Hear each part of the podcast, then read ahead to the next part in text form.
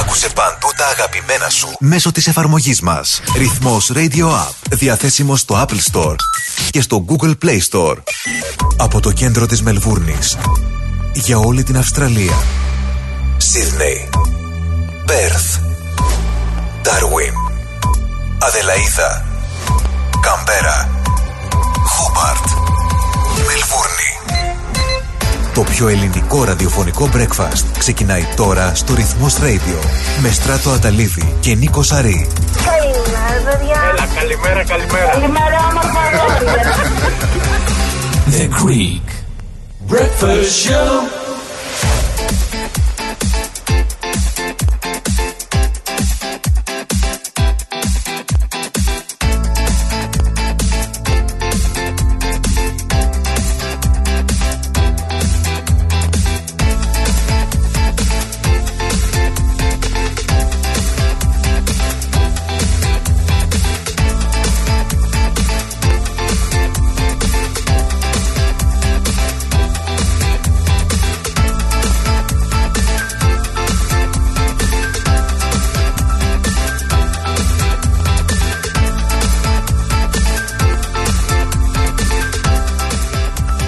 Καλημέρα, καλημέρα, καλημέρα. Εδώ είμαστε. 8η μέρα του Φεβρουαρίου λοιπόν, το τρώμε για το πρώτο δεκαήμερο του μήνα. Και εσείς εδώ πιστοί, αγαπημένοι, συντονισμένοι στην ελληνική παρέα της Μελβούνης, στην ελληνική παρέα της Αυστραλίας, στο ρυθμό. Η συντροφιά που σας κρατάει παρέα 24 ώρες 24 ώρο, 7 ημέρες την εβδομάδα. Λοιπόν, πρωινή ζώνη Greek Breakfast Show με Στράτο Ταλίδη και Νίκο Σαρίμ πίσω τα μικρόφωνα μέχρι τις 1 η ώρα. Θα πούμε πολλά, θα σχολιάσουμε μαζί με εσάς και άλλα περισσότερα. Όλα τα νέα και σήμερα, ε, φυσικά, τις ειδήσεις ε, κλέβει ο σεισμός στην Τουρκία. Για μας εδώ η αύξηση των επιτοκίων. Στην πατρίδα η κακοκαιρία το έντονο καιρικό φαινόμενο που λέγεται Μπάρμπαρα.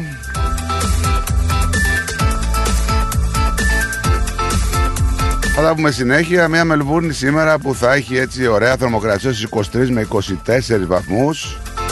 Θα έχουμε άνοδο από αύριο 27, 27 την Παρασκευή 29 με 30 το Σάββατο αλλά την Κυριακή και τη Δευτέρα θα έχουμε έτσι μια πτώση αισθητή των 10 βαθμών περίπου στους 20 θα φτάσει η θερμοκρασία. Πολλές καλημέρες και στις άλλες πολιτείες. Ε, καλημέρα στην Αδελαίδα, καλημέρα στο Brisbane, 33 η Αδελαίδα, 29 το Brisbane, 24 η Καμπέρα, καλημέρα. Καλημέρα και στον Τάγουν στους 33, καλημέρα στο Χόμπαρς στους 19, καλημέρα στο Perth 32 και στο Sydney που αν δεν μας διαψεύσει ο Παπατζής δείχνει βροχούλες και 27 βαθμούς.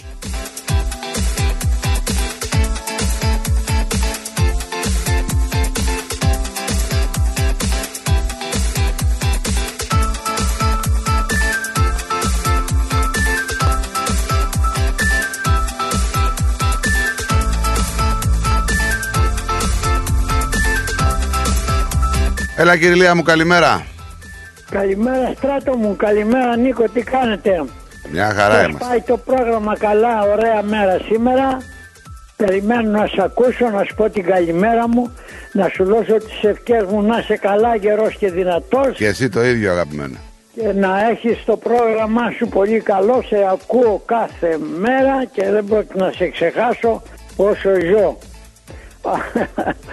λοιπόν, σε φιλώ, να έχεις καλό πρόγραμμα. Γεια σου, γεια σου Κυριλία γεια μου. σου, Στράτο Γεια σου μου. αγαπημένο. Γεια σου, Λεβέντη μου, γεια.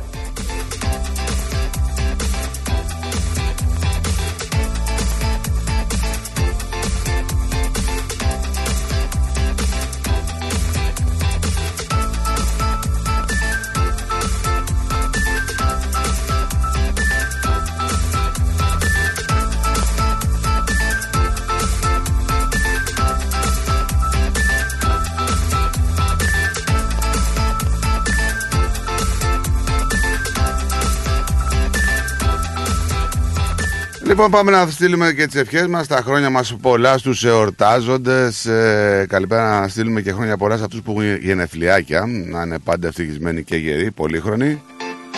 Πολλές ε, καλημέρες και εσάς που έχετε την τιμητική και γιορτάζετε το όνομά σας σήμερα. Είναι μεγάλη γιορτή. Γιορτάζει ο Θόδωρος ε, και η Θεοδόρα.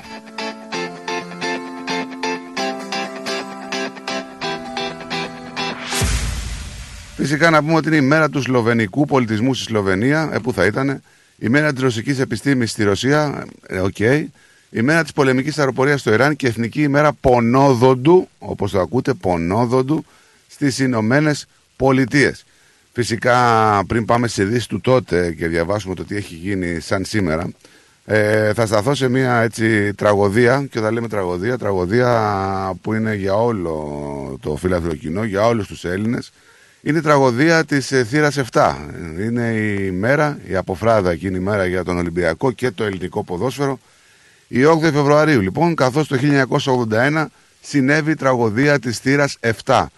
Ε, τα γεγονότα που θα σας αναφέρουμε, για όσους δεν ξέρετε, που φυσικά οι πιο παλιοί ξέρετε, εκτιλήθηκαν σε ένα κυριακάτικο παιχνίδι, ένα κυριακάτικο απόγευμα στο στάδιο Καραϊσκάκη. Λοιπόν, ε, όπως είπα, ήταν ένα ηλιόλουστο κυριακάτικο απόγευμα στο Παλαιοφάλιρο. Ο Ολυμπιακός του Σαργκάνη, Γαλάκου, Αναστόπουλου και Νικολούδη αντιμετωπίζει την ΑΕΚ των Αρδίζο, Γλουμπάγεβιτ και Μαύρους στο ντέρμπι της 20η αγωνιστικής για το πρωτάθλημα της Α Εθνικής. Οι Ερυθρόλευκοι είναι αυτοί που είναι καταιγιστικοί, συντρίβουν τους μεγάλους του αντιπάλους με 6-0 με τρία γκολ του Γαλάκου και ένα εκ των ε, Κουσουλάκη, Ορφανού και Βαμβακούλα. Λοιπόν, η χαρά όμως των ε, περίπου 36.000 οπαδών του Ολυμπιακού φτάνει στα ουράνια. Το πιο ζωντανό τμήμα της ε, οικογένειας του Ολυμπιακού, τα παιδιά της θύρας 7, βιάζονται να καταπιούν τα σκαλιά και να βρεθούν όσο πιο γρήγορα γίνεται στη θύρα 1 για να αποθεώσουν τα ενδάλματά τους. Και τότε συμβαίνει το μοιραίο. Κάποιος γλιστράει σε ένα μαξιλαράκι, τα θυμάστε αυτά, και κυλάει από τα σκαλιά ως την πόρτα που για κάποιους ήταν κλειστή και για άλλους μισάνοιχτη η αποσυμφόρηση του χώρου είναι αδύνατη με αποτέλεσμα αυτοί να ακολουθούν και να πέφτουν ο ένας επάνω στον άλλον. Χαρακτηριστικά είναι τα λόγια του 18χρονου τότε Ηλία Λίτρα που έπεσε από τους πρώτους σκαλοπάτια της 7 και τραυματίστηκε. Η πόρτα είπε ήταν μισάνοιχτη. Όταν έφτασα όμως τα τελευταία σκαλοπάτια, γλίστησα και έπεσα. Πριν καταλάβω καλά καλά τι έγινε, άρχισαν να πέφτουν επάνω μας ε, ο κόσμος κατά δεκάδες. Το ρολόι δείχνει 5 παρά 2 και η χαρά μετατρέπεται σε θρήνο. Κάποιους από τους, κάποιοι από τους αστιφύλακες καταφέρουν να ξεζώσουν ένα από τα τουρνικέ και να απεγκλωβίσουν έτσι αρκετό κόσμο. Νεκροί και τραυματίες μεταφέρονται στο Τζάνιο. Οι συγγενείς ε, σε ένα πανικό να ζητούν τους δικούς τους ανθρώπους. Εκατοντάδες φίλαθλοι ψάχνουν τους φίλους τους. Οι πρώτοι νεκροί αναγνωρίζονται, θα ακολουθήσουν κι άλλοι. Ο αριθμός τους θα φτάσει τους 21.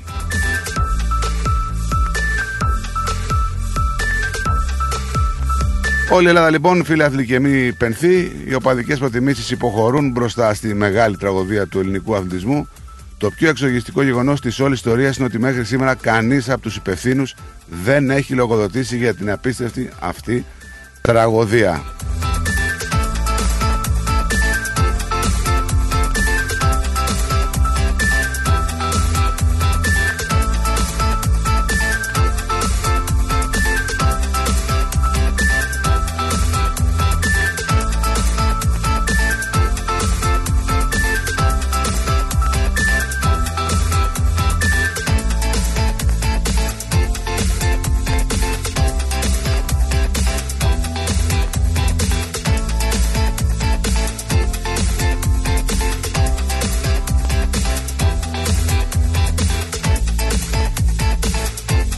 Να πούμε ότι σαν σήμερα άφησε την τελευταία του πνοή ένας ε, τεράστιος ε, της ελληνικής μουσικής, ο Μάρκος ε, Βαβακάρης. Σαν σήμερα το 1972 πέρασε στην ιστορία αφήνοντας μια τεράστια παρακαταθήκη.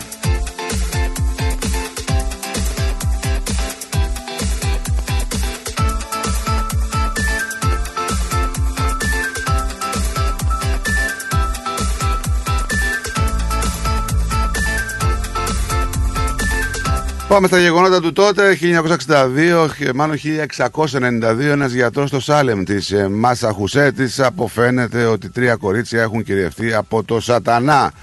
Η διαπίστωση αυτή θα οδηγήσει αργότερα στο κυνήγι μαγισσών του Σάλεμ, όπως θα μείνει στην ιστορία. 1828 με διάταγμα του Ιωάννη Καποδίστρια καθορίζονται οι ισοτιμίες των ξένων νομισμάτων με το γρόσι, το οποίο αποτελεί ακόμα το κύριο νόμισμα συναλλαγών στην Ελλάδα. 1833 με διάταγμα της Αντιβασιλείας η δραχμία αντικαθιστά ως νομισματική μονάδα των Φίνικα. 1912 ο Εμμανουήλ Αργυρόπουλο πραγματοποιεί την πρώτη πτήση στην Ελλάδα με αεροπλάνο τύπου Νιεπόρ 50 ύπων. Την ίδια μέρα θα πετάξει για δεύτερη φορά με συνεπιβάτη τον Πρωθυπουργό Ελευθέριο Βενιζέλο. Τέλος το 1995, τουρκικό μαχητικό F-16 συντρίβεται στη θαλάσσια περιοχή της Ρόδου εξαιτίας βλάβης, αλλά ο χειριστής που διασώζεται περισυλλέγεται από το ελληνικό στρατικό ελικόπτερο και μεταφέρεται στην Τουρκία. Να πούμε ότι το τουρκικό αεροσκάφος ε, μετήχε σε σμήνους 4 F-16 που παραβίασαν τον ελλαδικό εναέριο χώρο και αναχαιτίστηκαν από ελληνικά μαχητικά αεροσκάφη. Κάπως έτσι γίνεται ακόμα και σήμερα, απλά δεν έχουμε κάποιο ατύχημα. Έχουμε βασικά, είχαμε και πρόσφατα με τα φάντο. Ε, αυτά για να μην ξεχνάμε. The Greek Breakfast Show. Γιαούρτι, αν θέλεις Κρεμόδες και απολαυστικό Ρόγαν μόνο Είναι τετρεπτικό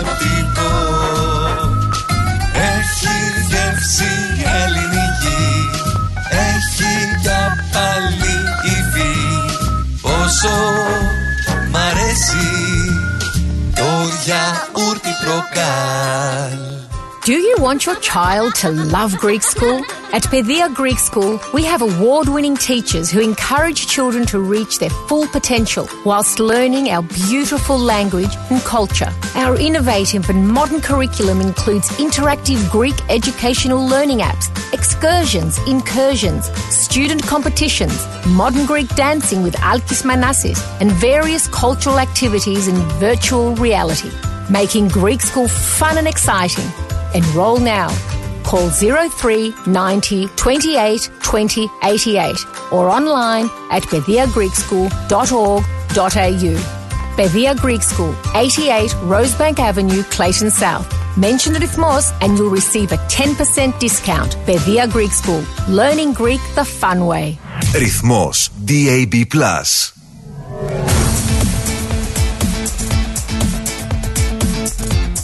Στη Μελβούνι ακούς ρυθμό.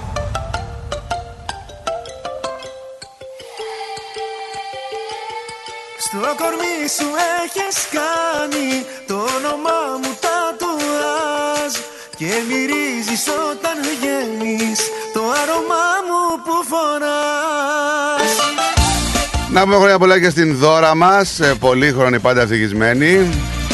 Χρόνια πολλά και στον ε, Παναγιώτη τον bus driver, πολύχρονος, να χαίρεσαι τα γενεθλιάκια σου παλικάρι μου, στο μποντσάι μας λοιπόν. Νιώσει τέτοια Καλημέρα από το όμορφο και ελιόλου στο Safety Beach. Ε, εύχομαι να καταστήσεις το κολλητάρι μου ο Παναγιώτης Καρανίκας, μα λέει, μας λέει ο Άθας. μπορώ να εμπιστευτώ Απόψε μη ρωτάς τι θα συμβεί Ενώ ο Παπατζής μας τρολάρει, ακόμα να βρέξει λέει από χθες το Σίδνεϊ, θα σου δώσουμε και δεύτερη ευκαιρία. Καλημέρα. Δεν λέει θα σου, λέει θα σε δώσουμε. Θα σε δώσουμε. μου τατουάζ Εσύ πρέπει να είσαι εκεί, βόρειος, ε. Το άρωμά μου που Φαίνεται. Στο κορμί σου έχεις κάνει το όνομά μου τατουάζ Να το βλέπω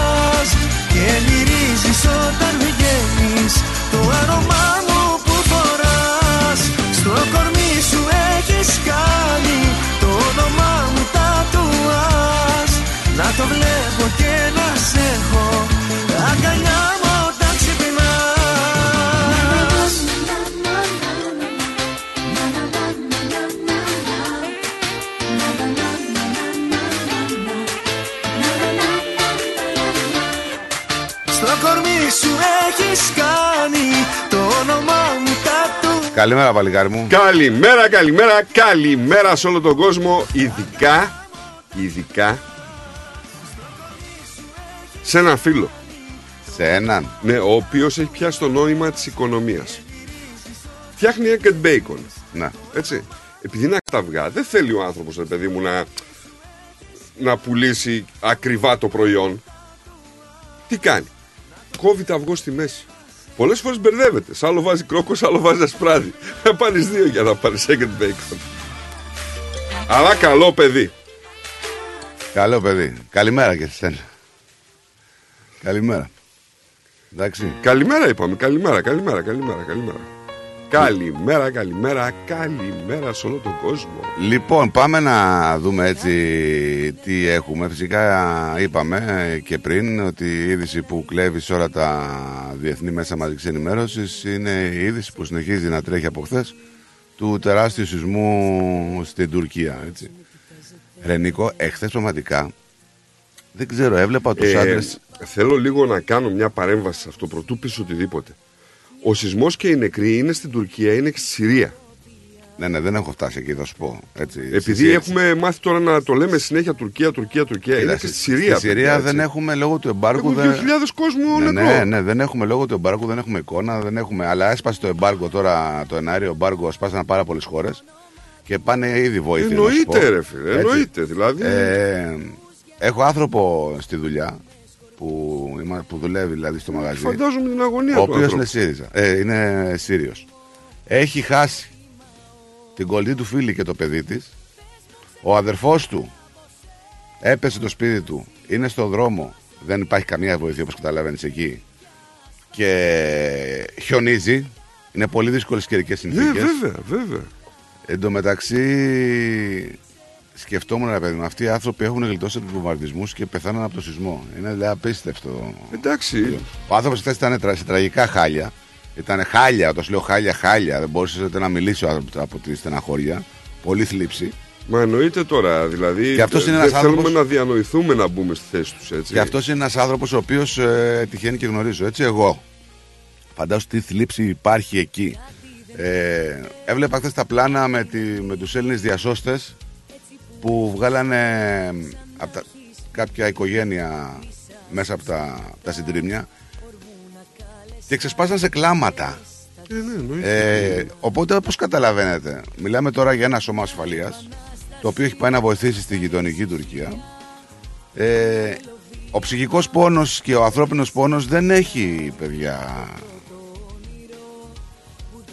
κάτι να χωρίσει. Και δεν έχει διάκριση, έτσι. Αυτό ακριβώς, δεν Ε, έχει κάτι να να πούμε χωρίσει. ότι από το σεισμό στη Συρίας σκοτώθηκε και η αδερφή του Πρωθυπουργού μαζί με τα παιδιά και τα εγγόνια της. Ναι. Με τα παιδιά της και τα εγγόνια της. Απίστευτο. Δηλαδή δεν υπάρχει διάκριση είμαι πρωθυπουργός, είμαι οτιδήποτε και θα όχι, τη όχι, γλιτώσω. όχι, όχι, όχι.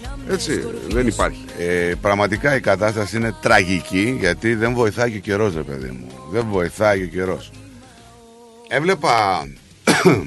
Συγγνώμη, έβλεπα φωτογραφίες και βίντεο από ντρόν. Ρε φίλε, δεν μιλάμε τώρα ότι έχει πέσει ένα κτίριο εδώ και ένα κτίριο εκεί. Δηλαδή, πολύ συγκεκριμένοι, το 1 πέμπτο της πόλης έχει, έχει καταστραφεί ε, ολοσχερός. Και υπάρχουν μέρη που ακόμα δεν έχουν φτάσει διασώστες. Πού να πρωτοπάνε. Ακούνε οι άνθρωποι τους ανθρώπους από κάτω τους δικούς τους να φωνάζουν. Γιατί και αυτό ξέρεις έχει ημερομηνία λήξη κάποια στιγμή. Θα Εννοείται σταματήσεις ότι να φωνάζει. έχει Θα πεθάνει. μια λέξη. Τι λες τώρα; Θα πεθάνει. Εδώ μιλάμε ένα μικρό θαύμα όταν βρίσκουν έναν άνθρωπο μετά από μια εβδομάδα ζωντανό. Ξέρεις τι είναι τώρα, να δεν ακούς τον άλλον από κάτω, τον συνάνθρωπό σου να πεθαίνει, να είσαι εσύ απ' έξω στα 5 μέτρα και να μην μπορεί να κάνεις τίποτα. Είναι απίστευτο, άμα δεν μπορεί να το, λογισ... να, να το συ- συλλογιστεί, να, δηλαδή μπορεί να το συλλάβει ο ανθρώπινος νους. Τι να πω, ρε παιδιά, είναι φοβερές οι σκηνές που μεταδίδονται από τα τηλεοπτικά δίκτυα. Φυσικά και μια που λέω τηλεοπτικά δίκτυα. Ρε Ευαγγελάτο, εντάξει να δείξουμε τα ερήπια, να δείξουμε... Πού να δείχνουμε τώρα το πόδι του παιδιού που είναι πεθαμένο σε zoom και να το ξαναδείχνουμε και να μου είσαι μέσα στο πλάνο σε 3D γραφικά και να μου δείχνεις το πλάνο του παιδιού. Δηλαδή ή Μάρτον. Ή Μάρτον πραγματικά, δηλαδή πόσο ακόμα, πού θα φτάσετε ρε. Πουθενά δεν έχει όρια. Δεν έχει τελειομόρια αυτή η κατρακύλα της τηλεόρασης. Είναι απίστευτο. Δεν υπάρχουν όρια στην τηλεόραση τέλος. Ρε φίλε, εξοργίστηκα. Δεν πάει να εξοργίζεσαι, αυτό πουλάει. Δηλαδή δείχνεις τον πεθαμένο και, και πάνω στον πεθαμένο δηλαδή προσπαθείς να κάνεις νούμερα με 3D, 3D γραφικά. Δεν ξέρω, σήκω στα Τι χέρια πουλάει, ψηλά χθες. τι πουλάει, αίμα και. Αυτό πουλάει. Α, μπράβο. Αίμα και τρόμος η τρομο- και τρομοκρατία. Αυτό πουλάει, Νίκο μου. Ο πόνος πουλάει. Νίκο Αίμα μου. και σεξ για να μην το. Τι να πω ρε παιδιά, πραγματικά είναι απίστευτα. Να πούμε ότι πλέον ε, οι νεκροί δεν ξέρω, έχουν χάσει και την μπάλα. Δηλαδή, έφτιαχνα χθες το βράδυ ειδήσεις, ήταν στις 5.500-6.000. Τώρα έχουν φτάσει 7-8. Δεν, δεν έχουμε χάσει την μπάλα, πραγματικά. Κανείς δεν ξέρει ακριβώς τι Κοίταξε, γίνεται. οι νεκροί θα έχουν δυστυχώς αλματώδη αύξηση ε, μετά από μια εβδομάδα 10 μέρες. Τώρα μιλάνε για 23 με 25.000 νεκρούς. Ε, βέβαια. Ναι, γιατί ξέρουν ότι τώρα ό,τι προλάβουν να βγάλουν. Ναι, έτσι. ναι, τώρα ό,τι προλάβουν. Και να μην ξεχνάμε και κάτι, έτσι. Να ξέρετε ότι από όλους αυτούς τους τραυματίες κάποιοι θα υποκύψουν. Σίγουρα, ρε παιδί μου, αλλά μιλάμε τώρα, δεν μιλάμε για 10, 20, 50, 100, 200 χίλιους ε, τραυματίες. Έτσι. Και αγνοούμενους.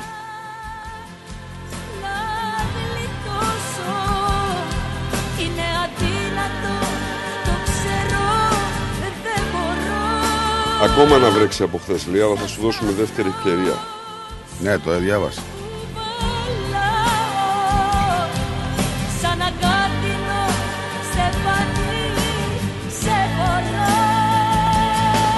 Γιορτάζει ο Μπονζάι. Γενέθλια. Α, χρόνια του πολλά. Σήμερα γιορτάζει ο Θόδωρος και η Θεοδόρα. Σοβαρά. Σοβαρότατα. Α, Θοδωράκι. Α, ο Θοδωρής, Χρόνια πολύ πολλά, χαρός. Θόδωρε.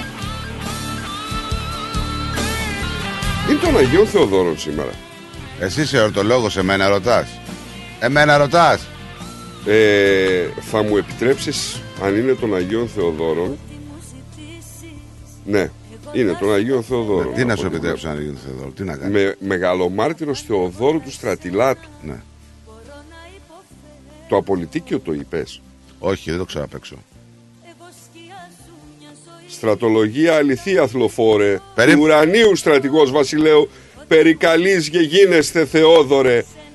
Όπλης γάρτης πίστεως παρετάξω εμφρόνος και κατεξολοθρεύσα στο δαίμονον τα στήφη Τι λες; και νικηφόρος οφθής αθλητής όθεν σε πιστή αη μακαρίζομαι. Αχ, ψυχούλα μου. Ε, ναι, ρε. Ο Θεόδωρος ήταν ε, Ρωμαίος στρατιωτικός. Καταγόταν από τα Ευχάτια και έζησε στην Ηράκλεια του Πόντου. Πιστός χριστιανός, καθαρέθηκε από το αξιωμά του, βασανίστηκε και αποκεφαλίστηκε όταν τεμάχισε χρυσά και αργυρά αγάλματα και τα μοίρασε στους πτωχούς. Καλά εξηγήθηκε. τόσο Είναι αδύνατο, το ξέρω, δεν μπορώ Πάμε και στα δικά μας εδώ, πριν πάμε στην Ελλάδα. Μ, Λοιπόν, ε, Πρέπει να γιορτάζει και η δώρα. η Δώρα τσέστηλα. Είπα, χρόνια πολλά στην Χρόνια Δώρα. πολλά δώρα. Λοιπόν, είχαμε μια γυναίκα 99 χρονών να χάνει τη ζωή της όταν τη χτύπησε τραμ εχθές το απόγευμα. Στο Έσεντον ε, 99. 99 οδηγούσε εξής αυτά τα, τα, τα αυτοκίνητα. Τα μαξίδια τα Τα ηλεκτρικά. μαξίδια, ναι, τα ηλεκτρικά. Πήγε να διασχίσει εκεί πέρα το Alexander Road, κολλά στο, κοντά στο Lingo Road, όταν χτυπήθηκε περίπου στις μία το μεσημέρι από τραμ, Νίκο μου.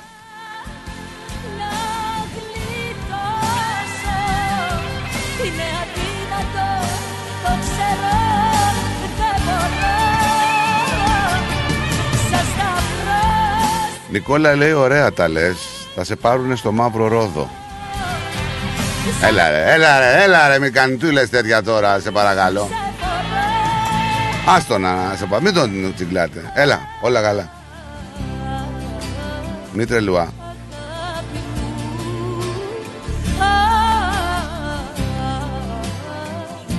Του Νικόλα το μήνυμα δεν το διαβάζω. Δεν έχω δει. Είναι μήνυμα έχει ο Νικόλας; Καλημέρα λέει σου μετράω και τις φουσκάλες να μην έχεις πρόβλημα. Όλε. Εντάξει. Καλά τα πάτε. Μια χαρά τα πάτε. Έλα σου πω για τον Μπάουκ όταν είχε Έλα μετρήσει- να σου πω, τι είναι αυτό τώρα; Όταν, Εδώ ο- είμαι. όταν, ο Πού είναι Πάουκ, αυτό; όταν το, στο παιχνίδι της Αγίας Σοφιάς με τον Μπάουκ μετράγαν τα δοκάρια δεν μίλησε κανένας όμως. Μμμ, Κάνουν και τέτοια. ε. Δεν μίλησε κανένας. Πότε τα μέτρησαν. Στο παιχνίδι που παίξαμε στην Φιλαδέλφια.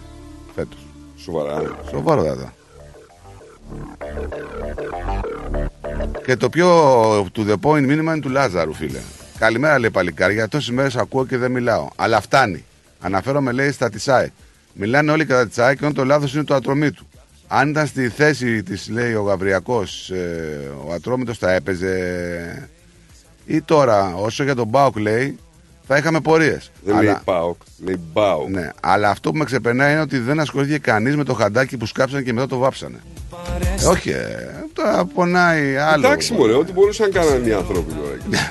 Εντάξει, τώρα δεν μα βγάλεις και άγια την ΑΕΚ.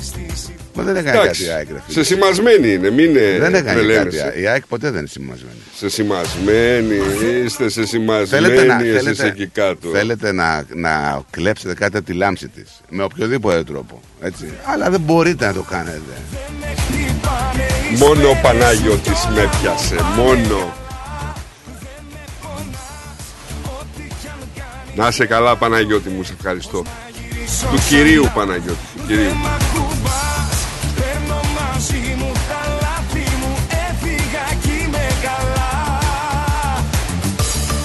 Ωραία ψέλνετε λέει υποψήφια εδεσιμότατη Νικόλια την ευχή σας.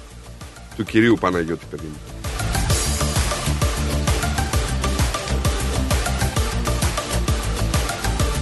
Ο Άθας πήγε για μπάνιο; Safety beach. Δεν ξέρω τώρα θα Ή του. πρωί πρωί για ψάρεμα πήγε. Χταπόδια πήγε. Μπορεί βγάλει. να με σχολιάζει τους ακροατές. Γιατί να με σχολιάζω; Έρχεσαι εδώ, λες το ένα με τα egg bacon. Έρχεσαι εδώ, λες το άλλο πήγε στο 8 bits. Ε, σχολιάζει το μήνυμα του Παναγιώτη. Όλους θα τους σχολιάσω. Σχολιάζεις το Όλους. μήνυμα. Όλοι. Τι θα γίνει με την Ούλνοι. πάση σου, να μας πεις; Τώρα αρχίζω να σχολιάζω και σένα. Δεν μπορεί Καλά, να με εσένα. σχολιάσεις. Εσύ έφαγες Δεν μπορεί. σχολιασμό όλη νύχτα. Δεν μπορεί να με σχολιάσει. Δεν μπορούσα να γράψω. Οι τι να σας Παναθηναϊκοί τι κάνω. έχουν πάθει. ρε. Δεν μπορούσα να γράψω. Τι να σας κάνω. Έχουν καταλάβει οι Βάζελοι ότι για μας αυτό είναι παιχνίδι ζωής και θανάτου. Το έχουν καταλάβει ότι θα είναι με το μαχαίρι στα δόντια. Σε σημασμένη λέει η ΑΕΚ, τότε όλες οι άλλες ομάδες τι είναι; Δεν μας λέει όμως ο Νίκος. Το παράπτωμα που έχει κάνει η ΑΕΚ ε, για ένα, για παράδειγμα, λέει, πες μας. Ένα Γιατί παράπτωμα της είπα ΑΕΚ. εγώ, είπα εγώ ότι οι άλλες ομάδες δεν είναι σε Ε, σημασία. δεν λες όμως και ένα Όλοι οι παράπτωμα. Αθηναίοι Ένα είναι παράπτωμα συσσυμασμένοι. της ΑΕΚ δεν μας λες. Έλα τώρα, σε παρακαλώ. Ένα ρε παιδί μου, σου ζητάμε Έλα, να βρε, πεις. τώρα. Μα λες ένα. Ένα. Ένα. Δεν μα λες ένα. Δεν έχετε να πείτε ένα βασικά. Καταρχήν φοβόμαστε να μην μηνυθούμε. Από ποιο να μείνει. Ε, ξέρετε τώρα ποιο να. Μα δεν μ' ακουμπά Θα παρακαλάτε να μην είχε χτιστεί. Τώρα αυτό ξέρεις τι μου θύμισε. ε; Αυτό που λένε οι, οι του Μπάουκ. Θα παρακαλάτε να είχε μετρήσει. Καλά, ποιο- να μετρήσει. Ε, Μέτρησε, ξεμέτρησε. Έτσι τα λένε. Καλημέρα λεβέντες μου, καλημέρα. Δεν είναι των Αγίων Θεοδόρων σήμερα. Α, Ε, τι άμμο, Είναι ρε, άλλο. μας, μας, μας, μας δουλεύεις εδώ πέρα, έχεις, μας ψέλνεις δεν είναι και των Αγίων θες να Θεοδόρων. γίνεις και δεσιμότητας και δεν ξέρεις ποιο γιορτάζει. Δεν ξέρεις ποιον ψάλνεις. Κάτσε. Ψέλνει- ψάχνεις. ψέλνεις. Είναι Θεοδόρου του Στρατιλάτου. Τα είπαμε αυτά. Δεν ξέρεις ποιον ψέλνεις. Ανυπίστευτο. Τα είπαμε αυτά. Είναι Θεοδόρου του Στρατιλότου. Στα τυλό του. Ναι. Συγγνώμη, αλλά θέλω να σας πω λέει, πως έχω την εντύπωση πως είμαι, είναι του Αγίου Ζαχαρία και της Ζαχαρούλας. Νομίζω πως τον Αγίο Θεοδόρο είναι πάντα Σάββατο και κινητή γιορτή και φέτος γιορτάζει στις 4 Μαρτίου και είναι ψυχοσάββατο πάντα η γιορτή. Εάν κάνω λάθος διορθώστε με. Όχι κοπέλα μου, δεν κάνει λάθος, δεν ξέρω εγώ. Εκεί εδώ ο, απέναντί μου είναι ο, ο υπεύθυνος των εορτών. Καλημέρα Στάδο και Νίκο, ωραία μέρα έχουμε. Στείλε happy birthday λέει στον Άρθουρ Κάμπο να τα κατοστήσει από όλα τα παιδιά της WNS σε Wednesday night Σόκα. Πολύ χρόνο ήταν ο φίλος σου ε, Τζιμάρα. Να τον χαίρεστε. Wednesday night soccer. Τετάρτη βράδυ ποδόσφαιρο αυτή. Και αυτούς θα τους σχολιάσεις τώρα. Ε, ξέρω εγώ, τα βράδια Τι που είναι πάει για αυτό, ρε τσίπουρο. φίλε. ρε Ό,τι φίλε. θέλει ο καθένας κάνει να σε ρωτήσει. Είναι Αγίου προφήτου Ζαχαρίου. Ναι. Αλλά είναι και μεγάλο μάρτυρος Θεοδόρου του Στρατιλάτου. Είναι Ζαγαρία. Ζαχαρίου είπα, Ζαχαρίου. Είναι και του Αγαθαγγέλου και του Πολυκάρπου και της Σερβίας και του Μακαρίου Μπράβο. Και του Εμιλιάνη Του Μιλιάνη. Πολύ καλός. Γεια σου, και Αντώνη. του Μεγκόλδου που είναι προστάτης των Βέλγων αρτοπιών. Οι Αυστριακοί έχουν άλλο.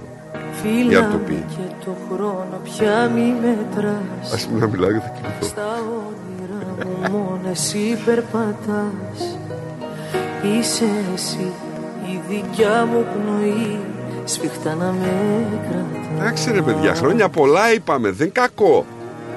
Φως μου είσαι στη σκιά Ο χτύπος στην καρδιά Μια φορά σ' Σημάδι άφησα να πεις ερωτολόγιο. Εγώ το δεν, ρήμαξες. εγώ δεν είπα το λόγιο. Ε, πώς, αφού σ' άκουσα. Εγώ είπα χρόνια πολλά στη Θεοδόρα και στο Θεόδωρο. Ε, τι είπες. That's it. Εσύ ήρθες εδώ πέρα του Αγίου Θεοδόρου, μας έκανες ψαλμούς, μας έκανε. Εσύ μου το είπες ότι τα Άσε μας παραμύθι τώρα, άντε. Άσε σε παρακαλώ. Μόνο εσύ Αυτά είναι να τα ποινικά δικαιώματα που κάνεις εσύ Άσε αεξίδες. με. Τα ρίχνετε σε άλλους. Σου φωνάζω μακριά σου δεν αντέχω Και καλημέρα για άλλη μια μέρα σε αυτούς που κλαίνε και σε αυτούς που δεν κλαίνε. Έτσι θα λέω από εδώ και πέρα. Στα χείλη με φυλάς Μες στα χέρια σου αγάπη μου υπάρχω και ζω Μόνο εσύ να μ' αγαπάς Και στα αστέρια να με πας Σου φωνάζω μακριά σου δεν αντέχω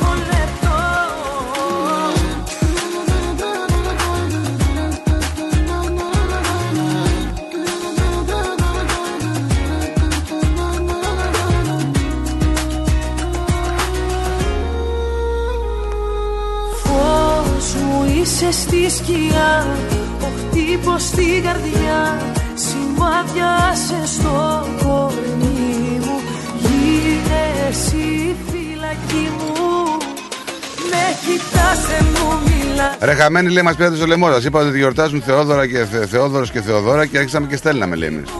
Λέει ο Άθος. και ζω Μόνο εσύ Ε, να Θεόδωρος και Θεοδόρα γράφει εδώ πέρα. Τι να κάνουμε λέει τώρα. Το αυτοί γιορτάζουν. Τι να κάνω εγώ; Φωνάζω Μπορεί να γιορτάζουν οι Θόδωροι και οι Θοδόρες Παρθένες. Πού να ξέρω. Με κοιτάς δεν μου Πάντως μιλάς γιορτάζουν οι Θόδωροι και οι Θοδόρες. Ναι, γιορτάζουν. Η αλήθεια είναι αυτή.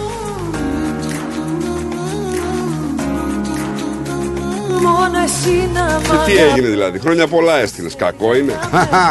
Σου φωνάζω μακριά σου δεν αντέχω Και πάμε λίγο σε αυτό που καίει και αυτό που καίει η καυτή πατάτα λοιπόν της σημερινής ημέρας είναι τα επιτόκια τι λέγαμε χθες; μέσα πέσαμε όχι ότι κάνουμε καμιά πρόβλεψη όλοι το λέγαν ε, η αποθεματική τράπεζα ανακοίνωσε νέα αύξηση των επιτοκίων της τάξης του 0,25% η ένατη κατά σειρά παρακαλώ Πλέον τα επίσημα επιτόκια ανήλθαν στο 3,35% που είναι το υψηλότερο ποσοστό των τελευταίων 10 ετών. Όπως καταλαβαίνετε κάθε φορά που η αποθεματική ανεβάζει τα επιτόκια ε, έχουμε πάρα πολλές οικογένειες που αδυνατούν να καταβάλουν τις δόσεις τους στεγαστικού δανείου σύμφωνα με τα επίσημα στοιχεία πάντα.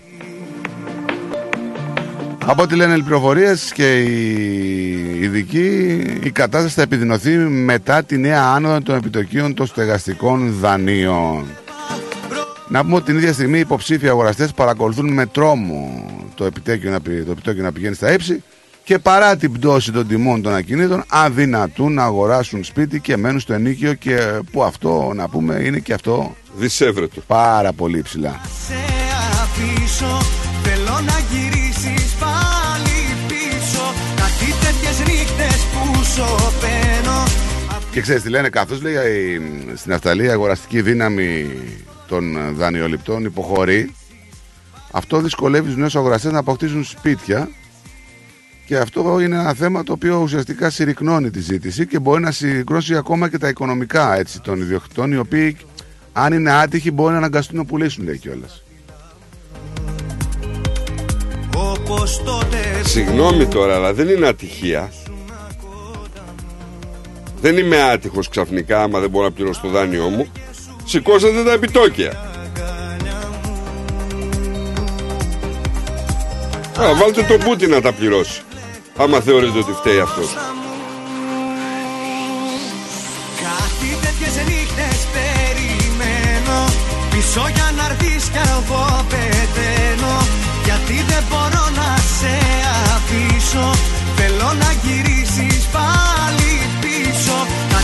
φωτιά εργοστάσιο Λάδια. Ωραία, φίλε, στον Τέντενο, ε. Άντε να το σβήσεις. Στο Κίσμπορο. να βρεις τον δρόμο να γυρίσεις Τεράστια φωτιά, έτσι. Φιλιά να μου χαρίσεις Δεν έχει να πούμε ε, ακόμα τεθεί υπό έλεγχο. Είναι περίπου 35 τα πυροσβεστικά οχήματα που βρίσκονται εκεί. Η, ο- η οποία καταλαβαίνετε ότι το λάδι δεν καίγεται, εκπέμπει μεγάλα έτσι νέφη καπνού. Οι υπηρεσίε εκεί εκτό την άξιση έχουν αποκλείσει την οδό Τσάντλερ ε, και προς τις δύο κατευθύνσεις. Προειδοποιούν ότι όποιος βρίσκεται σε απόσταση 2 χιλιόμετρων από την πυρκαγιά θα πρέπει να καταφύγει αμέσως σε εσωτερικούς χώρους. Δεν λέει κλείστε πόρτες παράθυρα Ναι, και ναι, τσάκια. ναι, ναι, ναι, όλοι οι κάτοικοι λοιπόν, κλείστε παράθυρες, ε, παράθυρα, πόρτες και το σύστημα θέρμανσης λέει και ψήξης και αεραγωγούς. Παράθυρες και πόρτα.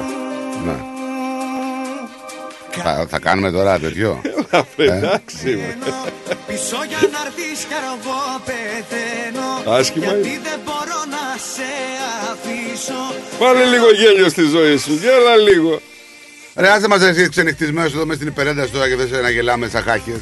Πίσω για να έρθεις κι εγώ πεθαίνω Γιατί δεν μπορώ να σε αφήσω Θέλω να γυρίσεις πάλι πίσω Κάτι τέτοιες νύχτες που σωπαίνω Αφήσαν το φως μου αναμένο Για να βρεις το δρόμο Σου έχω και να νεάκι, έτσι. Τι νεάκι. Λοιπόν, η κυβέρνηση απευθύνεται σε όλους τους ενήλικες της Αυστραλίας να κάνουν το αναμνηστικό εμβόλιο για τον COVID από τις 20 Φεβρουαρίου. Σε όλους τους ενήλικες; Η νέα συμβουλή λέει θα Συ- τεθεί. συμβουλή. Έτσι το λέει. Θα τεθείς σε ισχύ μέσα σε ένα δεκαπενθήμερο. Όλοι οι ενήλικες που δεν είχαν λάβει αναμνηστικό. Τι αναμνηστικό, ρε φίλε. Ή, επιβεβαι... ή είχαν επιβεβαιωμένο κρούσμα του ιού τους τελευταίους 6 μήνες θα μπορούν να πάρουν κι άλλο εμβόλιο. Ο Υπουργός Υγείας, ο Μαρκ Μπάτλερ, είπε ότι η κυβέρνηση έχει αποδεχθεί συμβουλές από την Αυστραλιανή Τεχνική Συμβουλευτική Ομάδα για την ε, ανοσοποίηση, με τη σύσταση να τίθεται σε ισχύ από τις 20 Φεβρουαρίου. Τώρα, για να δούμε, είναι επιβάλλεται; Α, ε, σύσταση κάνουν οι ειδικοί σε όλους όσους διατρέχουν κίνδυνο σοβαρής ασθένειας, όσοι είναι ηλικίες 65 ετών και άνω, καθώς και νεότερες ηλικίες που έχουν ε, ιατρικό ιστορικό, αναπηρία ή περίπλοκες ανάγκες υγείας, να λαμβάνουν μια αναμνηστική δόση. Ναι. Δεν θα παραχθεί πρόσθετο αναμνηστικό για παιδιά κάτω των 18, εκτός εάν τα παιδιά ηλικίας 5 ετών και άνω έχουν παθήσει υγείας που θα τα έβαζαν σε σοβαρό κίνδυνο. Να σου πω κάτι όμως. Και τα εμβόλια που κάναμε, εγώ ξανακόλλησα. Και πάλι βαριά το πέρασα. Βαριά, εντάξει. Ε, βαριά, τι, ε, βαριά Φαντάσου να- εντάξει. Φαντάσου να το έχεις κάνει. Έφτασα και έπαιρνα κορτιζόνες. Τι, τι Φαντα- άλλο. Φαντάσου να το έχεις κάνει, δηλαδή τι θα πάθεις. Τι έπρεπε να κάνω, χέρι ανοιχτή Λέω, ρε παιδί μου, καρδιά. φαντάσου να μην το έχεις κάνει, τι θα πάθεις. Πάντως λέει η πάροχη εσύ- φροντίδας ηλικιωμένου. Εσύ πρέπει να πάει να το κάνεις. Γιατί; Ε, Γιατί είσαι ηλικιωμένος άνθρωπος. Δεν θέλω τέτοια αναμνηστικά. Αναμνηστικά Τρίτη- έχω τρίτη- άλλα. τρίτη ηλικία. Μαζεύω άλλα. Τρίτη ηλικία. Δεν Πρέπει είμαι να- τρίτη πρέπει- ηλικία. πρέπει να ακόμα. προστατεύεσαι. Δεν είμαι τρίτη ηλικία Πρέπει, ακόμα. ναι. Δυόμιση. Η πάροχη φροντίδας ηλικία. Τρίτη ηλικία. Τρίτη, τρισή. Τι έπαθες; Τριτοτέταρτη ηλικία. Τρίτη ηλικία, μόλις είπαμε τι έπαθες. Τριτοτέταρτη ηλικία είναι ο Λάκης. Εγώ τι. Ο άλλος που είχε γενέθλια χθες. Ο άλλος λέει, Ο Τσολιάς. Ο άλλος λέει γιατί σε όλες τις περιπτώσεις που διάβασε, λέει ο Νίκος είναι μέσα. Ε, Νίκο. Σου έχω πει, μην το κάνεις με του ακροατέ γιατί θα σε πάρουν ε, αμπάρισα. Έτσι. Σ' αρέσει να το κάνεις αυτό, σ' αρέσει. Σε τρώει ο, ο πισινό. Σ' κάνε, ό,τι θες εσύ. Εγώ σε έχω προειδοποιήσει. Από την μέρα που ξεκίνησε προειδοποίηση. Τα γυροκομεία. Από τη μέρα που ξεκίνησε σε προειδοποίησα. Τα γυροκομεία ενθαρρύνονται να φέρουν τοπικούς ιατρούς και φαρμακοποιούς στις εγκαταστάσεις τους για να κάνουν τι αναμνηστικές δόσεις. Θα γίνουν ανάμνηση. Ε, ρε φίλε, τι πράγμα είναι αυτό πια πάλι με τα εμβόλια. Ρε φίλε, το θα θα είναι αναπτυχθεί οδηγη- είναι- πάλι φιλολογία. Ε, Πάλι, Ρε φίλε, θα έχουμε. οι, οι- οι γιατροί προτείνουν να κάνουν κάποια αυτά τα εμβόλια. Τώρα τι είναι αυτό δηλαδή; Όχι, Ας θα πεις έχουμε εσένα, πάλι μην τη τα- μην τα φιλολογία. κάνετε, δηλαδή. Ε, όχι, όχι, σε παρακαλώ, μακριά. Απλά θα αρχίσει πάλι παραφιλολογία να πούμε, ξέρεις. Εσύ τι δημιουργείς την παραφιλολογία; Εγώ; Ε, βέβαια. Μία είδηση είναι που λέει: Ε, μια Προτείνουμε είδηση, στους εγώ τι ανθρώπους είπα; τους μεγαλύτερους να πάνε να κάνουν το εμβόλιο Ε. για την υγεία τους. Τι θα τους πεθάνουν δηλαδή; Όχι βέβαια. Ε, γιατί- τότε. Τι είναι αυτό τώρα, δεν σε κατάλαβα. Λέω ότι θα έχουμε πάλι διαμάχες με το εμβόλιο και με αυτά. Δεν υπάρχει καμία διαμάχη, δεν είναι κάτι υποχρεωτικό. Πας στο γιατρό. Άμα ναι, σου από πει ο ό,τι γιατρός. φαίνεται είναι συσ- σύσταση. Άμα δεν σου είναι- πει ο γιατρός σου πρέπει να το κάνεις, θα το κάνεις. Ξέρω εγώ τι να σου πω. Εμένα μου λέει ο γιατρός σου κάτω, το έκανα. Όπως μου είπε κάτω και το έκανα. Από παιδί με κυνηγάνε δυο θηρία Ναι, λέει. Καλημέρα στην Έλληνα. Στείλουμε. Πάντως λέει τώρα είδα τα νέα και ο Κούγε λέει ανέλαβε την υπεράσπιση του ατρωμί του. Ε, ναι. Απίστευτα πράγματα ζούμε. Τα κερδίζω στα σημεία Αυτό το Το εγώ περίεργο Έλλη και η είδηση θα ήταν να μην την αναλάμβανε ο Κούγιας. Ναι. αλήτησα Δεν μου Πάντως, έρθει... πάντως ο Ραπτόπουλος Τι; Έχει πει ότι η ΑΕΚ παίζει την καλύτερη μπάλα. Όχι, όχι και εκτός από αυτό Έβγαλε η Δησούλα χθες Τι έβγαλε; Δεν άκουσα χθες. Από τον Ατρόμητο μέσα λέει του το σφυρίξανε Του Α, Μελισανίδη ναι, το είπε προχθές ακόμα. το Ήποπτος λέει ο Σπανός Ναι, γιατί. Αυτός που λέει βγάζει Το, όχι, εκείνο- όχι ο Σπανός ε, είπε ότι ο Μελισανίδης λέει πληρώνει πολύ κόσμο, όχι πληρώνει με την κακή έννοια, ε, έχει στη δούλεψή του πάρα πολύ κόσμο και μάλιστα κάποιοι από εκεί πέρα, εν τω μεταξύ αυτός τώρα τι έχει γίνει, έχει παντρευτεί γυναίκα η οποία είναι από την Αθήνα και είναι κάθε Σαββατοκύριακο στην Αθήνα. και είναι κάτι ας πούμε και είναι μπερδεμένος, τον ξέρουν κιόλας. Και τον δίνουν οι δυσούλες, τον δίνουν στοιχήματα, τον δίνουν πολλά. Εντάξει, χθε μιλάγαμε με ένα τερματοφύλακα εκεί στο κλαμπ και του λέω: Μπορείς να καταλάβεις ε, αν το δοκάρι είναι πιο χαμηλό. Μου λέει: Όταν πάμε στο τέρμα, έχεις δει λέει, που πια όλοι οι τερματοφύλακε πιάνουν τα δοκάρια. Αν ένα λένε δοκάρι είναι λέει 7 πόντους πιο χαμηλό, και, και εννοείται λέει, θα το καταλάβω. Έτσι είναι ρε παιδιά. Το σου του χάμε στην τούμπα, πάμε τους χάρη. Άμα ήταν 7 πόντους σε πάνω το δοκάρι, θα ήταν Θα γκολ. ήταν δοκάρι. Θα ήταν γκολ. Κάμε. Και φυσικά ευνοεί την ομάδα που αμήνεται, όχι την ομάδα που επιτίθεται, έτσι. τα ίδια και τα Θα τον κερδίσει τον Παναθηναϊκό την Κυριακή. Δεν ξέρω, Ε; δεν ξέρω, αλλά πρέπει γιατί δεν γίνεται. Καλά, τι διαφορετικά. κάνατε μεταγραφή, Χριστοδουλόπουλο. Ναι, ρε φιλέ. Είδες τι σχήμα έχουμε κατεβάσει; Όχι. Τερζής Πάγκο. Χριστόδουλόπουλο. Πανταζής γιατρός. Τρελό σχήμα. Πιστεύεις ότι μπορεί να βοηθήσει ο Χριστοδουλόπουλος; Κοίταξε για 15 λεπτά, ναι, μπορεί. Το πρώτο γήπεδο λέει που μπήκα μέσα ήταν του Άρη. Αριανός, Ο λέει, πατέρας ο του, πατέρας του ναι, Αριανός. ναι. Λοιπόν, πάμε σε διαμιστικό διάλειμμα και γυρνάμε γρήγορα. Μην φύγετε, μην πάτε πουθενά. Το φεστιβάλ Αντίποδες επιστρέφει στις 25 και 26 Φεβρουαρίου. Ένα Σαββατοκύριακο γεμάτο μουσική, χορό, εκλεκτό ελληνικό φαγητό και δραστηριότητες για όλη την οικογένεια. Μαζί μας η Άλκης της Πρωτοψάλτη. μου τηλεφωνούσε Η διεθνούς φήμης ερμηνεύτρια θα ενώσει τη φωνή της με τους Έλληνες της Αυστραλίας σε μια βραδιά που θα σας μείνει αξέχαστη. Δυνατά σιωπηλά φανέλα Φεστιβάλ Αντίποδες 25 και 26 Φεβρουαρίου. Μα πες αγαπώ Σας περιμένουμε. Ως μέρος του Victoria's Big Build κατασκευάζουμε δύο ισόπεδες διαβάσεις στο Surrey Hills και στο Mount Albert στις γραμμές Belgrave και Lilydale. Καθώς εργαζόμαστε για την ολοκλήρωση του έργου, λεωφορεία αντικαθιστούν τα τρένα σε τμήματα των γραμμών από τις 18 Φεβρουαρίου έως τα τέλη Μαΐου. Οι δρόμοι Union και Mount Albert θα είναι επίσης κλειστοί με ήδη έτοιμες παρακάμψεις. Αποφύγετε τις καθυστερήσεις και ελέγξτε πριν ταξιδέψετε στο bigbuild.vic.gov.au. Εξουσιοδοτημένο από την κυβέρνηση της Βικτόρια, Μελβούρνη. Moss Property Consultants. Συμβουλευτική υπηρεσία διαχείρισης ακινήτων. Για να μην έχετε προβλήματα με την ενοικίαση και διαχείριση των ακινήτων σας, η πολυετής πείρα και ο επαγγελματισμός μας εξασφαλίζουν την αξιόπιστη και αποτελεσματική διαχείριση της ακίνητης περιουσίας σας. Αναλαμβάνουμε την επίβλεψη των ακινήτων σας, τη σύνταξη μισθωτικών συμβάσεων, την ίσπραξη των ενοικίων. Φροντίζουμε και διαφυλάσσουμε την ακίνητη περιουσία σας, διασφαλίζουμε τα συμφέροντά σας και διεκπεραιώνουμε με απόλυτη ασφάλεια τις συναλλαγές σας. Moss Property Consultants. Αναλαμβάνουμε εργοστάσια, γραφεία, καταστήματα, οικίες. Εξυπηρετούμε όλες τις περιοχές με υπευθυνότητα και επαγγελματισμό. Τηλέφωνο 9429 4800. 429 Bridge Road, Richmond. Moss Property Consultants. Αξιοπιστία Και ασφάλεια. Για τις πιο δύσκολες ώρες σας, είμαστε κοντά σας. Με κατανόηση, συνέπεια και επαγγελματισμό. Όπως απαιτούν οι περιστάσεις. Παναγιώτης Τζιότσης. Orthodox Funeral Services. Τηλέφωνο 03 95 68 58 58. Περισσότερο ελληνικό πρωινό σοου έρχεται αμέσως τώρα. The Greek Breakfast Show με Στράτο και Νικό.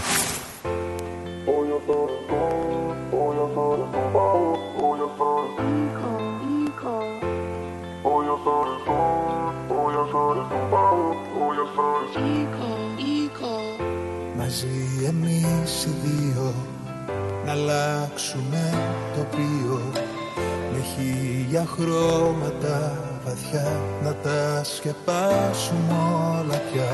Μες στη ζωή στο αστείο μαζί εμείς οι δύο. Για μένα εσύ είσαι τελικά. Είσαι ουρανός κι όλα τα άστρα Γράμμος για να φτιάχνω κάστρα. Είσαι ένας χορός πλάι στο κύμα. Σε μαθαίνω βήμα βήμα Είσαι εσύ της φωτιάς στο φιλί Αγκαλιά και φυγή. Ας τα πίσω όλα. Είσαι εσύ της καρδιάς στο κλειδί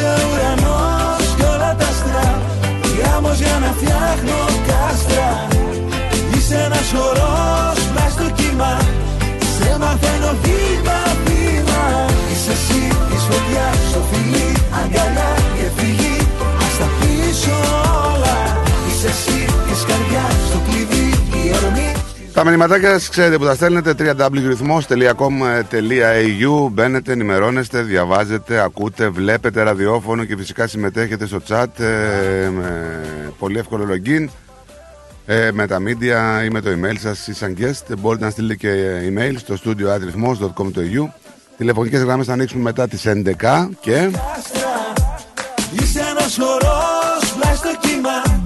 Σε Λοιπόν, η μαθαίνω Τζίνα Ράινχαρτ ξαναχτύψε. Μιλάμε για την πλουσιότερη γυναίκα στην Αυστραλία. Αυτή με τα σίδερα. Ναι, τα, τα ορυχεία. Η περιουσία της, να σου πω ότι αγγίζει τα 32,6 δισεκατομμύρια δολάρια. Και αυτή πήρε τα ορυχεία σακατεμένα, έτσι. Ναι. Χροκοπημένα. Λοιπόν, η γενοδορία λοιπόν της Τζίνας Ράιχαρτ φαίνεται να συνεχίζει το νέο έτος. Μετά το γενναιόδωρο μπόνους των Χριστουγέννων της, ανταμείβει 41 τυχερά μέλη του προσωπικού με 4,1 εκατομμύρια δολάρια. Από 100.000 δηλαδή. Θα πραγματοποιηθεί μια κλήρωση για την πλειοψηφία των εργαζομένων στην 4 εταιρεία. Δηλαδή 40, 100.000. 40 άτομα. 41 σου πω. Πολύ ωραία.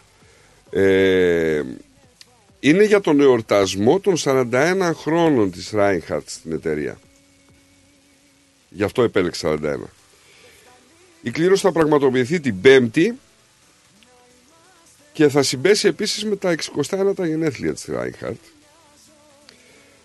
Σύμφωνα με μια πηγή που μίλησε στο Perth, ανακοίνωσε ότι παλιότερα είχε βγάλει 10 ονόματα έτσι από ένα καπέλο εργαζομένων. Μπράβο της. Αυτά τα ονόματα θα λαμβάναν το καθένα ένα μπόνους Χριστογέννων 100.000 δολαρίων. Την επόμενη μέρα, ένας ανώνυμος υπάλληλος από το Roy Hill επιβεβαίωσε τον μπόνους μετρητών και είπε ότι ένας από τους νικητές ήταν στην εταιρεία μόλις τρεις μήνες και μάλιστα μερικοί από τους ε, μακροχρόνιους υπαλλήλους εξοργίστηκαν. Ε, φίλε, αφού δικαίωμα έχουν όλοι, γιατί είναι εξοργιστής δηλαδή. Επειδή ήταν πιο παλιός. Ναι, αυτοί ήταν ε, παλιοί υπάλληλοι, ας πούμε, και ο άλλος ήταν τρεις μήνες και κέρδισε. Τι να κάνουμε; Έπρεπε να μοιράσει κάτι στους πιο παλιούς. Ρε, κατάλαβες τι έκανε.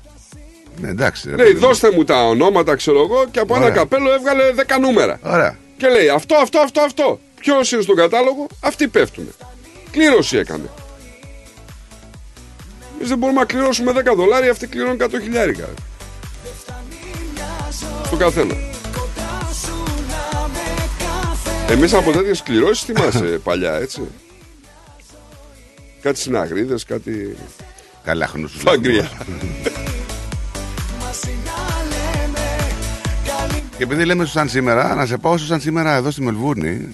Ε, 8 Φεβρουαρίου του 1983. Πολλοί που θα είστε εδώ θα το θυμάστε.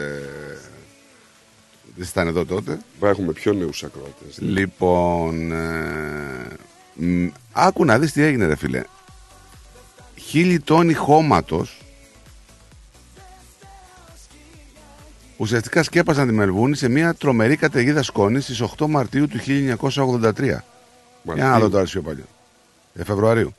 Καθώς η πόλη λοιπόν έφτασε στο επίπεδο ρεκόν των 43,2 βαθμών Κελσίου, το σύννεφο λοιπόν αυτό σκόνης σκέπασε τον ουρανό της Μελβούνης, μια ανεμοθύελα ξερίζωσε δέντρα και κατέστρεψε σπίτια, καθώς η ορατότητα έπεσε στα 100 μέτρα, με αποτέλεσμα να σταματήσει η κυκλοφορία για σχεδόν μία ώρα.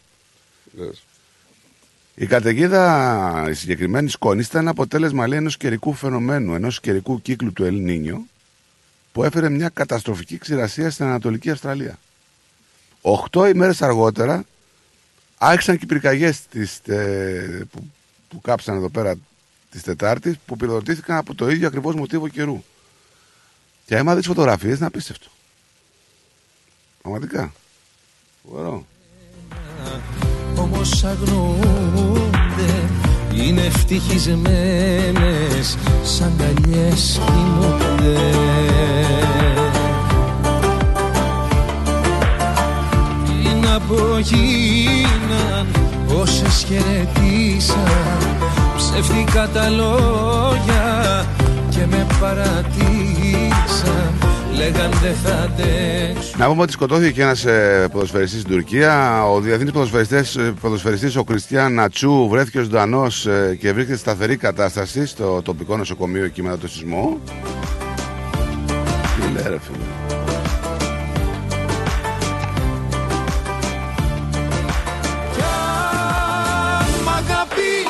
Και τους έπιασε στον ύπνο έτσι. Τους έπιασε 4 ώρα το πρωί που κοιμόντουσαν όλοι. Αυτό είναι ότι χειρότερο, ξέρεις. Νομίζω ότι αν ήταν η μέρα θα είχε περισσότερους νεκρούς. Όχι, ρε Νίκο, γιατί; Σε εργασιακό περιβάλλον, πανικό στο δρόμο. Όλοι, ήταν, όλοι το εργασιακό περιβάλλον. Όλοι ήταν στα σπίτια τους. Και Λέω, αν κοιμόντουσαν. ήταν μέρα, Ε, ναι, δεν θα κοιμόντουσαν όλοι. δεν θα κοιμόντουσαν, Εδώ αλλά θα ψεύδια στον ήταν σε ύπνο. εργασιακό περιβάλλον και, Και; ενδεχομένως ο πανικός από την κίνηση, από τα αυτοκίνητα και από αυτά. Θα ήταν είχαμε- καλή. Ε, δε, εντάξει. Πέφτανε πράγματα στο κεφάλι. Δεν ξέρω, Νίκο. Τώρα αυτό λένε και οι σεισμολόγοι. Του έπιασε στον ύπνο, όλη η πόλη κοιμόταν. Ναι, τώρα ό,τι και να λέμε. Και βλέπεις τώρα πενταόρυφη πολυκατοικία και έχει γίνει 1,5 μέτρο. Αυτό είναι δηλαδή, έχουν κολλήσει πλάκες. Έβλεπα αυτούς τους ανθρώπους της ΕΜΑΚ που επιχειρούσαν 7 μέτρα βάθος, όχι προς τα κάτω, να μπουν μέσα στα. ε, Δηλαδή, και άμα εκείνη την ώρα γίνει ένας μετασυσμό, δεν κινδυνεύει η ζωή τους άμεσα. Εννοείται. Τι, τι λες. Είναι ήρωες Στα πραγματικά. μισοερυπωμένα, ειδικά στα μισογκρεμισμένα. Αυτοί οι διασώστες, ρε παιδί μου. Όταν Και κοίταξε τώρα. Είναι μιλάμε ήρωες. μιλάμε Φοβερό. να πέσει οικοδομή στο κεφάλι σου, έτσι. Εδώ περπατάς από δίπλα, ας πούμε, και πέφτει κανένα ντουβάρι και λες την πλήρωσε άσχημα. Όχι να πέσει τώρα όλη η οικοδομή. η ζωή μου κομμάτια Στην Ελλάδα χιόνια. και τις είπα Μέχρι αύριο τα καιρικά φαινόμενα τα έντονα να πούμε Η Μπάρμπαρα Η Μπάρμπαρα ναι Έχουμε πράσινο φως Μενέντες Άνοιξε ο δρόμος για τα F35 στην Ελλάδα Πήγα να με πείσουν Χωρίς εμένα δεν θα ζήσουν Με τις μεγάλες Είχαμε ένα τραγικό περιστατικό στις Σέρες Βρήκε τη γυναίκα του στα αίματα και τον πατέρα του κρεμασμένο στην αυλή. Το είδες αυτό; Φίλε 90 χρονών τώρα ο άλλος. Πυροβόλησε την ύφη του με το φλόμπερ στο πρόσωπο. Ε, δεν πήγαινε καλά. ο άνθρωπος. 90 χρονών. Και μετά κρεμάστηκε. Κι αν μ' αγαπήσαν πολλές Πάλι μόνος μου είμαι Και εσύ μια απ' αυτές Το Instagram πρόδωσε τις βραζιλιάνες καλονές με την κόκα.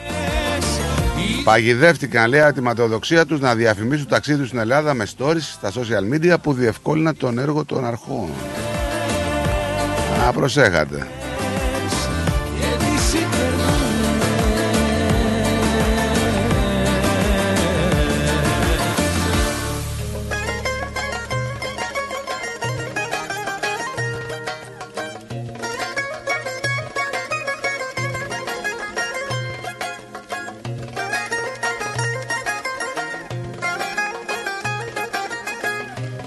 Έγινε ρε φίλε εκεί στην Ελλάδα τώρα; Τι έγινε; Ο Τσιάλτας αποφάσισε να κατέβει στην πολιτική με τον Τζίμερο και με τον Άλωνα και βγήκε η μάνα του και τον αποκήρυξε με την αδερφή του. Ναι. Δεν μπορώ να καταλάβω.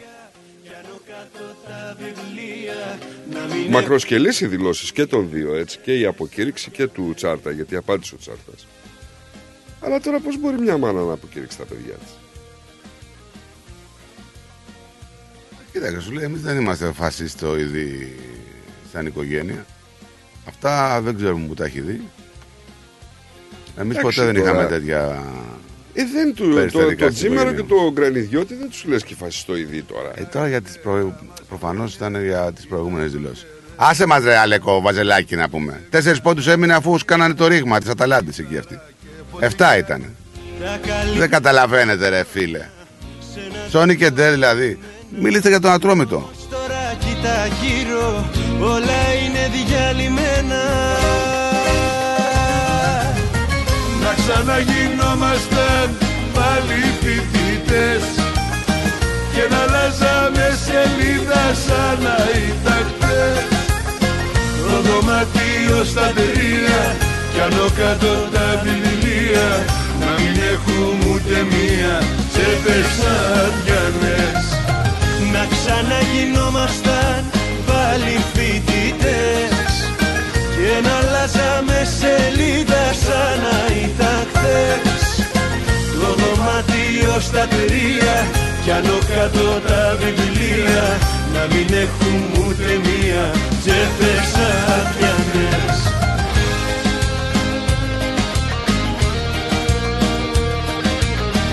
Και αυτό που θα λέμε και θα ξαναλέμε γιατί ξαναγυρνάμε στα του σεισμού να αρθούν άμεσα οι κυρώσεις των Ηνωμένων Πολιτειών και της Ευρωπαϊκής Ένωσης. Έχουν ήδη φτάσει βοήθειες σιγά σιγά εναντίον του λαού της Συρίας έτσι. Τα αμφιθέατρο θυμάμαι Τα σχονάκια πήγαινε Κάτι που θα έπρεπε αυτόματα να έχουν έρθει. ε. Τώρα μιλάμε για μια χώρα που έχει με μόνο μία ώρα ηλεκτρικό ρεύμα την ημέρα να σου πω Ε, Φίλε, 15 χρόνια πόλεμο είχαν. Τι θες να Είναι κάνεις; χωρίς καύσιμα, χωρίς αέριο, χωρίς φάρμακα, ιατρική βοήθεια δεν υπάρχει διαθέσιμη το πρώτο έτος Χιλιάδες οι θάνατοι Πού είναι η διεθνή κοινότητα ο ΕΟ Να άρει τις ε, κυρώσεις για τον αθώο Συριακό λαό και να τον Εκεί σώσει δεν ε. είναι Ουκρανία να πάνε τα κανάλια, δεν είναι. Δεν αφήνει εκεί ο, ο Θείος Σαμ. Και λέει εδώ, έχω δει ένα τέτοια. Λέει, δεν είμαστε βάρβαρος λαός Είμαστε από μια πολιτισμένη χώρα που έχει δώσει πολλά στην ανθρωπότητα. Ναι. Αλλά οι κυρώσεις σας που έρχονται σε αντίθεση με το διεθνές δίκαιο και τις αρχές του ανθρωπισμού έχουν σταματήσει τον τροχό της ανάπτυξης.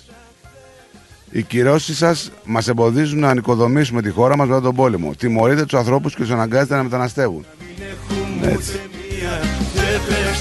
Γιατί μην νομίζετε ότι κανένας Σύριος δεν θέλει να φύγει από τη χώρα του. Αλλά Επειδή εμείς λέμε, λέμε, λέμε, λέμε και άμα δεν μιλήσεις με κάποιον άνθρωπο που έχει ζήσει τις καταστάσει αυτά, να σου πει δηλαδή τραγικά περιστατικά, σου λέει ήμασταν και όντως υπάρχουν ε, βίντεο και φωτογραφίες. άμα δεις από τη σειρία παλιά που ήταν ε, απίστευτη χώρα. Έχω έτσι. δει, έχω δει. Όπως και από το Ιράν. Μπράβο. Έχω δει. Και όλα γίνανε όταν μπήκαν οι μουσουλμάνοι μέσα. Εκεί κάπου τελείωσε το πανηγύρι. Τους βγάζανε έξω τα σπίτια και τους κρεμάγανε κανονικά. Τον έχω και μου λέει ιστορίες να πεις να κλαις. Ναι, δεν θέλω να. Ναι, να κλαις. Ξέρεις, οι περισσότεροι αυτοί. Όχι, δε- να ξέρει και ο κόσμος εκεί γιατί νομίζουν να ακούνε σε και δεν ξέρουν τι γίνεται. Ξέρεις τι γίνεται. Αυτή είναι η Ισλαμοφοβία που φοβάται ο κόσμος. Έτσι. Γι' αυτό πολλές φορές βλέπουν και τους μετανάστες, τους λαθρομετανάστες με άλλο μάτι.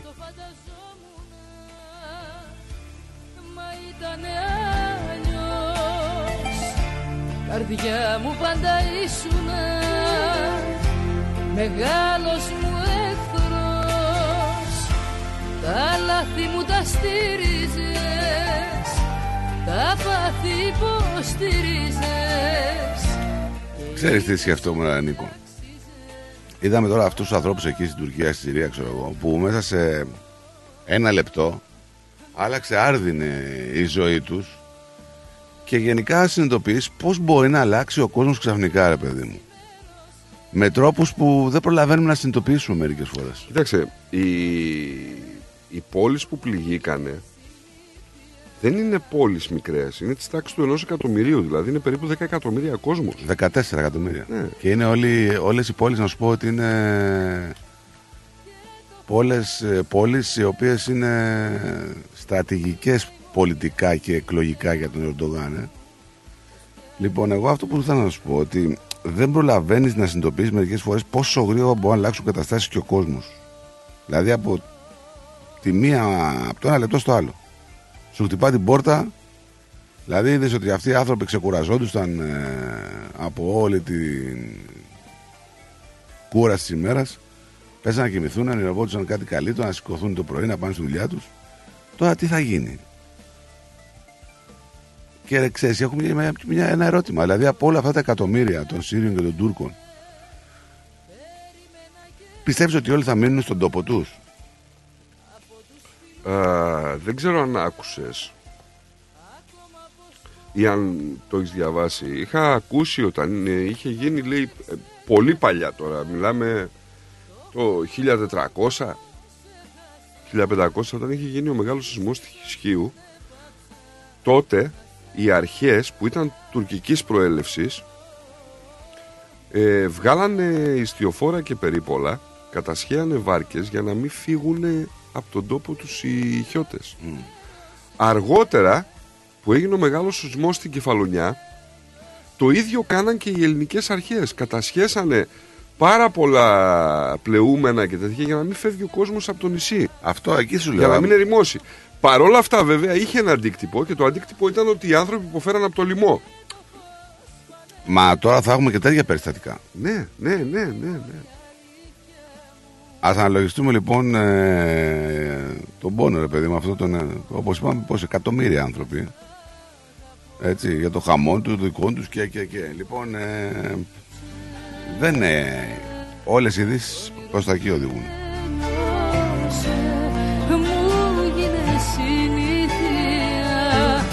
μοναξιά μου να ξύπνω Γρήγορα ξημέρωσε Και το φως φανέρωσε Είναι η μόνη αλήθεια Πάντως ό,τι και να γίνει είναι αυτό που σου έλεγα ότι δεν θα γίνουν ποτέ καλά τα πράγματα. Εχθές είχαμε ένα επεισόδιο παδικής βίας πάλι έτσι. Μαχαίρωσαν ένα 17χρονο στο κεφάλι, στο Ήλιον, ναι. όταν ε, το ρωτήσανε τι ομάδα είναι. στο Ήλιον Ναι. Ένας 17χρονο, ο οποίος βρισκόταν αμέριμνος στο πάρκο του Τρίτσι. Πάρκο Τρίτσι. Δέχτηκε επίθεση από 15 άτομα, οι οποίοι αφού πρώτα το ρώτησαν τι ομάδα είναι, στη συνέχεια του επιτέθηκαν αγρίως και τον τραυμάτισαν με χμηρό αντικείμενο στο κεφάλι. Το θύμα μεταφέρθηκε με τον αδερφό του στο Σιμανόρκλιο νοσοκομείο που νοσηλεύεται εκτός κινδύνου. Την έρευνα ανέλαβε το τμήμα ασφαλείας στο Ήλιον που σχηματίζει δικογραφία σε βάρος αγνώστων για επικίνδυνες σωματικές βλάβες και τον νόμο περί αθλητικής βίας. Εντάξει, τώρα δεν, δεν πέφτουν από τα σύννεφα. Ναι, κοιτάξτε, από τα σύννεφα δεν πέφτουμε. Αλλά θα πέσουμε από τα σύννεφα αν ο 17 χρόνος ήταν νεκρός. Σίγουρα. Και ξέρεις, τα λέγαμε. Τα ίδια Α, πράγματα με Ένα τον Άλκη. χρόνο είχε που πέθανε ο Άλκης. Δηλαδή, που πέθανε, που τους σκοτώσαν.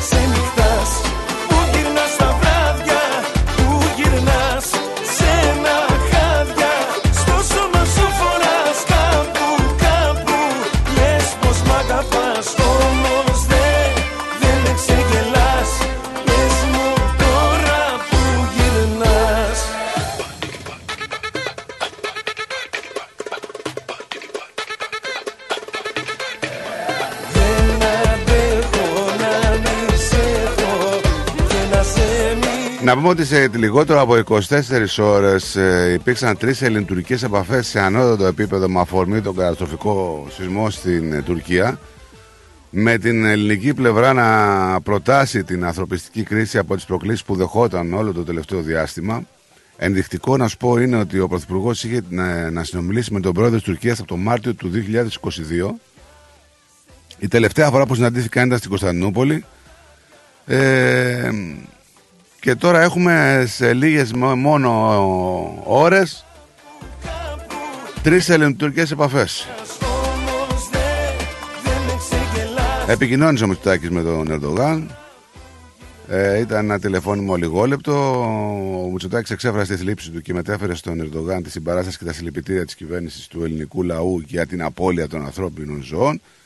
Επανέλευε επίσης την ετοιμότητα της Ελλάδας να συνδράμει άμεσα με κάθε τρόπο και πέραν της ομάδας που είχε, να, έχει πάει ήδη εκεί στην περιοχή. Ενδιαφέρον έχει και ότι για πρώτη φορά συνομίλησε ο Ερντογάν με την πρώτη Δημοκρατία, την κυρία Σαχελαροπούλου. Να πούμε ότι η τρίτη ελληνοτουρκική επαφή αφορούσε την ανταλλαγή μάτων ανάμεσα στο Δένδια και τον Τζαβούσογλου. Δεν ξέρω, ρε παιδιά. Όπως είπε και ένας που διάβαζε ένα τύπο, ότι τελικά εμείς λέει πήγαμε με νύχτα, αλλά με ανθρωπιά. Και δεν έχει και άδικο. Αγκαλιά σου θα με πείσεις Κι ό,τι Δεν ξέρω αν πότε θα γίνουμε φίλοι με τους Τούρκους τουλάχιστον σε επίπεδο κρατών. Έτσι, γιατί μας Ποτέ. χωρίζει μια άβυσο, δεν το συζητάμε αυτό. Ποτέ είναι το χρήμα στη μέση. Ναι, έχει κυλήσει πολύ αίμα ανάμεσά μας. Δεν είναι μόνο το χρήμα, Νίκο. Κυρίως το χρήμα είναι. Μόνο το χρήμα είναι. Ε, τι είναι. Δηλαδή δεν έχεις, δεν έχεις, δεν έχεις χωρίσει αίμα αυτού τους δύο λαούς. Μόνο το χρήμα είναι. Το αίμα τι το προκάλεσε; Ρε Νίκο, τώρα ε, μιλάμε για αίμα. Από τι προκλήθηκε το αίμα, Ε, έτσι, από τι περπατούν στον προκλήθηκε δρόμο το του χρήμα, πέτρα; πάντα έτσι Τι ήταν, ήτανε. το χρήμα δεν ήταν; Ποιο χρήμα ήταν; Τους έβλεπαν τους Έλληνες διαπρέπανε, θέλουν την περιουσία τους, θέλουν το, το βιός τους, Έτσι τους γίνονται χτυπήσαν, οι τους πο- οι διώξαν. πόλεμοι για κάποιο λόγο Ε, για έχουν το γίνει. χρήμα ήταν. Τι ήταν. Δηλαδή όταν ε, πολεμούσαν τότε πολεμούσαν το γέγεντε επεκτατικότητα; Ποια επεκτατικότητα; Οι Τούρκοι. Πού επεκτατικότητα, Στην πού. Ελλάδα, ρε Νίκο. Που ήταν 400 Πριν χρόνια. 400 χρόνια. Ναι, πριν. Δηλαδή, α, τα έχεις ξεχάσει, δηλαδή αυτά δεν υπάρχουν. Το χρήμα και το χρήμα και το χρήμα. δεν δεν είναι μόνο ήταν. το χρήμα μεταξύ των δύο λαών αυτών. Δηλαδή τώρα το χρήμα είναι. Αγεφύρωτο το χάσμα, στράτο. Αγεφύρωτο το χάσμα, όχι από το Αγεφύρωτο. χρήμα όμως. Δεν έχει να χωρίσει χρήμα με τον Τούρκο. Πλέον όμως μόνο αυτό έμεινε. Εντάξει. Το θέμα είναι ότι δεν ξέρω αν αυτό μπορεί να σβηστεί με οποιοδήποτε ανθρωπιστική καταστροφή. Έτσι. Δεν ξέρω με μου θρύν, πολύ θρύνος, τέλος πάντων. Καταστρέφομαι με αυτή τη σχέση Καταστρέφομαι αλλά μ' αρέσει Όσο με κρατάς ερωτευεμένο Δίπλα σου εγώ θα μένω Μιλάμε λέει για Άκια Ατρόμητο, δηλαδή δεν τι γίνεται στην Αγγλία με τη Manchester City. Δεν έχω δει. Σε γελάσου, Νικόλα. Και λέει το θυμάται ο Νικόλας, σκοτίνιασε λέει ο τόπος τότε, το 80 τόσο που είπαμε. Θα πολεμήσω όσα κι αν μου λένε Θα συνεχίσω τι μας έχω γίνει Καλά το ξέρω Μας αγαπάω κι ας υποφέρω Για να σε κρατήσω Θα πολεμήσω όσα κι αν μου λένε Θα συνεχίσω με κρατάς δεμένο Στον ερωτά σου Για πάντα θα με εδώ κοντά σου Για ποια εταιρεία λέγαμε ότι είχε υπερδιπλασία στα κέρδη της; Ε, για μια πετρελαϊκή εταιρεία. Και η BP ανέφερε ετήσια κέρδη ρεκόρ. Για αυτή νομίζω δεν λέγαμε. Νομίζω. Όχι, για κάποια άλλη λέγαμε, αλλά δεν, είμαι, δεν θυμάμαι. Λέει ότι εκτινάχθηκε πάνω από 39 δισεκατομμύρια δολάρια το 2022 από τα 18,5 δισεκατομμύρια που ήταν ένα χρόνο πριν. Για εδώ μιλάμε πάντα έτσι. Ναι. Ε; ναι. Αυτό να σου πω, ξεπέρασε τα 38,6 δισεκατομμύρια δολάρια που είχε κερδίσει η BP το 2008 όταν οι εντάσεις στο Ιράν και την Ιγυρία όθησαν τις παγκόσμιες τιμές του πετρελαίου σε ρεκόρ άνω των 212 δολαρίων το βαρέλι. Ε, τι πληρώνει ο Κοσμάκης. ρε. Για όλη τη καμπούρα του Κοσμάκη Έτσι. οικονομάνε. Πάμε σε διάλειμμα και γυρνάμε. The Greek Breakfast Show. Ρε φίλε, τι τυρί είναι αυτό που ψήνεις και μας έχει σπάσει τη μύτη; Είναι το Ταλαγάνι Ήπειρος, το ελληνικό παραδοσιακό τυρί σχάρας από 100% εγωπρόβιο γάλα και φρέσκο δυόσμο. Δοκίμασε. Πόρε φίλε, απίστευτο. Πλούσια γεύση, μαστιχωτό, πεντανόστιμο, είναι το κάτι άλλο. Δεν το συζητώ και μπορεί να το ψήσει στη σχάρα, στο τηγάνι, στην τοσχέρα ή ακόμα και να το τρίψεις στα μακαρόνια. Τέλεια. Ταλαγάνι Ήπειρος. Ζητήστε το στα τέλη της γειτονιάς σας. Δοκιμάστε το τώρα. Eperos Telegani is a traditional Greek cheese that can be served in a variety of ways. Made from sheep and goat's milk, with a hint of fresh mint, Telegani retains its full flavour and rich aromas, however you choose to enjoy it, be it pan-fried, grilled, or grated over your favourite pasta dish. Find Eperos Telegani in your local deli today. Έλα Μαρία, τι κάνεις, σου έχω νέα. Α, για πες. Η Κατερίνα από δίπλα θα στείλει και αυτή τον Νικολάκη της στο παιδεία Greek School. Να σου πω την αλήθεια, σκέφτομαι και εγώ να στείλω την Ανούλα, αλλά δεν ξέρω και πολλά πράγματα. Θα σου πω εγώ που ξέρω, μιας και τα τρία τελευταία χρόνια στέλνω το Σπύρο εκεί. Έχουν μικρά τμήματα, Έλληνες δασκάλους με διακρίσεις, χρησιμοποιούν ελληνικές εκπαιδευτικές εφαρμογές και virtual reality που τρελαίνονται τα πιτσιρίκια. Κάνουν και εκδρομές συχνά. Α, τι καλά. Και επειδή ξέρω ότι στην Ανούλα σου αρέσουν και οι χοροί, κάνουν και μαθήματα ελληνικών παραδοσιακών χωρών. Καλά, τώρα με έπεισες. Όχι, τώρα θα σε πείσω. Επειδή ακούς ρυθμό, έχεις και 10% έκπτωση. Δεν το πιστεύω. Πού μπορώ να κάνω εγγραφή; Στο 03 90 28 2088 ή online στο pediagreekschool.org.au Παιδεία Greek School Clayton South. Μαθαίνουμε ελληνικά διασκεδάζοντας. Παιδεία Greek School. Οι εγγραφές ξεκίνησαν. Τώρα στο Παιδεία Greek School μαθαίνουμε και μοντέρνο χορό με το θρηλυκό Alki Manasi από το Dance with Alkis. Ακολούθησέ μας παντού. Σε Instagram, Facebook και YouTube. Ρυθμός Radio. Η Absolute Business Brokers υποδέχεται το 2023 και παρουσιάζει Αγαπώ, αγαπώ μια πιτσιρίκα Ματέος Γιαννούλης Live Σάββατο 11 Φεβρουαρίου στο Q Room. Δώσε πόνο δυο λιτσί, να καεί το μαγαζί Ο Ματέος Γιαννούλης φέρνει το γλέντι από την Ελλάδα στη Μελβορνή. Μαζί του ο Κώστας Αριστόπουλος, η Ξένια Βέρα, ο Γιάννης Σιδέρης και ο Μάκης Αριστόπουλος. Μία νύχτα, ένα ατελείωτο γλέντι. Κοριτσάρα μου για σένα Ματέος Γιαννούλης Live. Σάββατο 11 Φεβρουαρίου στο Q Room 371 Settlement Road, Thomastown. Εισιτήρια και κρατήσεις στο 0422 472 006 και στο 0415 640 933. Μην το χάσετε.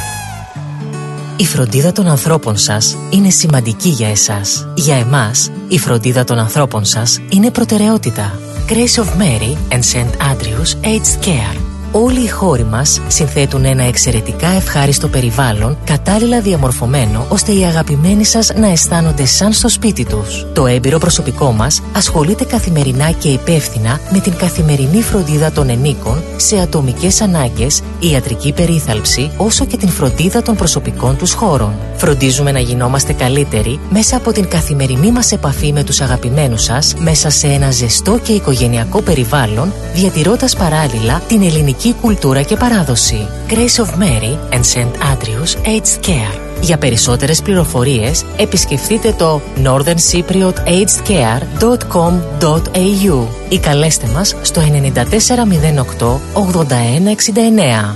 Found by the community of Cypriots of the northern suburbs of Melbourne. Η ώρα είναι 11. Η ώρα στην Ελλάδα είναι 2 τα ξημερώματα. Και τώρα επιστρέφουμε στο Greek Breakfast Show με Στράτο και Νικό, το αγαπημένο ελληνικό πρωινό σοου της Αυστραλίας.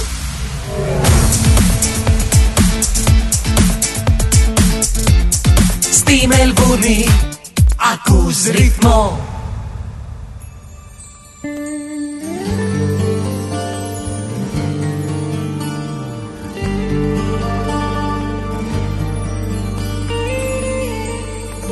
Μπήκε σαν φως ένα δωμάτιο σκοτεινό Κι άρχισα όνειρα να κάνω για το αύριο. Μα χέρι έγινε σε χέρι παιδικό Μια σταλά αίμα της καρδιάς μου το τετράδιο. Μια σταλά αίμα της καρδιάς μου το τετράδιο. Πόσο με πλήγωσες, πόσο με πόνεσες Θέλω να κλάψω μα τα βλέμματα φοβάμαι. Σου είχα πει πως αγαπώ και με τιμώρησες Μου είχες πει πως μ' αγαπάς και το θυμάμαι. Πόσο με πλήγωσες, πόσο με πόνεσες Μου είχες πει πως μ' αγαπάς και το θυμάμαι. Το θυμάμαι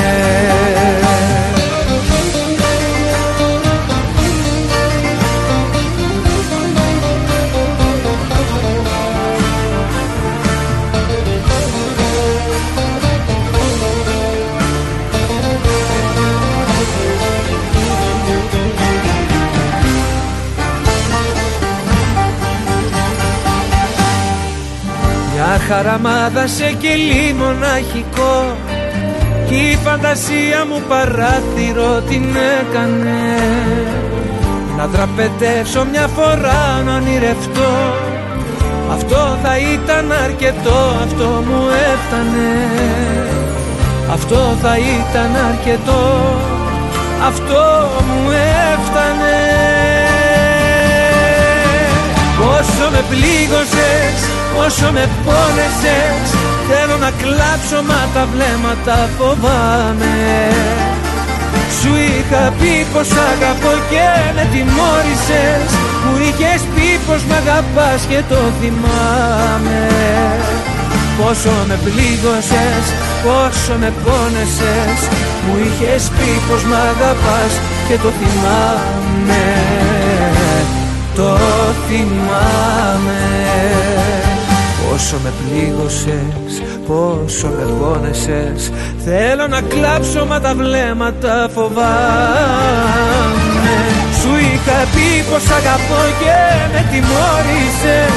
Μου είχες πει πως μ' αγαπάς και το θυμάμαι Πόσο με πλήγωσες, πόσο με πόνεσες Μου είχες πει πως μ' αγαπάς και το θυμάμαι το θυμάμαι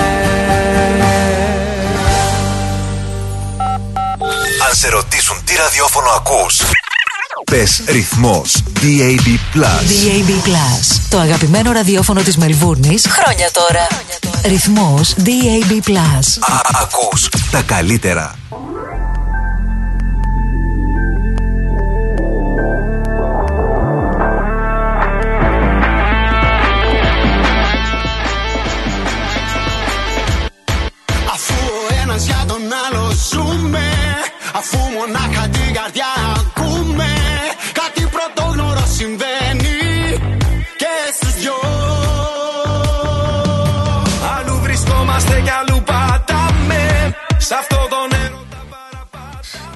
Πολλές πολλές καλημέρες.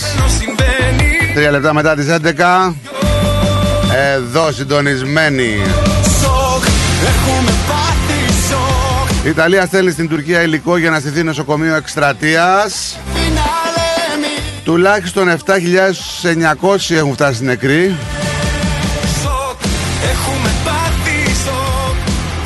Συναγερμός στην Ιταλία επιστολή με απειλές κατά του Ταγιάννη εστάλει στο Υπουργείο Εξωτερικών Η διάσταση Μόλις το 41% η δημοτικότητα Biden πριν από την ομιλία για την κατάσταση του έθνου.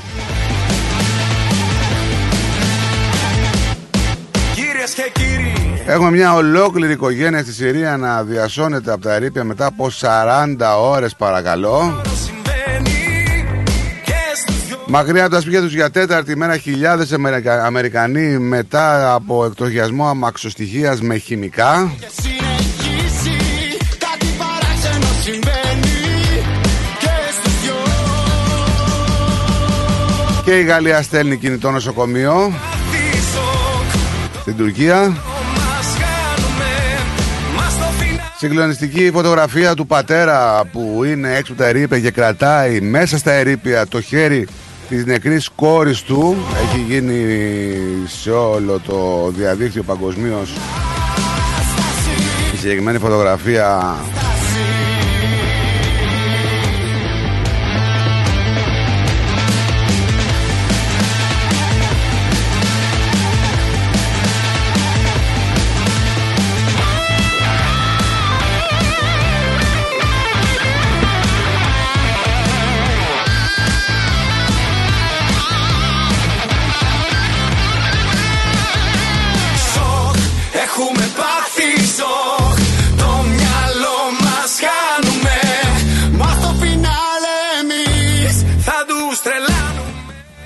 Έχουμε τους Γερμανούς που λένε ότι η Ρωσία είναι η μεγαλύτερη απειλή της παγκόσμιας ειρήνης. Η κατάσταση Επανάσταση Δικαστήριο στη Ρωσία αφαίρεσε οριστικά τις άδειες των εφημερίδων Νοβάγια Γκαζέτα και Νοβάγια Ρασκά Γκαζέτα και λάθος να το είπα, δεν το καταλάβατε. Πάρε μαγκαλιά Λοιπόν, ε, Κάν τη νύχτα αυτή να αξίζει Πάρε μαγκαλιά λοιπόν, να σου πω κάτι. Τώρα κάτσε να σου φτιάξω και το μικρόφωνο.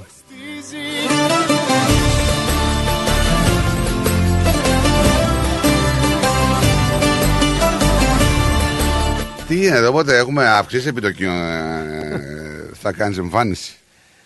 Ανεβήκαν οι τόκοι, ναι, χθες. Ανεβήκαν. Καλημέρα να πούμε στο Καλημέρα. φίλο μας αγαπημένο συνεργάτη τον Σταύρο Μπατζίδη από το Brian Real Estate. Ε, καλώς ήρθες φιλαράκι. Ευχαριστώ. Γιατί ε, 9 φορές τώρα σε 11 μήνες ανέβηκαν οι τόκοι. Εντάξει, αυτό δεν ξαναγίνει τόσο μικρό χρονικό διάστημα. Πολύ δύσκολο. Πολύ Ε, δύσκολο. ένα τη συνεχόμενη. Μπαμ μπαμ. Μπαμ, μπαμ. Και το δύσκολο ποιο είναι; Και Ε, μπαμ μπαμ δηλαδή μπαμ μπαμ μπαμ μπαμ. Πυροβολάνε κανονικά. Το- ε, ε, εκεί που πολλοί έχουν πρόβλημα στράτο είναι πως ε, το πέρσι και πρόπερσι λέγανε πως οι τόκοι δεν θα ανεβούν το, το, το RBI Ναι. έλεγε δεν θα ανεβούν το Reserve Bank Australia είπε δεν θα ανεβούν οι τόκοι Δεν θα ανεβούν 10 φορές, μπορεί να ανεβούν 9. όχι Ναι. δεν θα ανεβούν μέχρι το 24 Καλά. δηλαδή δεν το προβλέψαν ούτε αυτοί και τη συμβουλή που δώσανε αυτοί τώρα έχει περάσει πάρα πολύ κόσμο και εκεί έχουν πάρα πολλοί έχουν Έχει επηρεαστεί ο κόσμος. έτσι. Πάρα πολύ έχει επηρεαστεί. Έχουν δε, μεγα, πολύ upset. Τι να, τι να σας πω. Μεγάλη διαφορά στις δόσεις. Ναι. Πολλοί τώρα... Α, και το άλλο το δύσκολο για πολλούς είναι κάποιοι έξυπνοι είχαν βάλει και fixed, uh, fixed rights και οι τόκοι τους τώρα θα πάνε από 2% στα 6% σε τρεις μήνες. Είχαν βάλει fixed rates. Ε. Ναι, αυτό είναι το δύσκολο. Δηλαδή, εμείς κοιτάμε τώρα για την κυβέρνηση και για τους, ε, για τους experts, να πούμε, expert, industry experts, να πούμε, να μας δώσουν συμβουλές. Δεν θα ανεβαίνουν οι τόκοι μέχρι το 24 και πόσοι πήγαν και αγοράσαν σπίτια. Τώρα, Καλά. 9 φορές σε 11 μήνες. Είναι φαινόμενο παγκόσμιο η άνοδος των επιτοκίων και στην πατρίδα, δεν ξέρω γιατί δραστηριοποιείσαι και εκεί. Ναι. Βλέπουμε και εκεί ότι υπάρχει πρόβλημα και όσοι ειδικά είχαν πάρει δάνεια σε ελβετικό φράγκο Αυτή είναι που την έχουν πατήσει χειρότερα, έτσι. Διάβαζα. Ναι. Εδώ τι γίνεται όμως, τώρα; Εντάξει, Κοίταξε, το, είχα- οι είχα- πωλήσει συνεχίζουν. Οι πωλήσει συνεχίζονται φυσικά να πούμε ότι είχαμε έτσι μια πολύ μεγάλη φούσκα αγορών Ναι, στην περίοδο της πανδημίας. ναι. Είχαμε πάρα πολλές πωλήσεις στην περίοδο της πανδημίας. Δεν υπήρχε και ο λόγος. Γιατί πολλοί δεν ξέραν τι θα, τι θα φέρει το μέλλον. Ε, μπορούσαν να δουλεύουν και από ε, την επαρχία. Δεν έπρεπε να είναι μέσα στο CBD ή να είναι κοντά, ε, να πούμε, στο, σε συνοικίες που είναι κοντά. Ναι, ναι. Το Oakley δεν είναι μακριά. Ναι. Ε, το Clayton, όλα αυτά τα μέρη είναι κοντά. Ναι. Και λέγανε εντάξει, μπορούμε εμείς να δουλέψουμε και από το σπίτι. Και αυτό έχει συνεχιστεί ε, για διάφορες κάποιες δουλειές. εταιρείες, ναι. Για διάφορες δουλειές. Τώρα ξέρω άτομα που είναι ε, σε marketing και, και IT και αυτοί δουλεύουν από το σπίτι ακόμα. Και πολλές εταιρείες μειώσαν και το προσωπικό τους για αυτό Ναι, το λόγο. βέβαια. Έτσι. Δηλαδή απαλλαχτήκανε από άλλα έξοδα. Η αλήθεια είναι ότι έχουν γυρίσει αρκετοί στο CBD, έτσι πάλι που δουλεύαν από Ναι. το σπίτι με τηλεργασία. Έχουμε περίπου στο 60% να είναι το νούμερο αυτό και θα είναι και ακόμα μεγαλύτερο από ό,τι λένε πληροφορίες. Μμ. Ε, γιατί πρέπει να γίνει και αυτό ρε παιδιά τώρα. Χτίρια δεν μπορούν να μένουν άδεια και α, Το χωρίς να προσωπικό, ο άλλος λόγος που μειώθηκε το προσωπικό ε, Νίκο είναι πως ε, δεν ξέρω να σας πω στα ελληνικά αλλά πολλές δουλειές γίνανε automated. Ναι. Παράδειγμα τώρα εγώ πάω σε ένα, σε ένα pub, Αυτοματοποιήθηκαν. Πάω, πάω σε ένα pub και αντί να έρθει τώρα η σερβιτόρα Ε, να μου πάρει την παραγγελία, έχω το QR code. Προχθές ήμουνα και- να Έτσι, ναι. πούμε στο, στο Victory. Ήμουνα, Ναι, ναι. Πήγα εδώ το Victory που κέρδισε. Παραγγέλνεις, Και- πληρώνεις και έρχεται. Εκεί όλα. Τα πληρώνω, τα κάνω όλα. Κατάλαβες. Και έτσι μειώθηκε και το προσωπικό. Τα λέγαμε τη... σε περασμένες εκπομπές αυτές ότι το να πηγαίνουμε στο σούπερ μάρκετ απλό παράδειγμα και να κάνουμε check-out μόνοι μας Ναι. Δηλαδή να πληρώνουμε κάποια στιγμή θα γυρίσει boomerang στους εργαζόμενους Ναι, ανθρώπους έτσι. αυτό είναι το μόνο σίγουρο. Ε, δεν ξέρω πού θα πάει αυτό το πράγμα. Είπαμε ότι η τεχνολογία καλά είναι να υπηρετεί τον άνθρωπο. Αν φτάσουμε σε ένα σημείο η τεχνολογία να υποκαθιστά τον άνθρωπο, δεν ξέρω. Αυτό θα μας έρθει σε κακό, αυτό να σου το πω. Ναι. Αλλά Κοίταξε, σαν... Έχει, έχει γίνει αυτό ήδη σε πάρα πολλά πράγματα που τα προσπερνάμε. Δεν ε, μας φαίνεται δηλαδή, μας φαίνεται κάτι φυσικό πλέον. Μας φαίνεται ευκολία. Και Ναι. φυσικό σε κάποια πράγματα, ότι έτσι είναι. Μας Ωραία. φαίνεται ευκολία γιατί δεν μας αγγίζει. Να, το πρόβλημα είναι σαν α, άνθρωπος που έχω και εγώ επιχείρηση, είναι δύσκολα για μένα ε, που το προσωπικό δεν είναι, να πούμε, reliable. Ξέρεις, δεν είναι από το, το παλιό κόψιμο ξέρεις, που ήμασταν εμείς. Λέγαμε ό,τι και να γίνει θα πάμε στη δουλειά το πρωί. Ναι. Εδώ πόσοι και πόσοι τη Δευτέρα ε, με παίρνουν τηλέφωνο και δεν έρχονται στη δουλειά. Είναι δύσκολο αυτό. Σαν επιχείρηση. Και, και ξέρεις, αυτό θα, θα γυρίσει boomerang κάποια στιγμή στους ίδιους. Ναι, βέβαια. Βέβαια θα, θα γυρίσει. Εντάξει, ξέρω ότι η Δευτέρα είναι μια δύσκολη μέρα, αλλά δυστυχώς τι να κάνουμε, έτσι είναι η ροή, έτσι είναι Ναι. οι συνθήκες των πραγμάτων. Δεν, δεν γίνονται διαφορετικά. Ναι, έτσι σωστά. Βέβαια, είναι και, ξέρεις, είναι και τα προνόμια που έχουν κάποιοι άνθρωποι και δεν μιλάω μόνο από πράγματα που μπορεί να δίνει το κράτος ή τα δικαιώματα που μπορεί να έχει ένας εργαζόμενος.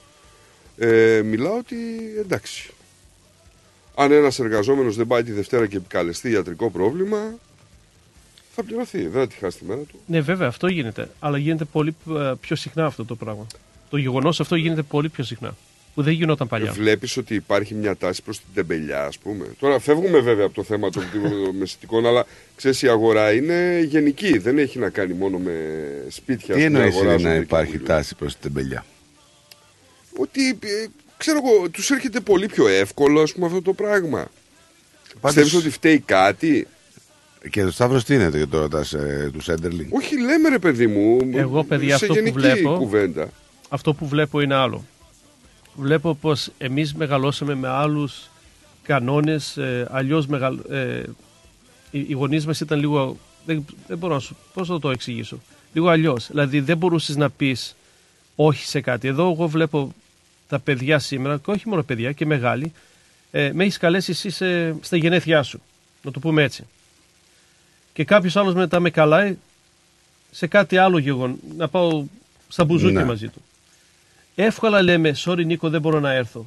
Εμείς μεγαλώσαμε αλλιώς. Όταν λες ναι σε κάποιον, λες αυτό είναι με μένα. Είναι όλα οκ.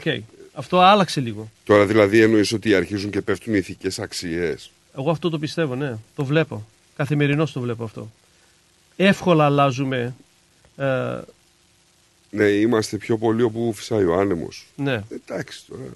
Ε, κοίταξε, κάποια στιγμή για να επαναφέρουμε την κουβέντα ξανά εκεί που ήμασταν, κάποια στιγμή τις εργασιακές σχέσεις θα τις επηρεάσει αυτό το πράγμα. Ναι. Είτε θέλεις λίγο η τεχνολογία, είτε θέλεις λίγο η νοοτροπία, είτε θα αρκούμαστε σε κάποια πράγματα.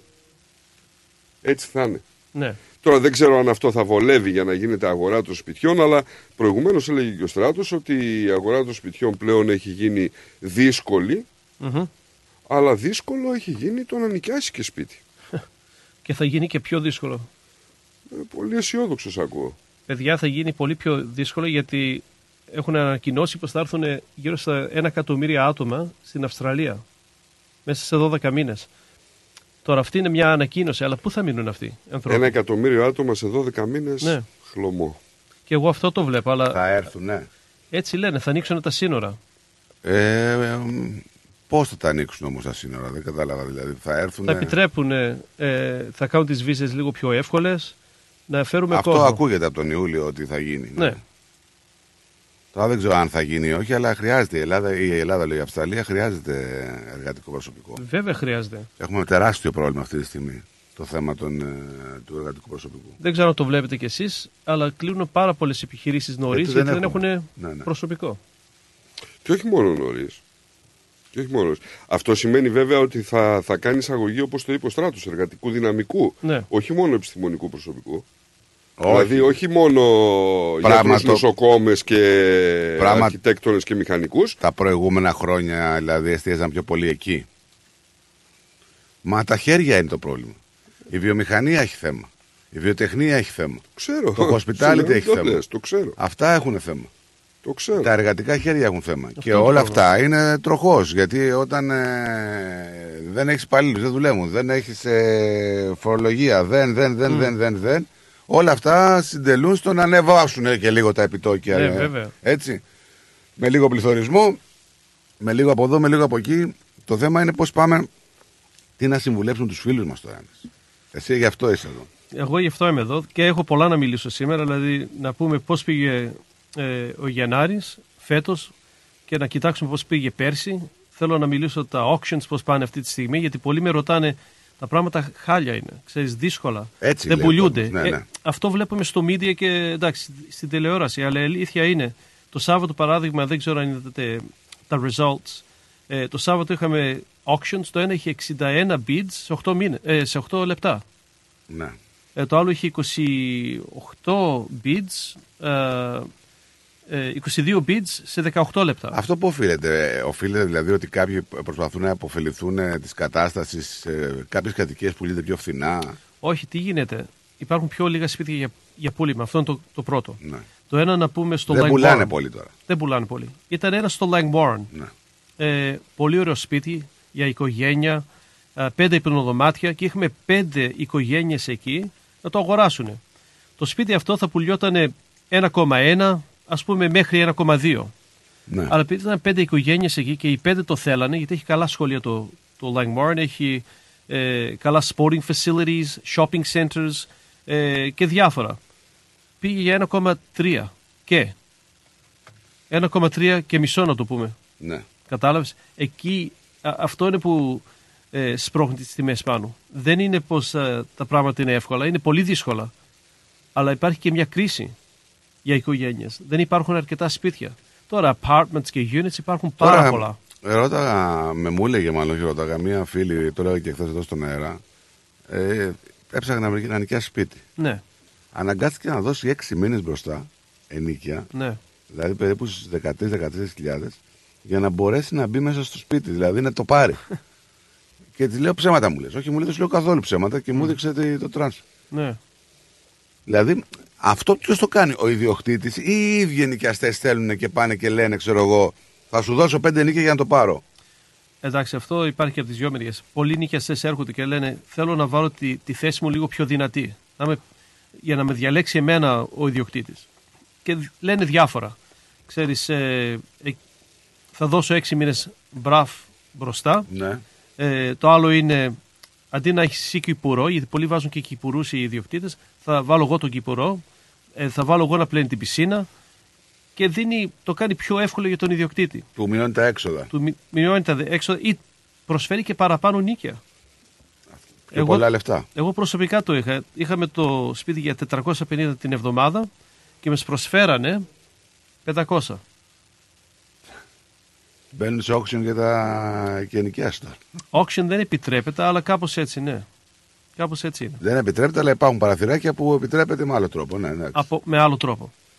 Αλλά αυτό που έλεγα πριν, υπάρχουν πιο λίγα σπίτια για πούλημα. αυ- Αυτό το, το, το Γενάρη που μας πέρασε, πουλήσαμε στη Βικτόρια 3.000 σπίτια. Πέρσι πουλήσαμε 4.300 σπίτια. Δηλαδή είχαμε το μήνα Ιανουάριο περίπου χίλια σπίτια λιγότερα. Ναι. Ε, 1.300 σπίτια. Είναι 30%, τη 40-35% Έχει πέσει. είναι πολύ. Δεν Και όταν είναι- μιλάμε με το domain.com ή το realestate.com μας λένε είμαστε περίπου στα 25 με 30% κάτω σε σπίτια που είναι πάνω στο website για πούλημα. Υπάρχουν πιο λίγα σπίτια για πούλημα. Αυτό τώρα τι, πε- ο άλλος φοβάται να πουλήσει μήπως ε, ανέβουν Γιατί είναι εγώ να πεσμένες πουλήσει οι μήπως τιμές. ε, έχουν πέσει οι ίδιοι οι τιμές; Είναι Τι γίνεται; πολλοί οι λόγοι. Ο ένα, είναι- το ένα είναι στο, co- ε, τον καιρό του COVID αγοράσαν το σπίτι σε μεγαλύτερη τιμή. Ναι. Με την τράπεζα έχουν ένα διακορονισμό που εντάξει έχουν, είναι approved και έχουν το δάνειο. Αν το πουλήσουν το σπίτι και πρέπει να ξαναπάνε μετά να, να κάνουν αίτηση στην τράπεζα, Δεν θα εγκριθεί. δεν θα εγκριθεί. Εκεί είναι που φοβούνται πολύ. Αυτό είναι, το, αυτό είναι ο ένας λόγος. Ο άλλος λόγος είναι θα πουλήσουν το σπίτι για πιο, πιο λίγα από ό,τι χρωστάνε. Το αγοράσανε για ένα εκατομμύριο και τώρα μπορεί να έχει η αξία 900.000. Και το δάνειο να είναι 910. Θα χρωστάνε κιόλας. Ναι. Ο άλλος λόγος, αν πουλήσουν, πού θα πάνε. Ε, συγγνώμη λίγο, γιατί το λέγαμε την άλλη φορά αυτό με το στράτο. Αν κάποιος ρε παιδί μου δεν μπορεί να πληρώσει το δάνειό του και το παίρνει το σπίτι η τράπεζα. Ναι. Αν χρωστάει 800 χιλιάρια και το σπίτι του το πάρει η τράπεζα για 600 θα χρωστάει τα 200 τα υπόλοιπα. Δύσκολα, ανάλογα και την περίπτωση του οικονομική κάθε άνθρωπο. δύναμη. Δηλαδή, αν είναι bankrupt, όχι δεν μπορεί. Όχι δεν μπορεί.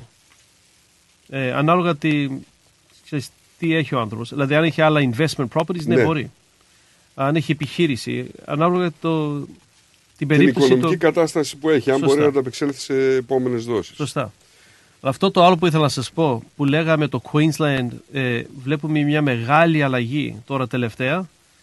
Ε, σας έστειλα ένα email σήμερα το πρωί. Παιδιά, το Queensland για πρώτη φορά έχει κάνει πιο πολλά auctions από το New South Wales και το Victoria. Το Victoria είναι ο βασιλιάς του auction.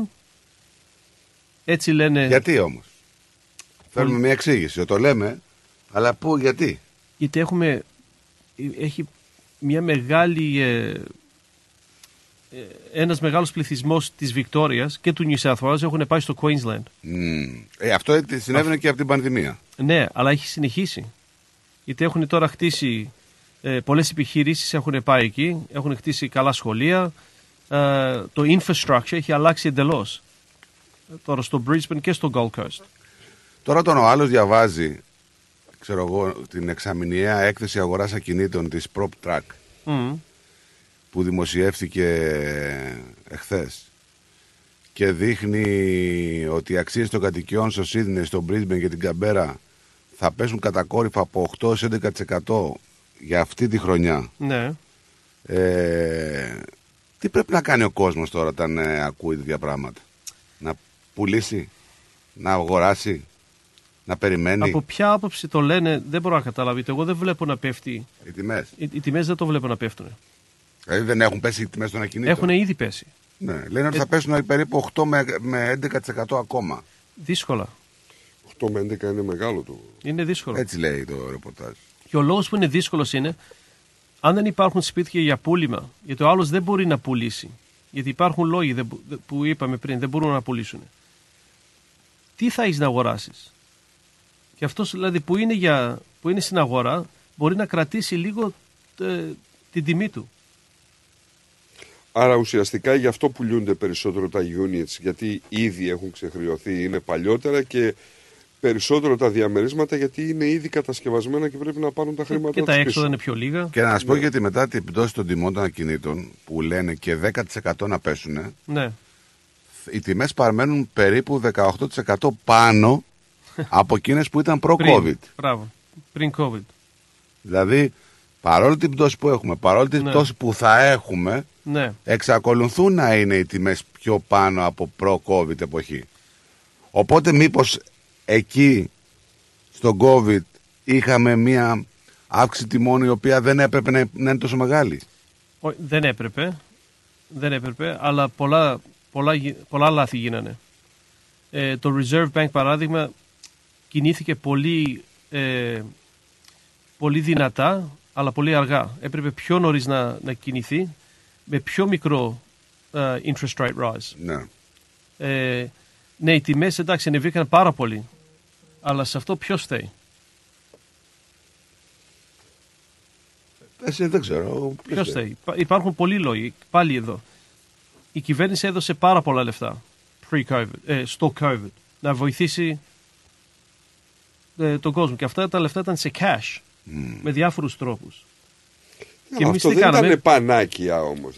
Αυτό δεν ήταν ένα μόνιμο επίδομα. Δηλαδή, κάποιος κόσμος πήρε κάποια λεφτά, συσσωρεύτηκαν γιατί δεν έβγαινε έξω. Τα έξοδα του δεν ήταν τόσο Εντάξει, πολλά ρε Νίκο, ενδεχομένως. αλλά σαν ανθρώποι δώσιμοι σήμερα είμαστε. Ναι, είχε κόψει ας πούμε τι τις μετακινήσεις του που είναι ένα έξοδο σαν βεζίνες. Είχε κόψει ενδεχομένως μια έξοδο με τα ποτά, τις ταβέρνες, το οτιδήποτε. Και ε, λογικό είναι ότι κράτησε κάποια λεφτά. Αυτά τα λεφτά ναι, μπορεί να τα χρησιμοποίησε για να μαζέψει ένα deposit, να, να κάνει μια αγορά ενός σπιτιού, αλλά αυτό εκτόξευσε τις τιμές. Τώρα αυτό που είπατε πριν για τις τιμές ε, των ε, unit και των πιο παλιών σπιτιών που είναι εξοπλισμένα και ίσως είναι σε καλύτερες τιμές πώλησης.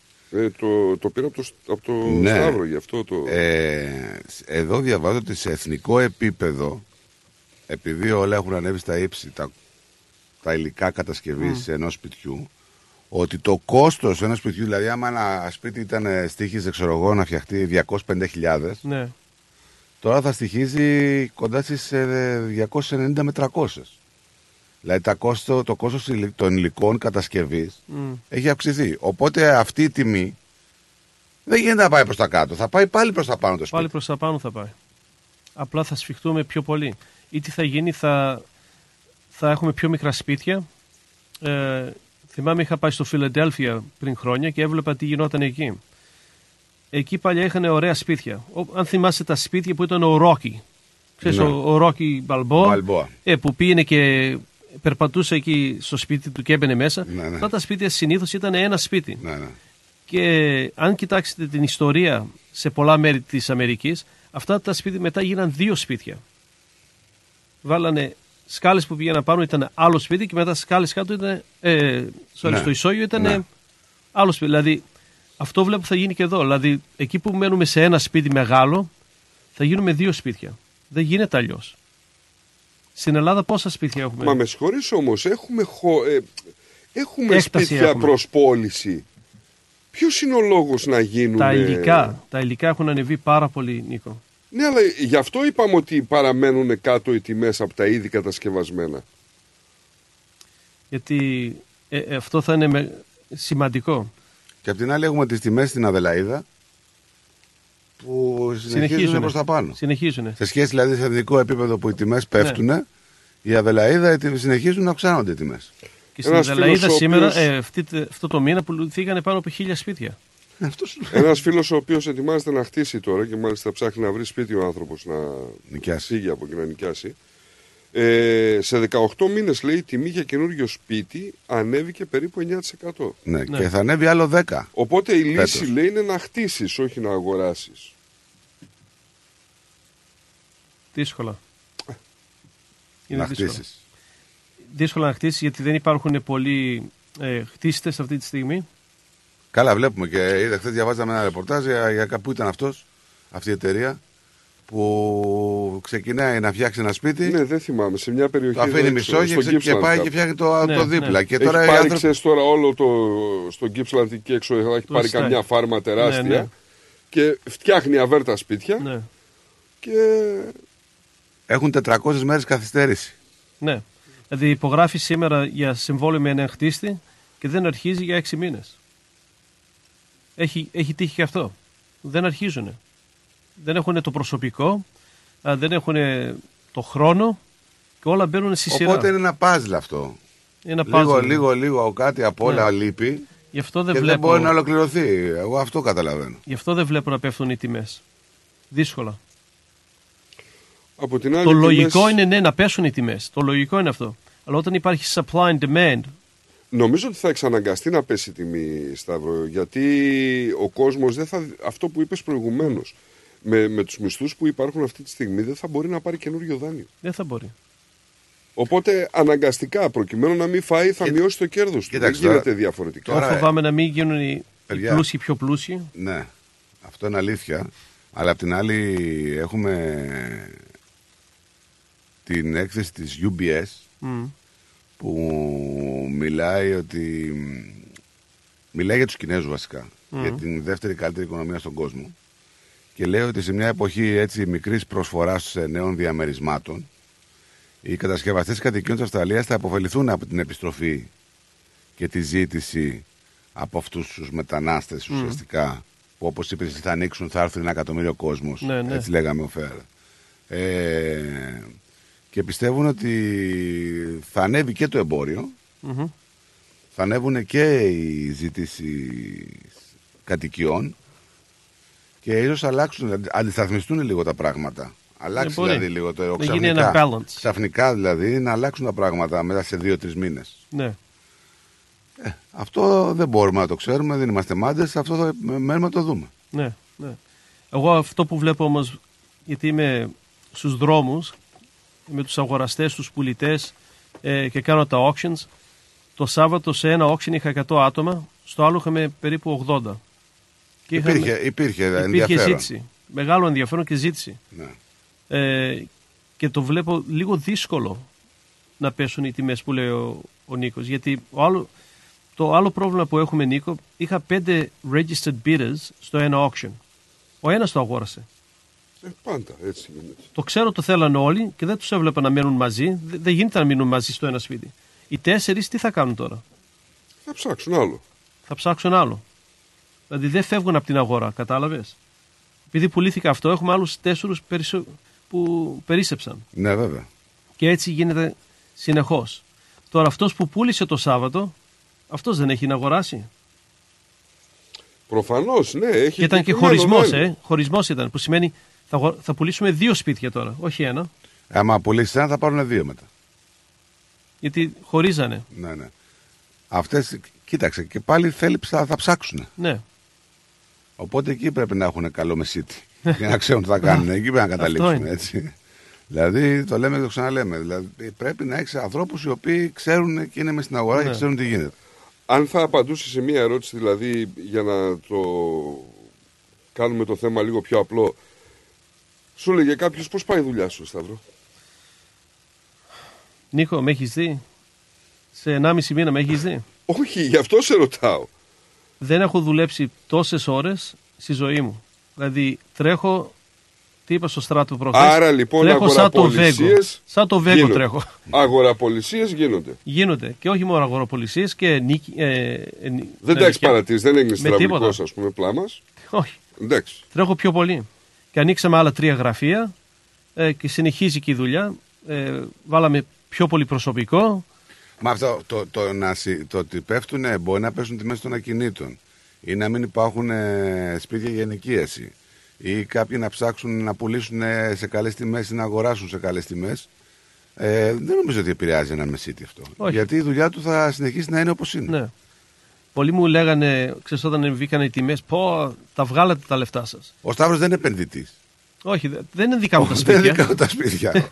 Ο Σταύρος την προμήθειά του παίρνει σαν ε, μεσίτης. Εγώ Οπότε αυτό το ίδιο πράγμα θα κάνει. Είτε Ναι. παίζουν οι τιμές είτε δεν παίζουν. Δεν τον ενδιαφέρει. Εμείς είμαστε εκεί να κάνουμε solve ε, τα προβλήματα των, των ανθρώπων. Αυτή είναι η δουλειά μας. Να. Ναι. Ωραία, πάμε σε διαφημιστικό διάλειμμα. Θα κάτσεις και μετά μαζί μας. Ναι. Ωραία και γυρνάμε. The Greek Breakfast Show. Η Big Stage Entertainment ήρθε για να ντύσει τις νύχτες της Αυστραλίας με τα πιο αξέχαστα ελληνικά live events. Μάκης Χριστοδουλόπουλος, Australia Tour 2023. Ο άρχοντας του λαϊκού τραγουδιού έρχεται στην Αυστραλία με την ορχήστρα του, τον εγγονό του Μάκη Τζούνιορ και τον Παναγιώτη Πλακιά στο κλαρίνο. Σάββατο 11 Φεβρουαρίου, Σίδνεϊ, στο Φεγγάρια, 325 Bergwood Road, στο Μπέλμορ. Σάββατο 18 Φεβρουαρίου, Μελβούρνη, στο Ναύπακτος House, Ross Street, στο Χέδερτον. Μάκης Χριστοδουλόπουλος, Australia Tour 2023. Κλείστε εισιτήρια στα 0422 303 882, στο 0409 386 539 και στο 0413 865 162. Βρείτε μας στα social media Big Stage Entertainment και μάθετε περισσότερα. Χορηγός επικοινωνίας Ρυθμός Radio. Ω, ωραίο αυτοκίνητο, ωραίο χρώμα, καλορίζικο, καλοτάξιτο. Ευχαριστώ πολύ. Cars of Melbourne. Βρήκα επιτέλους το αυτοκίνητο που έψαχνα. Και το χρώμα και η μάρκα που ήθελα. Λίγα χιλιόμετρα και επιστοποιημένο με εργοστασιακή εγγύηση. Και ο πάνω, μόλις πήρε από το Cars of Melbourne το επαγγελματικό βαν που ήθελε. Και από τιμή; Δεν θα βρεις αλλού καλύτερη. Και με δυνατότητα δανειοδότησης. Πάνω στην ώρα. Καιρός να αλλάξω αυτοκίνητο. Τι περιμένεις; Cars of Melbourne. Εκεί σίγουρα θα βρεις αυτό που ψάχνεις. Μεγάλες ευκαιρίες μεταχειρισμένων αυτοκινήτων, πάνω από 250 αυτοκίνητα από όλες τις μάρκες. Δεν μου λες, hatchback έχει; Βρε πήγαινε σου λέω, αυτοκίνητα επιβατικά επαγγελματικά, SUV, sedan, van, wagon, hatchback, four-wheel drive. Cars of Melbourne. Ο Πίτερ και ο Σπύρος Χριστόπουλος πρόθυμοι να σας εξυπηρετήσουν. 1109 Sydney Road, Coburg North. Τηλέφωνο 9354 8828 ή στο 0412 335996. carsofmelbourne.com.au Το επόμενο σου αυτοκίνητο είναι εδώ. Cars of Melbourne. Ήρθε η ώρα να αγοράσεις το σπίτι των ονείρων σου.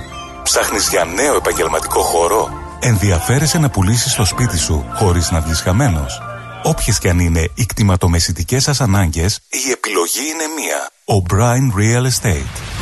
Τα μεσητικά γραφεία της O'Brien Real Estate βρίσκονται σε 32 τοποθεσίες σε Μελβούρνη και Phillip Island, παρέχοντας κτηματομεσητικές υπηρεσίες σε ιδιώτες και επαγγελματίες για την άμεση έβρεση κατοικίας, επαγγελματικής στέγης, οικοπαίδων, καθώς και για πώληση ακινήτων. Η δυναμική ομάδα της O'Brien Real Estate, με πολύ καλή γνώση της κτηματαγοράς, αναλύει τις ανάγκες του μισθωτή ή επενδυτή. Βρίσκεται δίπλα του με συνέπεια, υπευθυνότητα, φιλική εξυπηρέτηση και επιδιώκει το καλύτερο αποτέλεσμα.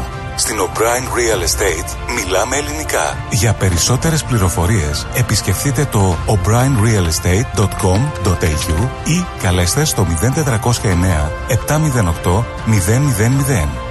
O'Brien Real Estate. Ένα βήμα πιο κοντά στο όνειρο.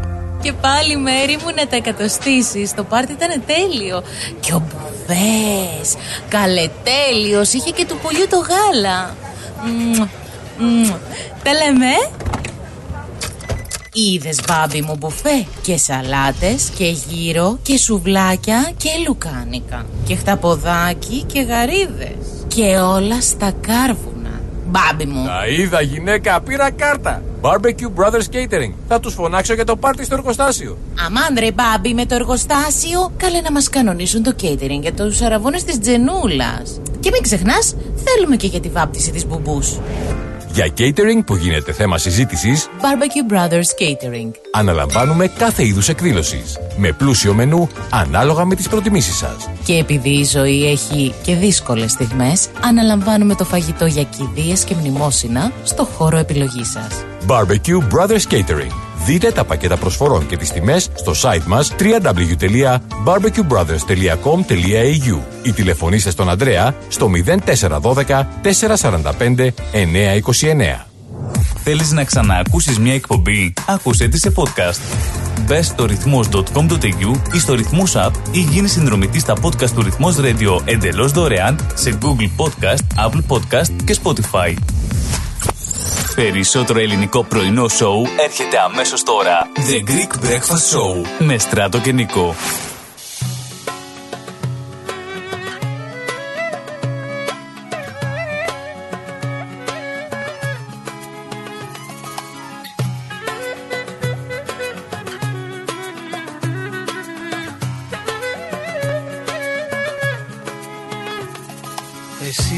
Πάντα έδειχνες πως πέθαινες για μένα.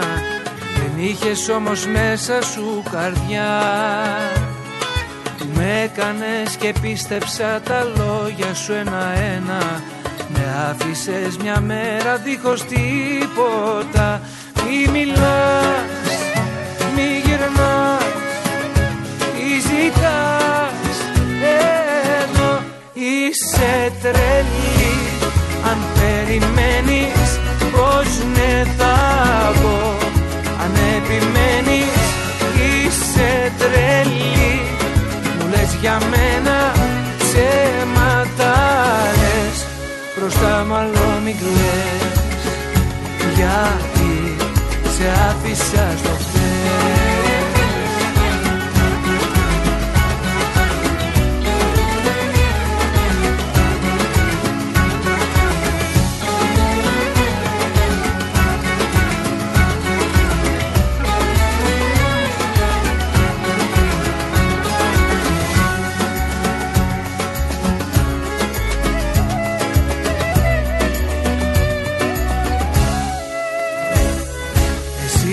δεν κατάλαβες τι έχω να σου δώσω.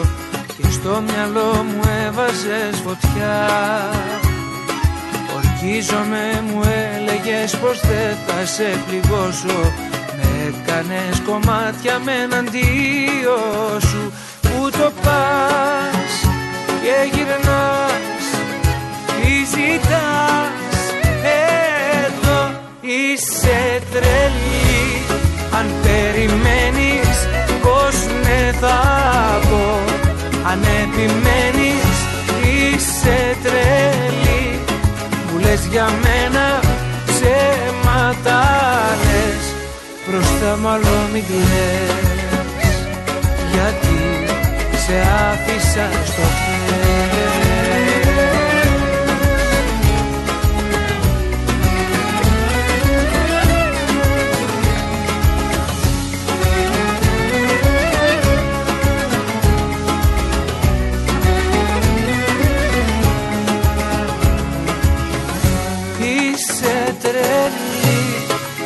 περιμένεις Εδώ μας λοιπόν επανήλθαμε λίγο πριν από τις 12, 19 λεπτά για την ακρίβεια.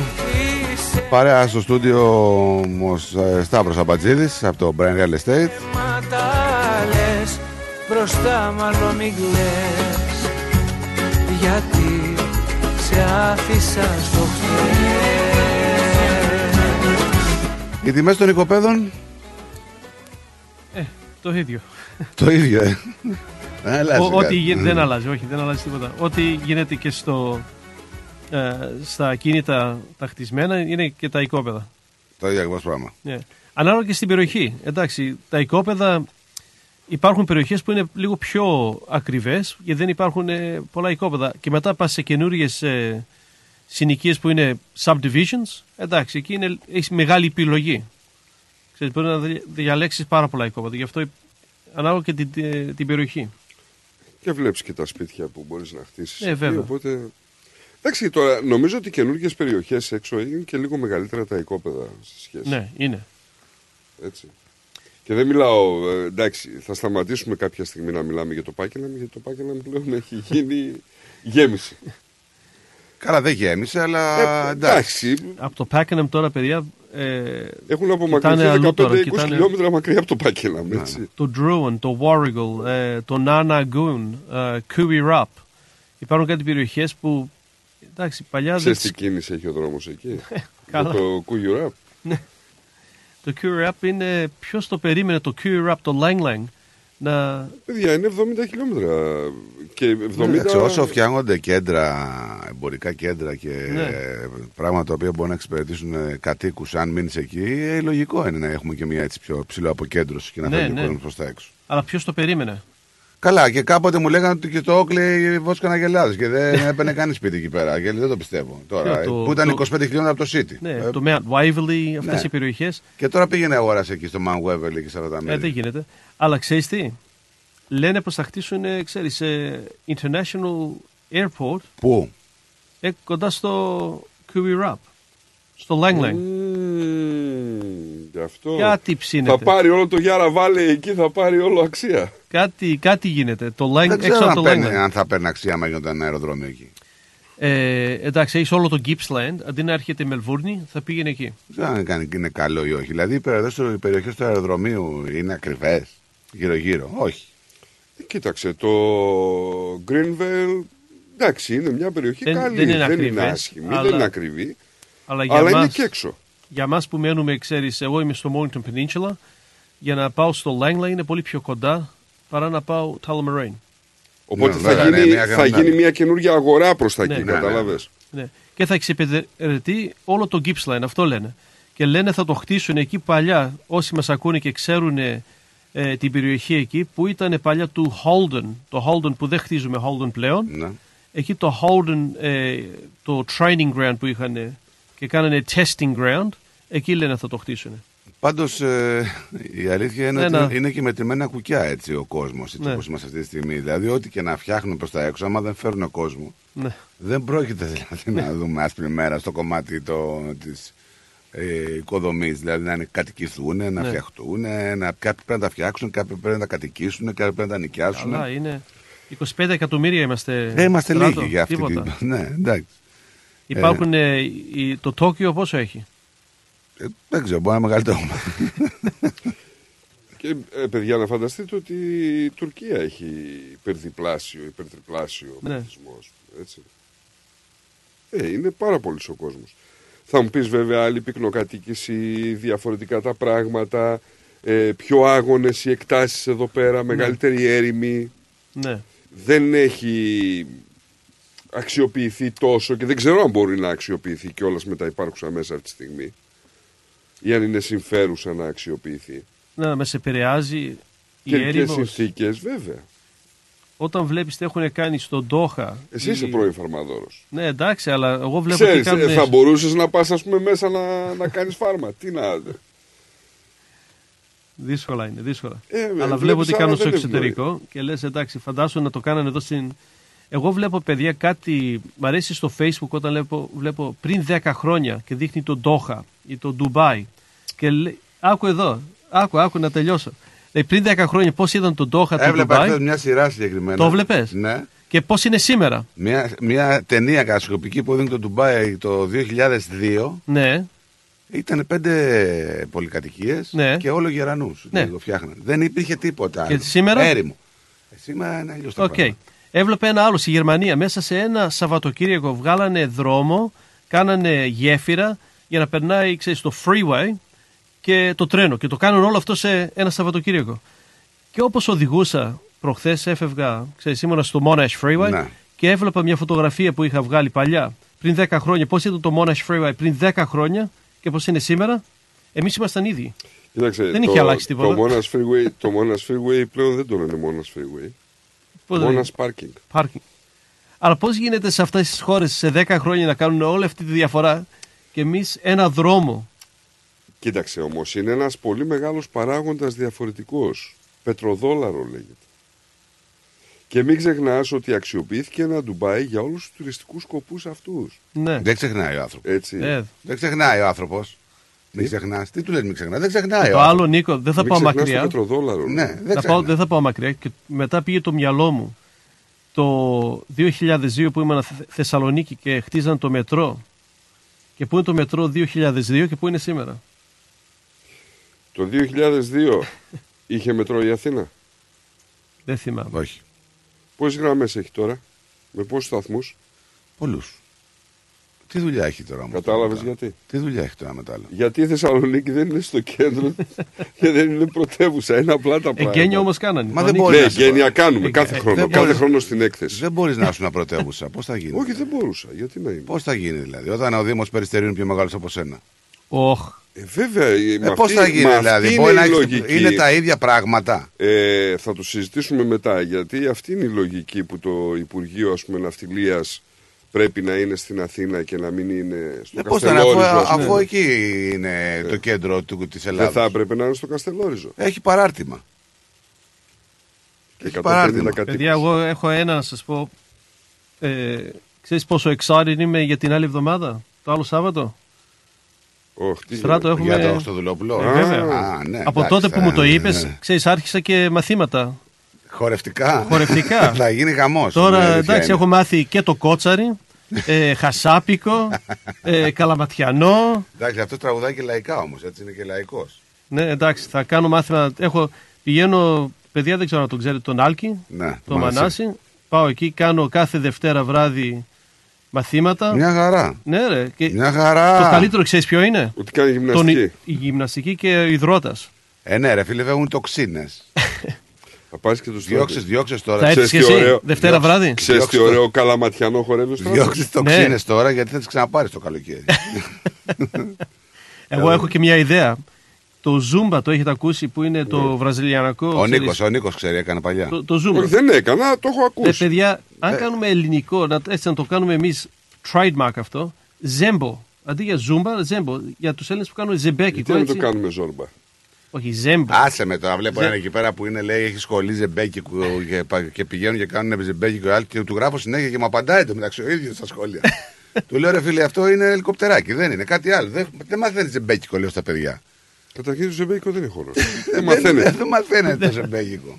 το ζεμπέκικο δεν μαθαίνεται. Αλλά όχι, παιδιά, ε, το πεντοζάλι, το έχετε ακούσει το πεντοζάλι, το ξέρεις; Να το χορεύω, όχι, δεν Ε. ξέρω. Όχι, το ζάλι, Είδες, το ζάλι το ξέρει ζα- αυτός μόνο. Το Δηλαδή ζάλι. έχω μάθει κάτι, κάτι παραπάνω από σένα. Ξέρω το πεντοζάλι. Τα ξέρεις Τι σε, δια... παραπάνω, εσύ είσαι καθηγητής Το- μπροστά μου. τα ξέρεις σε διαφορετικές.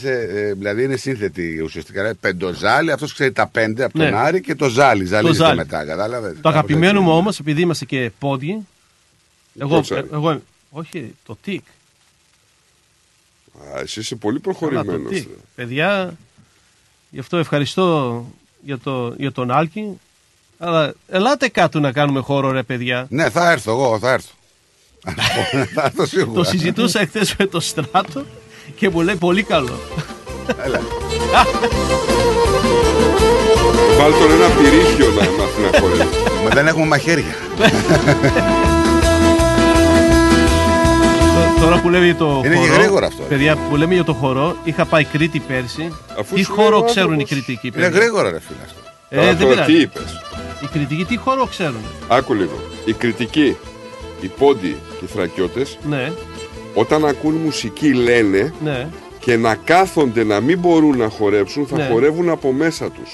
Καταρχήν Ναι, δεν- δεν, έτσι είναι, λένε. δεν είναι χωρί, είναι πολεμική χωρί αυτή. Ναι. Οι περισσότεροι. Ε, Αυτά δεν τα... Την ιστορία δεν την έχω μάθει. Δηλαδή, αυτός έχω ο μάθει πυ- την πρακτική εγώ. Ο πυρίχιο που λέει ο Ναι. Ο χορός πυρίχιος είναι πολεμικός. Ε, είναι πολεμικός χώρο. Ναι. Δηλαδή πριν πηγαίνανε για πόλεμο, αυτοί σηκώνονταν Ναι. ναι. χορεύαν και φεύγανε. Και δεν λέγε πάμε τώρα. Κατάλαβες; Ναι, πολύ ωραία.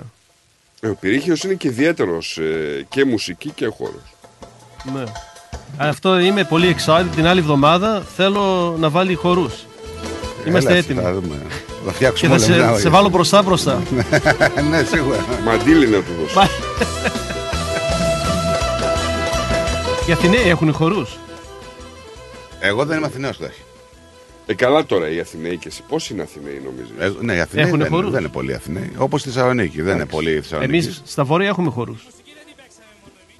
Εντάξει τώρα, Θεσσαλονίκη έχει χορούς, έχει ποντιακούς, στρακιώτη, ε, απ' όλα όπως έχει και στην Αθήνα. Καλαματιανά, έχει γιαννιώτικα, υπηρώτικα. Ε, Θεσσαλονίκη. κοίταξε τα χώρος αστικά, δεν τα υπάρχει. αστικά, υπάρχουν μακεδονίτικα. Ε, τα αστικά κέντρα είναι γεμισμένα από γύρω περιοχές. Είναι Ναι. φυσικό και η Αθήνα και η Θεσσαλονίκη να μην έχουν. Ναι.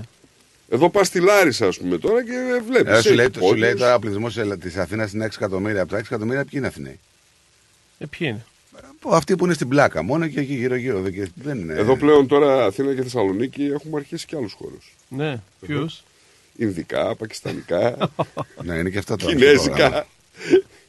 είναι και αυτά τη. Ναι, ναι. Πολυπολιτισμικότητα, είμαστε πολύ μπροστά. Τραπέζια υπάρχουν ακόμα για πούλημα; Γιατί με ρωτάνε πολύ. Τι εννοείς; Ε, Υπάρχουν Για την, κάποια άλλη- ακόμα. για την άλλη εβδομάδα. Ναι, ναι. Α, έτσι που το είπες, νόμιζα. Υπάρχουν, υπάρχουν Ναι. κάποια ακόμα για θα, γιατί θα το. Θα είναι ωραίο βράδυ. Επί- Από ό,τι έχω ακούσει. Επειδή πάει πάρα πολύ και έχει μεγάλη ζήτηση αυξημένη, θα, γι- το- θα γίνει και την Παρασκευή στο τρακ. Α, ναι. Δηλαδή άλλη μια μέρα στο τρακ την Παρασκευή. Οπότε υπάρχουν επιλογές Πολύ ωραία. για αυτούς που θέλουν. Πάρα τραπεζάκι. πολύ ωραία. Λοιπόν, τελειώσαμε. Ναι, και θα σε ξαναδούμε τώρα. μετά από κάνα δύο-τρει μήνες. Όχι, όχι, την άλλη εβδομάδα εδώ θα είμαι. Μας ρωτάνε εδώ, μα ρωτάνε στα νεύρα. Αλλά την άλλη εβδομάδα, αν γίνεται, να έρθω Τρίτη. Έλα Πας όποτε εδώ. θες, γιατί σου έχουμε πει πότε να έρθεις. Έχουμε κάτσει. Έχεις έρθει ποτέ εδώ κάτι Α, συγκεκριμένα; τρίτη, τρίτη δεν γίνεται. Τρίτη δεν γίνεται. ναι. Μην Τι, ξέ- τι έχεις άλλον τε- την Τρίτη. Όχι. Λοιπόν, ναι, όποτε θες εδώ. Η πόρτα ανοίγεις, μπαίνεις και Από είμαστε. την άλλη εβδομάδα αρχίζουμε δικό μας podcast εδώ στο SEN Α, πολύ που θα ωραία. είναι property related, θα λέγεται ε, ε, Your Property podcast και αρχίζουμε και filming εδώ. Θα έχουμε filming κάθε μια φορά το Κάνα μήνα. ρολάκι για μένα, ε, για το στράτο. Ξέρω εγώ, τα- στράτος πρωταγωνιστής. Εγώ μπορώ να κάνω αυτό το Κα- κλακ-κλακ με την- κομπάρσος. Cut. Ναι, την κλακέτα, πώς το λένε. Πολύ ωραία. Ευχαριστώ παιδιά. Να είσαι καλά, Θα σας δω Σαββρή την μου. άλλη Εμείς εβδομάδα. ευχαριστούμε. Να είσαι Γεια σας, καλά. γεια. Για χαρά, για χαρά. Λοιπόν, πάμε στο τραγουδάκι και ερχόμαστε.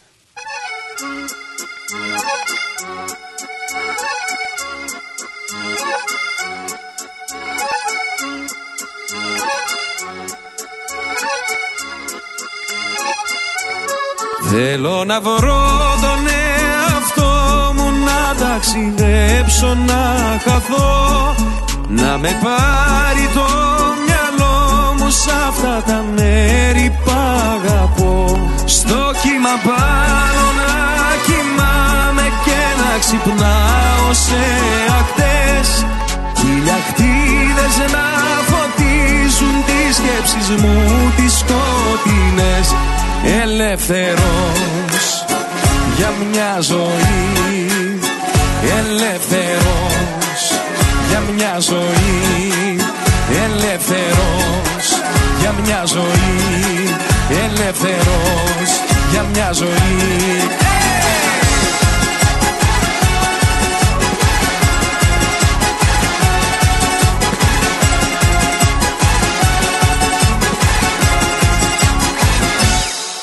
Τι κι αν φεύγω μακριά σου Τι κι αν πέφτεις χαμηλά. Βάφουν τη γη τα δάκρυα σου Που είναι γαλάζια και λευκά. Τι κι αν είμαι μακριά σου Εγώ σε αισθάνομαι εδώ. Γαλάζια είναι τα αισθήματά σου Και το μέλλον σου λευκό Ελεύθερος για μια ζωή. Ελεύθερος για μια ζωή. Ελεύθερος για μια ζωή. Ελεύθερος για μια ζωή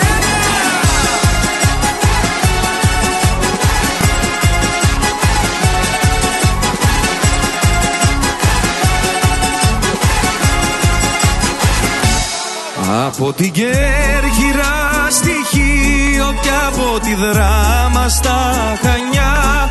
Είναι γαλάζιο το τοπίο και έχουμε ολόλευκα πανιά.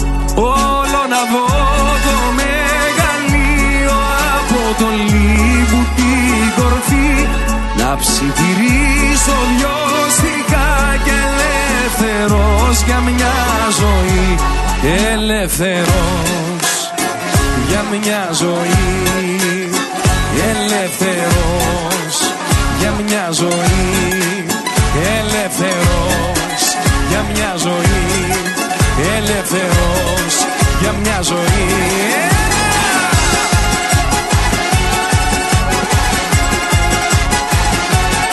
Λοιπόν, θα πάμε σε διαφημιστικό διαλυματάκι, δελτίο ειδήσεων και γυρνάμε. Μην φύγετε, ερχόμαστε.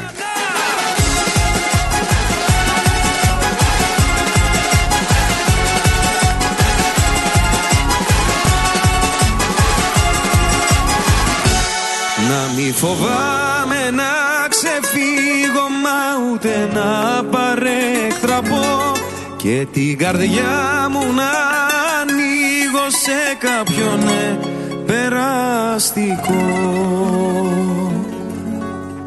The Greek Breakfast Show.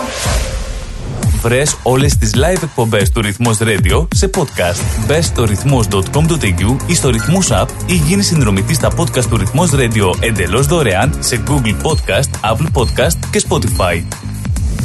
Μερικές στιγμές στη ζωή μας μένουν για πάντα αποτυπωμένες. Όπως η στιγμή που το μεγαλείο του Παρθενώνα είχε καθυλώσει το βλέμμα σου καθώς έπινες ένα μυρωδάτο ελληνικό καφέ στην ταράτσα ενός ξενοδοχείου στο κέντρο της Αθήνας. Η στιγμή που περπάτησες στα ρομαντικά στενά της παλιάς πόλης του Ναυπλίου με ένα παγωτό στο χέρι. Μια μοναδική ταξιδιωτική εμπειρία στο μυθικό νότο της Ελλάδας σε περιμένει. Κλείστε τώρα τη θέση σας για 21 ημέρες περιήγησης σε μοναδικούς προορισμούς, μαγευτικές παραλίες και αξιοθέατα της Πελοποννήσου. Σε υπερπολιτελή ξενοδοχεία με διατροφή όλα σε ένα μοναδικό πακέτο. Επισκεφτείτε το φύλλο pavlaxenia.com.au για να μάθετε περισσότερες πληροφορίες ή καλέστε στο 011 729 404. Αναφέρετε το ρυθμός radio και κερδίστε έκπτωση. Η προσφορά ισχύει μέχρι 25 Μαρτίου 2023. Φίλο pavlaxenia.com.au Ταξιδεύουμε την Ελλάδα. Δημιουργούμε συναρπαστικές στιγμές. Ρυθμός DAB+. Η ώρα είναι 12. Η ώρα στην Ελλάδα είναι 3 τα ξημερώματα. Moss Property Consultants. Συμβουλευτική υπηρεσία διαχείρισης ακινήτων. Για να μην έχετε προβλήματα με την ενοικίαση και διαχείριση των ακινήτων σας, η πολυετής πείρα και ο επαγγελματισμός μας εξασφαλίζουν την αξιόπιστη και αποτελεσματική διαχείριση της ακίνητης περιουσίας σας. Αναλαμβάνουμε την επίβλεψη των ακινήτων σας, τη σύνταξη μισθωτικών συμβάσεων, την ίσπραξη των ενοικίων. Φροντίζουμε και διαφυλάσσουμε την ακίνητη περιουσία σας, διασφαλίζουμε τα συμφέροντά σας και διεκπεραιώνουμε με απόλυτη ασφάλεια τις συναλλαγές σας. Moss Property Consultants. Αναλαμβάνουμε εργοστάσια, γραφεία, καταστήματα, οικίες. Εξυπηρετούμε όλες τις περιοχές με υπευθυνότητα και επαγγελματισμό. Τηλέφωνο 9429 4800. 429 Bridge Road, Richmond. Moss Property Consultants. Αξιοπιστία Και ασφάλεια. Καλησπέρα σας. Είναι το σύντομο δελτίο ειδήσεων στις 12 στο ρυθμό.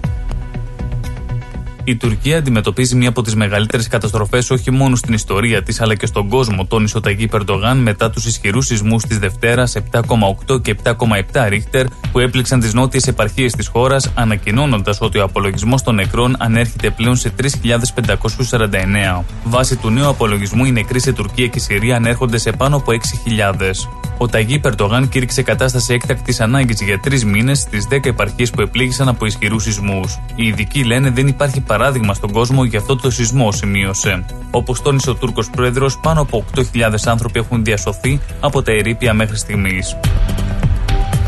Η αποθεματική τράπεζα Reserve Bank ανακοίνωσε νέα αύξηση των επιτοκίων της τάξης του 0,25% την έναρτη κατά σειρά. Τα επίσημα επιτόκια ανήλθαν στο 3,35% που είναι και το υψηλότερο ποσοστό των τελευταίων 10 χρόνων. Κάθε φορά που η αποθεματική τράπεζα Reserve Bank προβαίνει σε άνοδο των επιτοκίων, τουλάχιστον 500 οικογένειες μόνο στη Βικτόρια αδυνατούν να καταβάλουν τη δόση του στεγαστικού δανείου, σύμφωνα με επίσημα στοιχεία. Η κατάσταση θα επιδεινωθεί μετά τη νέα άνοδο των επιτοκίων και στεγαστικών δανείων. Την ίδια στιγμή, οι υποψήφοι αγοραστές παρακολουθούν με τρόμο το επιτόκιο να πηγαίνει στα ύψη και παρά την πτώση των τιμών των ακινήτων, αδυνατούν να αγοράσουν σπίτι και μένουν στο ενίκιο και που αυτό διατηρείται στα ύψη.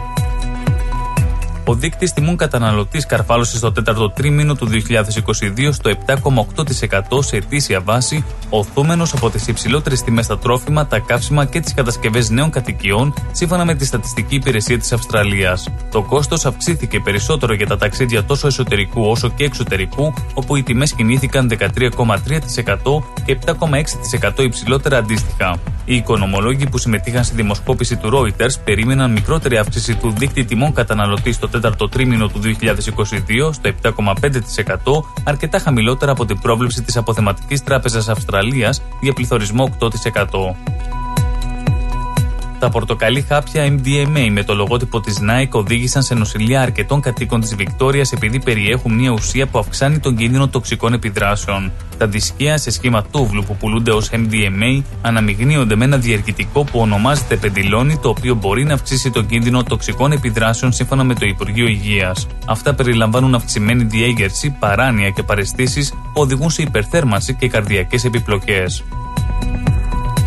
Από την περασμένη Τρίτη, οι κάτοικοι της πολιτείας μας που βρίσκονται στο τέλος της ζωής τους και υποφέρουν από σοβαρή και ανίατη πάθηση θα έχουν την επιλογή της ευθανασίας. Το νομοσχέδιο πέρασε από το Πολιτιακό Κοινοβούλιο το 2021 μετά από 16 άκαρπες προσπάθειες μέσα σε 26 χρόνια. Ο νόμος ορίζει με ποιον τρόπο και για ποιους λόγους η εθελοντική υποβοηθούμενη ευθανασία μπορεί να τεθεί σε διάθεση όσων βρίσκονται στο τέλος της ζωής τους και προβλέπει πολλές δικλείδες ασφαλείας, συγκεκριμένα 70. Εφόσον πληρούνται όλες οι προποθέσει και μετά από όλες τις εγκρίσει, θα χορηγείται άδεια και ασθενή που έχει αποφασίσει να κάνει ευθανασία θα μπορεί να λάβει φάρμακα μόνος ή σε κάποιες περιπτώσεις με τη βοήθεια γιατρού.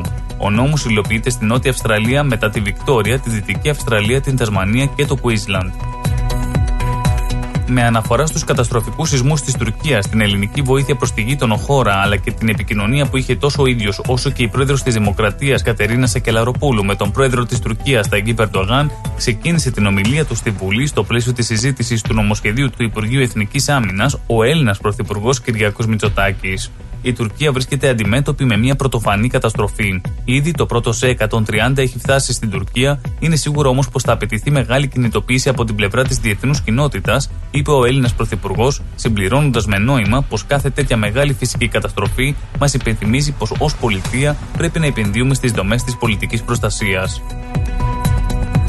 Ερχόμαστε για να χτίσουμε. Αυτά που θα χτίσουμε θα είναι πολύ περισσότερα από αυτά που θα γκρεμίσουμε, επισήμανε ο κύριος Τσίπρας, δήλωσε πως ο μόνος αντίπαλος του ΣΥΡΙΖΑ Προοδευτικής Συμμαχία είναι η δεξιά του κυρίου Μητσοτάκη. Είναι αναγκαίο να προτάξουμε τη μάχη για να απαλλαγεί η χώρα από το καθεστώς Μητσοτάκη. Και κάλεσε τον Πρωθυπουργό να συγκριθούν και να συγκρουστούν, κατηγορώντας τον ότι αυτός είναι που το βάζει στα πόδια. Σεισμός μεγέθους 4,2 βαθμό της κλίμακας Ρίχτερ σημειώθηκε 12 χιλιόμετρα νότιο-νοτιοδυτικά των ορμηλίων Χαλκιδικής. Η δόνηση είχε εστιακό βάθος 15 χιλιόμετρα. Η Υπηρεσία των Ηνωμένων Εθνών για τα Παιδιά δήλωσε ότι ο σεισμός και οι μετασυσμοί που έχουν καταστρέψει τεράστιο αριθμό κτίριων στην Τουρκία και τη Συρία ίσως έχουν στοιχήσει τη ζωή σε χιλιάδες παιδιά, δήλωσε ο εκπρόσωπος της UNICEF James Elder σε δημοσιογράφους ενημέρωση στη Γενέβη. Ο ίδιος πρόσθεσε ότι ο οργανισμός δεν μπορεί να προσδιορίσει ακριβή απολογισμό των νεκρών παιδιών. Ο Υπουργός Άμυνας της Ρωσίας δήλωσε πως η αποστολή δυτικών όπλων στην Ουκρανία ουσιαστικά παρασύρει το ΝΑΤΟ στη σύγκρουση, προειδοποιώντας πως αυτό θα μπορούσε να οδηγήσει σε ένα απρόβλεπτο επίπεδο κλιμάκωσης. Οι Ηνωμένες Πολιτείες Αμερικής και οι σύμμαχοί τους προσπαθούν να παρατείνουν τη σύγκρουση όσο περισσότερο είναι δυνατό, δήλωσε ο Υπουργός Άμυνας Σεργέη Σοϊγκού, σύμφωνα με το πρακτορείο ειδήσεων Interfax σειρά κατολιστήσεων στη νότια περιφέρεια Αρεκίπα του Περού στήχησαν τη ζωή σε τουλάχιστον 15 ανθρώπους, ενώ δύο ακόμη αγνοούνται και 20 τραυματίστηκαν κατά τον αρχικό απολογισμό των αρχών που τόνισαν ότι οι πληγέντες είναι χιλιάδες. Να πάμε και στον καιρό της Μελβούρνης, όπου και σήμερα θα έχουμε καλοκαιρία με το θερμόμετρο να αγγίζει τους 23 βαθμούς Κελσίου ήταν το σύντομο δελτίο ειδήσεων στις 12 στο ρυθμό. Για περισσότερες ειδήσεις και νέα από όλο τον κόσμο, επισκεφτείτε το www.rhythmos.com.au. Καλό υπόλοιπο ημέρας. Καλά νέα. Έχουμε. Νέα της παροικίας. Έχουμε. Συνεντεύξεις. Έχουμε. Έχουμε. Αφιερώματα. Και από αυτό έχουμε. Συν της άλλης. Ευάγγελος Πλοκαμάκης, Μάθιο Ιγκλέζος και Χαράκο Γιόνι στην παρέα σου κάθε Πέμπτη στις 7 το απόγευμα. Θα πούμε πολλά συν της άλλης. Συντονιστείτε. Τα πλούσια χρώματα της Ελλάδας. Η πλούσια ιστορία της. Ο φυσικός πλούτος της. Όλη η ελληνική έμπνευση. Αποτυπωμένη στα πιο stylish κοσμήματα. Γκρέτζιο. Η ελληνική μάρκα ρολογιών και κοσμημάτων Γκρέτζιο που ξεχωρίζει στην ελληνική αλλά και τη διεθνή αγορά ήρθε τώρα και στην Αυστραλία με σχέδια κοσμημάτων από χρυσό, ασίμι καθώς και ρολόγια εξαιρετικής κατασκευής από ανοξίδωτο ατσάλι. Οι συνδυασμοί που μπορείτε να πραγματοποιήσετε φορώντας τα κοσμήματα Γκρέτζιο θα σας συνοδεύσουν σε κάθε περίσταση, δημιουργώντας ένα μοναδικό στυλ που θα συναρπάσει. Γκρέτζιο. 51 Portman Street, Oakley. Τηλέφωνο 03 95 63 33 08. Instagram Γκρέτζιο Australia. Ανακαλύψτε φέτος τα πιο stylish γυναικεία κοσμήματα της σεζόν από την Γκρέτζιο.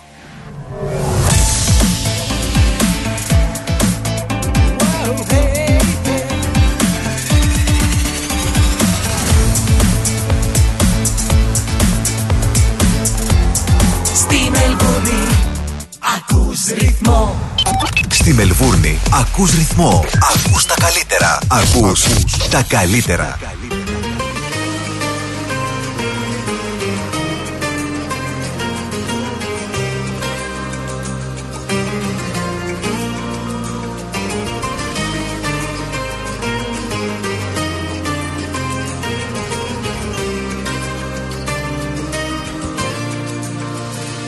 Εγώ εδώ Απόψε βγήκα είχα ανάγκη να ξεσκάσω. Μετά από καιρό και εσύ εκεί. Μου στέλνεις ό,τι υποφέρεις και ό,τι θέλεις να με βρεις. Μου λες πως με νοιάζεσαι, πως με χρειάζεσαι και με λες πως με σκέφτεσαι, το παραδέχεσαι για όλα αυτές. Με ποιο δικαίωμα γυρνάς και τι με νοιάζει αν πονάς. Ας το σκεφτόσουν όταν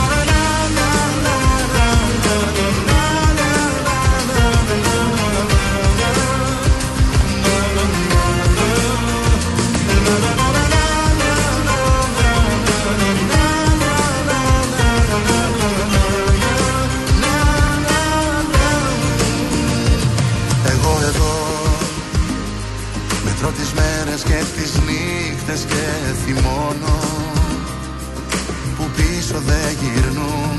Και εσύ εκεί Μια φυλακή που περιμένει κι άλλο θύμα Για να βρει. Μου λες πως με νοιάζεσαι Πως με χρειάζεσαι και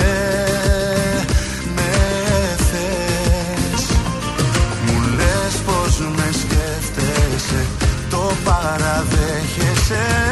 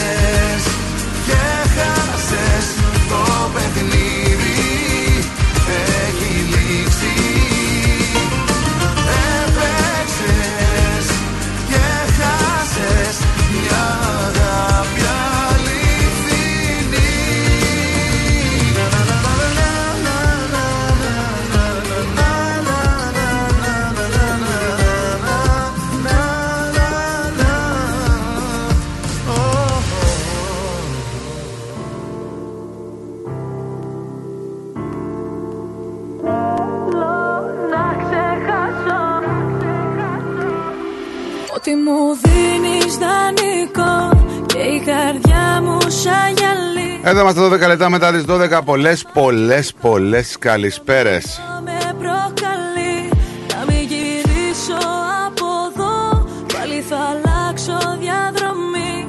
Πάρα από σένα το εγώ. Έχω σημάδια στο κορμί. Δεν με νοιάζει πια που γυρνάς. Και τα βράδια μια άλλη φυλάς. Δεν με νοιάζει πως τα περνάς Δεν αντέχω άλλο να με πονάς. Θέλω να ξεχάσω Θέλω να σε ξεπεράσω. Θέλω να σε κάψω Κι απίσταχτη να περάσω. Το ποτήρι σου να σπάσω Για όλα αυτά που με λέγες. Φωνάζες πως μ' αγαπούσες Και στο νόμο μου εκλέγες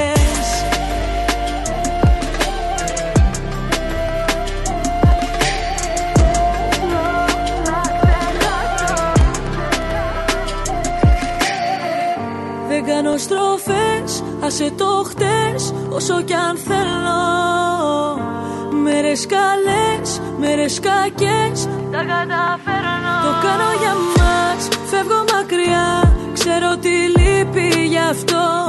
Το κάνω για μας Φεύγω μακριά. Αφού μου κάνεις κακό. Δεν με νοιάζει πια που γυρνάς Και τα βράδια μια άλλη φυλάς Δεν με νοιάζει πως τα περνάς. Δεν αντέχω άλλο να με πονάς. Θέλω να ξεχάσω. Θέλω να σε ξεπεράσω. Θέλω να σε κάψω. Και απίσταχτη να Έχουμε και το Australian Post να αντιμετωπίζει προβλήματα, ε. Όλοι αντιμετωπίζουν. Έχουμε μια ενημέρωση περίεργη για το εξάμεινο, μια ενημέρωση προς τους μετόχους ουσιαστικά, που επιβεβαιώνει ότι οι επιχειρήσεις, λέει, επιστολών έχουν, συνεχίζουν να μειώνονται, καθώς μειώνονται οι όγκοι και το κόστος αυξάνεται, λέει. Ποιος θέλει οι επιστολές του; Εντάξει, τα δέματα. Αλλά μην ξεχνάς ότι υπάρχει και ανταγωνισμός πλέον. Να σου πω τα έσοδα του ομίλου τη- του Australia Post μειώθηκαν κατά 4,69 δισεκατομμύρια δολάρια το πρώτο εξάμεινο του έτους του προηγούμενου. Δεν είναι καλές προβλέψεις. Εντάξει, εδώ γενικά στην Αυστραλία ο ανταγωνισμός φαίνεται, είναι πολύ ορατός έτσι. Πάρα πολλές ιδιωτικές εταιρείες που κάνουν ε, delivery, ε, πάρα πολλές εταιρείες που μεταφέρουν δέματα ή και φακέλους, γράμματα. Ακόμη, ακόμη και η Uber και τα ταξί κάνουν αυτή τη δουλειά. Ναι, όντως. Υπάρχουν επιλογές και ιδιώτες που το κάνουν μόνοι. Ναι, και οι ιδιώτες, ναι. Ας Ο έλεγα- ανταγωνισμός λοιπόν είναι πάρα πολύ μεγάλο. Λοιπόν, άκου τώρα εδώ μια είδηση περίεργη. Πηγαίνει να ψαρέψεις όπως ένας καλός μας φίλος που ψαρεύει Ένας φίλος, καλός μου. και πες ότι είσαι στη Νέα Ζηλανδία, ρε παιδί μου, και ξανήγεσαι λίγο να βγάλεις κανένα καλό κομμάτι. Και εκεί που ξαφνικά πηγαίνεις, βλέπεις κάτι και επιπλέει στο νερό. Κάνουν ξανοιχτούς στη Νέα Ζηλανδία. Επιπλέει κάτι στο νερό. Πλησιάζεις και βλέπεις κάτι δέματα. Δέματα. Δέματα με σημαδούρες να επιπλέουν. Οπα. 3,2 τόνοι κοκαίνης. Έλα ρε φίλε. Έτσι. Επέπλεαν στον ε, Ειρηνικό ωκεανό και πολλοί πιστεύουν ότι κάποιοι τα αφήσαν εκεί να περάσει κάποιος άλλος να τα τσιμπήσει για να τα πάει προς την Αυστραλία, Ε, ναι, Αυστραλιανή να αγορά. τους πέσανε δεν νομίζω. Οπ, κάτι μου πέσε. Απ, 3,3 τόνοι κοκαίνης. Δεν γίνεται. Έτσι. 81 κομμάτια μεγάλα. Ήτανε και τα εντοπίσανε. Καλά 100 ήταν, κράτησαν και 19 Το μαζέψανε. Ε, λένε ότι το, το delivery πήγαινε προς την Αυστραλία. Εγώ 81 δεν το πιστεύω ότι ήταν. Δεν υπάρχει λέει αμφιβολία ότι αυτή η ανακάλυψη θα προκαλέσει ένα σημαντικό οικονομικό πλήγμα στους παραγωγούς της Νότιας Αμερικής. Εκεί που σου αρέσουν εσένα τα, αυτά, τα, τα καρτέλ. Τι εσένα σ' αρέσουν. Τα καρτέλ Συναλόα και αυτά. Τι δεν σ' αρέσουν εσένα. Τα καρτέλ Συναλόας. Όχι. Δεν μ' αρέσουν. Έχουμε Τι, και εμείς μια χαρά καρτέλ στην είναι. Ελλάδα δικά μας. Ε, άλλο τώρα. Πες μου, μπορείς να δεις τέτοια ταινία στα αγγλικά; Όχι. Βλέπεις; Δεν μπορώ. Και Τα τώρα που για βλέπεις; ταινίες. Σ' αρέσουν οι ταινίες που όχι, δεν είμαστε, είμαστε συνηθισμένοι να ακούμε αγγλόφωνες ταινίες. Σ' αρέσουν οι ταινίες, γενικά οι σειρές που είναι άλλη γλώσσας, δηλαδή κορεάτικα. Μ' αρέσουν οι γαλλικές και οι ιταλικές ταινίες. Καλά, γαλλικές ε, και εγώ είμαι φαν. Και Ειδικά Ιταλικές μου οι αρέσουν. αστυνομικές έτσι περιπέτειες είναι, είναι κορυφή οι Γάλλοι σε αυτά, δεν το συζητάμε. Μπορείς. Εγώ ένα πρόβλημα έχω με τους Κορεάτες μόνο. Έβαλα προχθές να δω μια σειρά. Πολύ ωραία σειρά, πολύ ωραία υπόθεση. Δεν έχω πρόβλημα με τη γλώσσα να την ακούω. Αλλά ρε φίλε, επί τέσσερα επεισόδια το σταμάτησα ξέρεις γιατί; Μπέρδευα την ε, πρωταγωνίστρια με, με την άλλη. Ήταν δύο δηλαδή. Που δεν μπορούσα να τις ξεχωρίσω. Ποια ήταν. Ήταν η κακιά και η καλή. Ε, Όταν έδινε την κα- καλή, εγώ νόμιζα ήταν η κακιά και η κακιά όταν ήταν καλή. Και του λέω του φίλου μου, του Τάσου. Τάσο, ωραία σειρά που μου πες, γιατί ο Τάσο μου την πρότεινε. Αλλά ρε φίλε δεν ναι. Ξεχωρίζω, του λέω τι γίνεται. Είσαι λίγο... Μου λέει τη σταμάτησα και εγώ γιατί το ίδιο πάθαινα και εγώ μου λέει. Δεν τι ξεχώριζα. Δεν μπορούσα να καταλάβω ποια ήταν. Μπερδευόμουν. Θα σου πρότεινα αυτό που λέγαμε στο διάλειμμα. Δεν έχει να κάνει. Και εσύ δεν τις μπέρδευε. Δεν μπορούσες να τις ξεχωρίσεις. Εγώ δεν τις μπερδεύω. Μπερδεύεσαι γιατί είναι όλοι ίδιοι. Εγώ δεν τις μπερδεύω. Πώς τις μπερδέψω δηλαδή; Κάθε άνθρωπος έχει τη δική του προσωπικότητα. Πώς θα γίνει. Τι δουλειά έχει αυτό. Είπα Σταυρί μου, σήμερα με αυτό ξεκίνησα, με την τραγωδία της θύρας 7. Έτσι, για να θυμόμαστε και να σκεφτόμαστε πού πάμε και τι κάνουμε. Και σαν τρελός θα ψάξω να σε βρω Αχ και να σε βλέπα Λίγο να σε βλέπα. Να σ' αγκαλιάσω Να σου πω πως σ' αγαπώ. Αχ και να σε βλέπα Μόνο να σε βλέπα. Να Σαν το- σήμερα, το 1956, ο Ζάκ Ιβ Κουστό γύρισε την πρώτη του ταινία σχετικά με τα μυστήρια του βυθού. Το 56, ε. Μπράβο.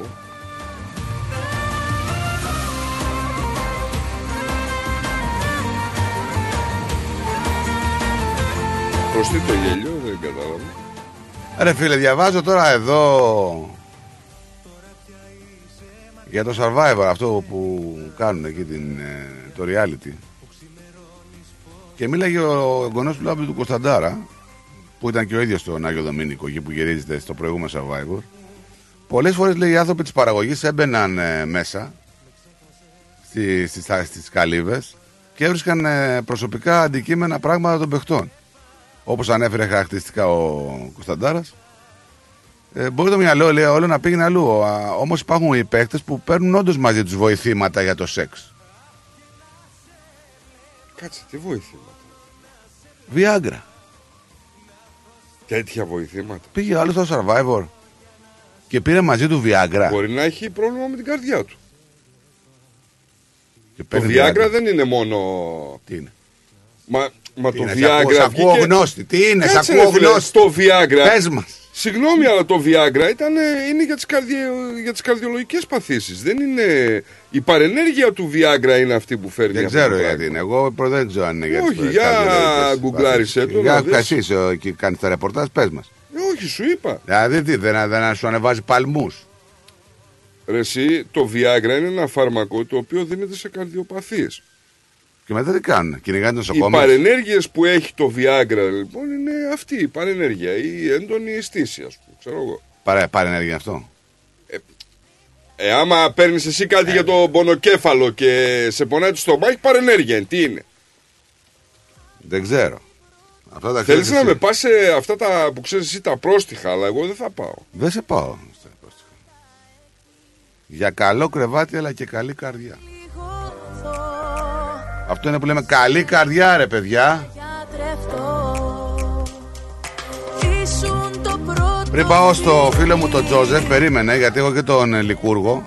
Έχω και τον Λικούργο στη γραμμή. Μόλις άκουσε ο Viagra, πήρε τηλέφωνο, περιμένετε. Να πούμε ότι έφτασε η ώρα του τελικού για το Greek Community Cup Finals που θα είναι ουσιαστικά η κούπα. Ποιο θα σηκώσει το κύπελο. Το Σαββάτο λοιπόν στο Mill Park ε, το Malvern ε, θα αντιμετωπίσει τους Doncaster Rovers και η South Melbourne θα αντιμετωπίσει σε μία μάχη σώμα με σώμα το Mill Park FC. Μην χάσετε λοιπόν τις συγκλονιστικές αναμετρήσεις αυτό το Σάββατο 11 Φεβρουαρίου στις 1 στο Mill Park SC ε, στο Λέιλορ. Μοιάζουν τα δύσκολα Λοιπόν, πάμε πρώτα στον Τζόζεφ. Καλησπέρα, τι κάνουμε; Γεια σου ρε παλικάρι. Καλά είσαστε; Δόξα τω Θεώ. Μια χαρά. Δόξα τω Θεώ. Ωραία. Α, πήρα για να ε, σας κάνω να γελάσετε λίγο. Για ρίξτο. Που μιλάτε για τα ταχυδρομεία και τα Uber που κάνουν deliveries. Ναι. Πριν πέντε χρόνια όταν ξεκίνησα να κάνω το Uber είχα το Chrysler, το 300 το Seat και έκανα μόνο Prestige. Είχα το Limo. Ναι. Τέλος πάντων. Α, μου ήρθε κάποιος πόλ να πάω να πάρω τον πόλ από τον Μπέργουτ. Με το κουστούμάκι μου, με το κράσλα. Πηγαίνω εκεί, βγαίνει έξω μια κυρία. Ανοίγω το παράθυρο, μου λέει ορίστε. Και μου δίνει ένα κλειδί. Να το πάω στο City. Η διαδρομή τον χρεώσαν 70 δολάρια γιατί ήταν prestige και μου έδωσε εκεί 20 δολάρια tip. Ε, από ό,τι Άμα καταλαβαίνω. έχεις δεν- λεφτά και δεν ξέρεις να τα κάνεις. Δεν μου λες πόσο θα έπαιρνε ένα κλειδάρα για να ανοίξει την πόρτα. Ορίστε. Πόσο θα έπαιρνε ένα κλειδάρα να ανοίξει μια πόρτα. Ε, άμα Εμένα έχεις- ρωτάς. άμα έχεις κλειδί, δεν Όχι, θα- δεν λέω θα μπεις πόσο στη θα διαδικασία. έπαιρνε. Ναι, Δεν ξέρω. εντάξει, δεν θα μπει. Άμα έχεις κλειδί, εσύ έχεις κλειδί, δεν θα μπει στη διαδικασία. Είναι του κλειδαρά. προφανώς κάποιος ξέχασε το κλειδί Το του. point δεν είναι ότι πήρε ούμπα. Το point είναι ότι πήρε το πιο ακριβό ούμπα, το prestige. Το λίμο. Ε, μπορεί να Μπορείς ήταν και πάρει θέμα- ένα απλό ούμπα και να του στοιχήσει 20 δολάρια. Εκείνη τη στιγμή μπορεί να το σκέφτηκε έτσι. Ε, δηλαδή, Μπορεί να έχει μπορεί να έχει εμπιστοσύνης. λεφτά. Πώς την είδες, ήταν, κρατούσε η γυναίκα οικονομικά. Ήταν Από τον καλά; Baldwin είπες. Ε, για να πάρει ούμπα black, Black. Ε, μπορεί να ήθελε να φτάσει το κλειδί με ασφάλεια και με πολυτέλεια. Κάτσε, περίμενε τώρα. Η κυρία πόσο χρόνο είναι; air condition είναι. Τι ρόλο παίζει αυτό τώρα; Θερμόμενα καθίσματα, το κλειδί να μην κρυώσει Ναι. και δεν μπορεί να ανοίξει. Δεν το αποφεύγει την ερώτηση ο Ζώης. Λοιπόν, καλημέρα να έχετε. Γεια σου, ε, Καλημέρα, συνέχεια. καλημέρα, καλημέρα. Γεια σου, ε, Κάρα, γεια σου. Και θα ξαναπούμε. Να είσαι καλά. Γεια σου. Γιατί άμα πήγαινε ο Πάγκαλος; Τι; Πώς λέει ο Πάγκαλος, ήταν μια κινεζούλα έτσι και έτσι και έτσι και Το την έβαλα λάκι, και το, στο λάκι, μασάζ. το λάκι τον εβλέπεις για Άγιο Δομήνικο, θα μπορούσε να πάει στο Survivor. Άγιο Δομήνικο. Ναι. Όχι ρε, θα πεινάσει γρήγορα. Τι να πεινάσει, αυτό είναι. Δεν, είναι και, δεν έχει και πολύ ψάχνω Όχι, επάνω. ρε, παιδί. Ε, γι' αυτό σου λέω, θα πεινάσει, δεν θα αντέξει. Δεν νομίζω. Εμείς αντέχουμε λίγο πιο πολύ. Έχουμε λίπος να κάψουμε. Καλησπέρα σας. Καλησπέρα. Καλησπέρα σα. Θα πεινάσω, Νικό, είπες. Δεν πεινάει αυτό. λέω. Ε, Λέω ρε παιδί μου ότι θα πεινάσει γρηγορότερα από εμάς που Δεν έχουμε λίπος πεινάει, να ε, είναι κάψουμε. έλουρος, θα πήγαινε πάνω Λοιπόν, καρίδε, θα λοιπόν. μάζευε φύλλα. Μπανάνες. Εσύ, Νίκο μου, είσαι, βέβαια είσαι ψηλό παλικάρι. Δυο Δεν μέτρα. λέω.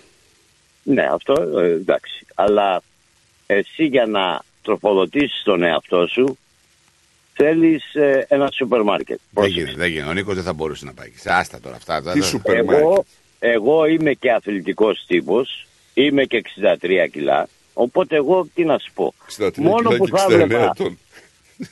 Συγγνώμη, Τίποτα. Δεν άκουσα, συγγνώμη. δεν Νίκο μου. πειράζει, δεν πειράζει.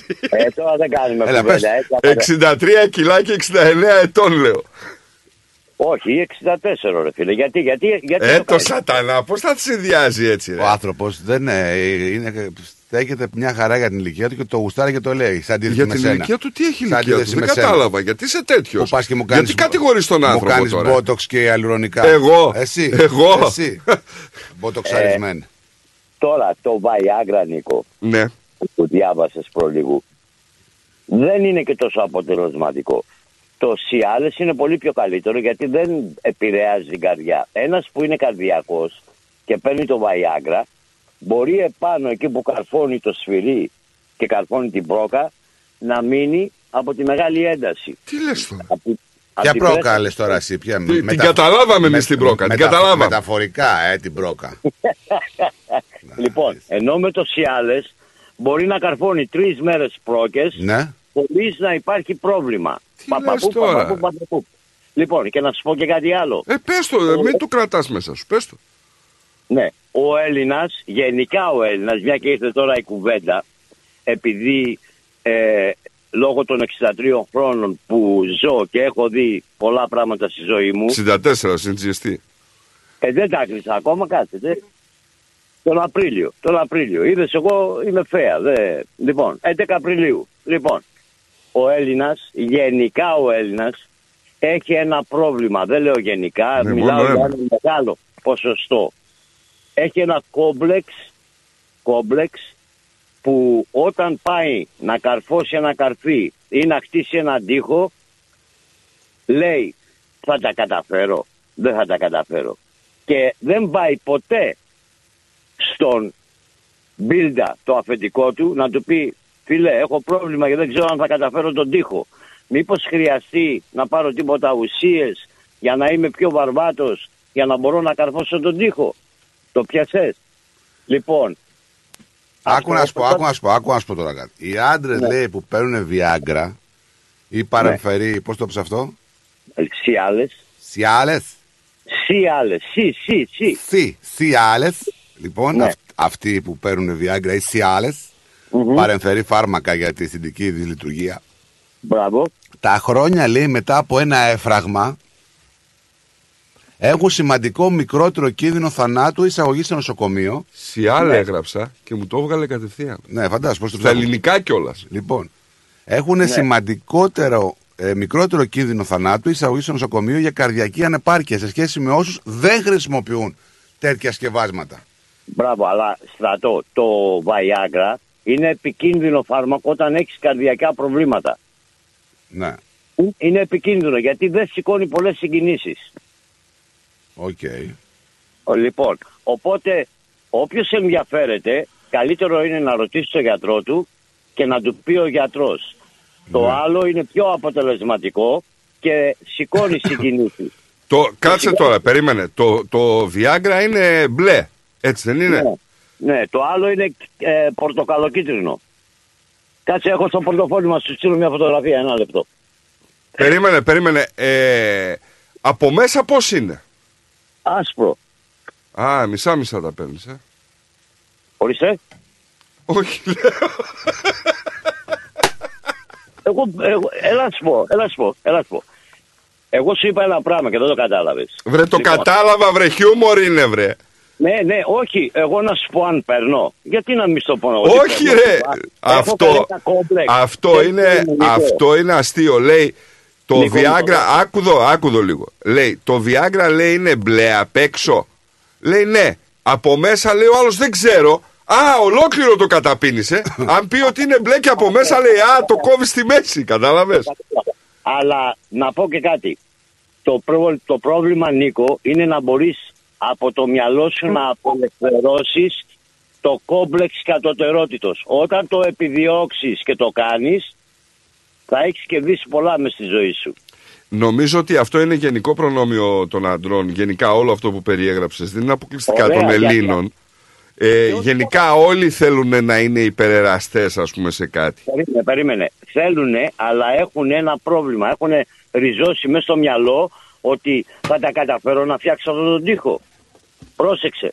Εκεί είναι το πρόβλημα. Δεν είναι όλοι βέβαια, αλλά πολλοί έχουν τεράστιο πρόβλημα.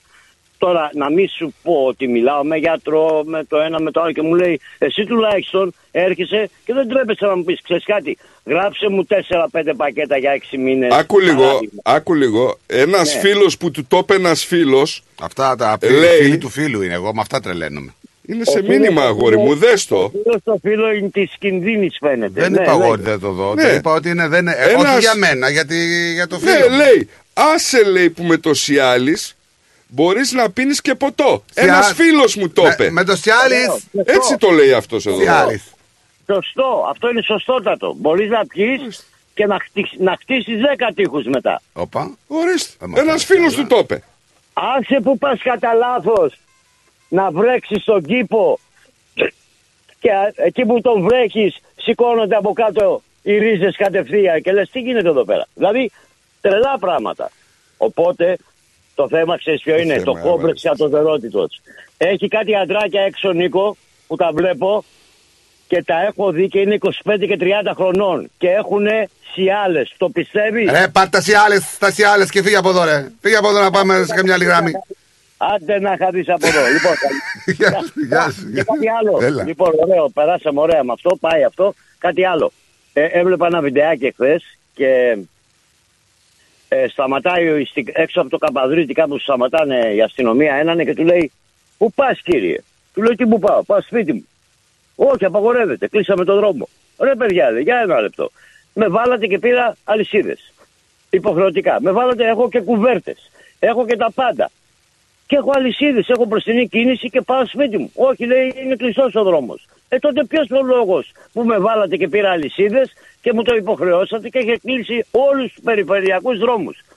Ρωτώ τώρα εγώ. Καλά, ποιος τώρα ο σε, λόγος. αυ- σε αυτές τις καταστάσεις υπάρχουν πολλά τραγελαφικά πράγματα. Άστο. Οι άλλοι κόβανε γιατί δεν φοράνε αλυσίδες στα αυτοκίνητα και τα περιπολικά δεν φορούσαν. Άστο τώρα.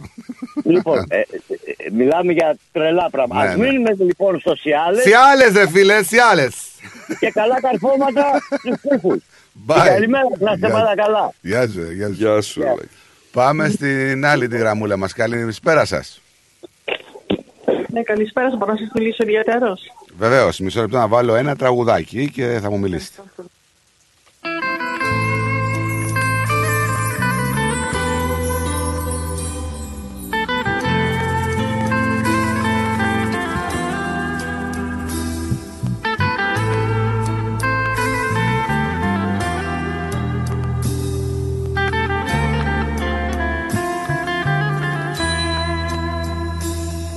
Πάλι μόνος.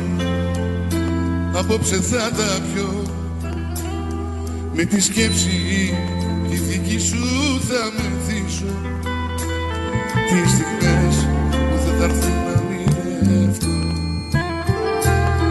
Το τραγούδι που αγαπάς θα ψηθήσω Στην καρδιά μου τα παράπονα θα πω.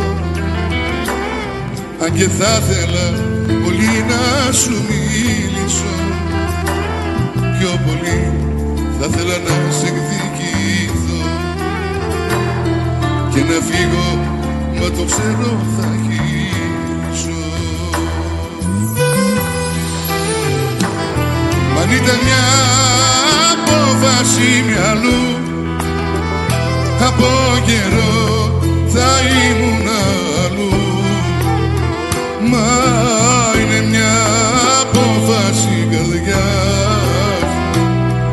καρδιά μου εσύ την κυβερνάς. Μα αν ήταν μια απόφαση μυαλού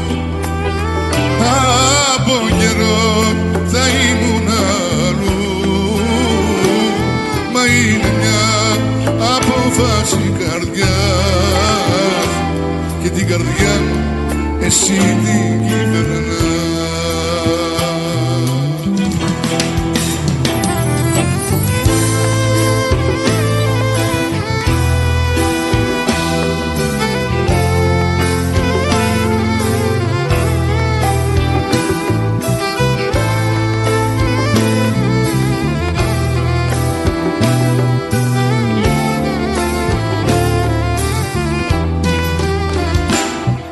Πάλι μόνος μου κι απόψε θα τα πιω. Πράγματά σου θα κοιτάω και θα λιώνω. Ψάχνω άδικα διέξοδο να βρω Όλοι οι δρόμοι είσαι εσύ για μόνα μόνο. Μα αν ήταν μια από καιρό θα ήμουν αλλού. Μα είναι μια απόφαση καρδιά Και την καρδιά μου εσύ την κυβερνάς. Μα αν ήταν μια απόφαση μυαλού Από καιρό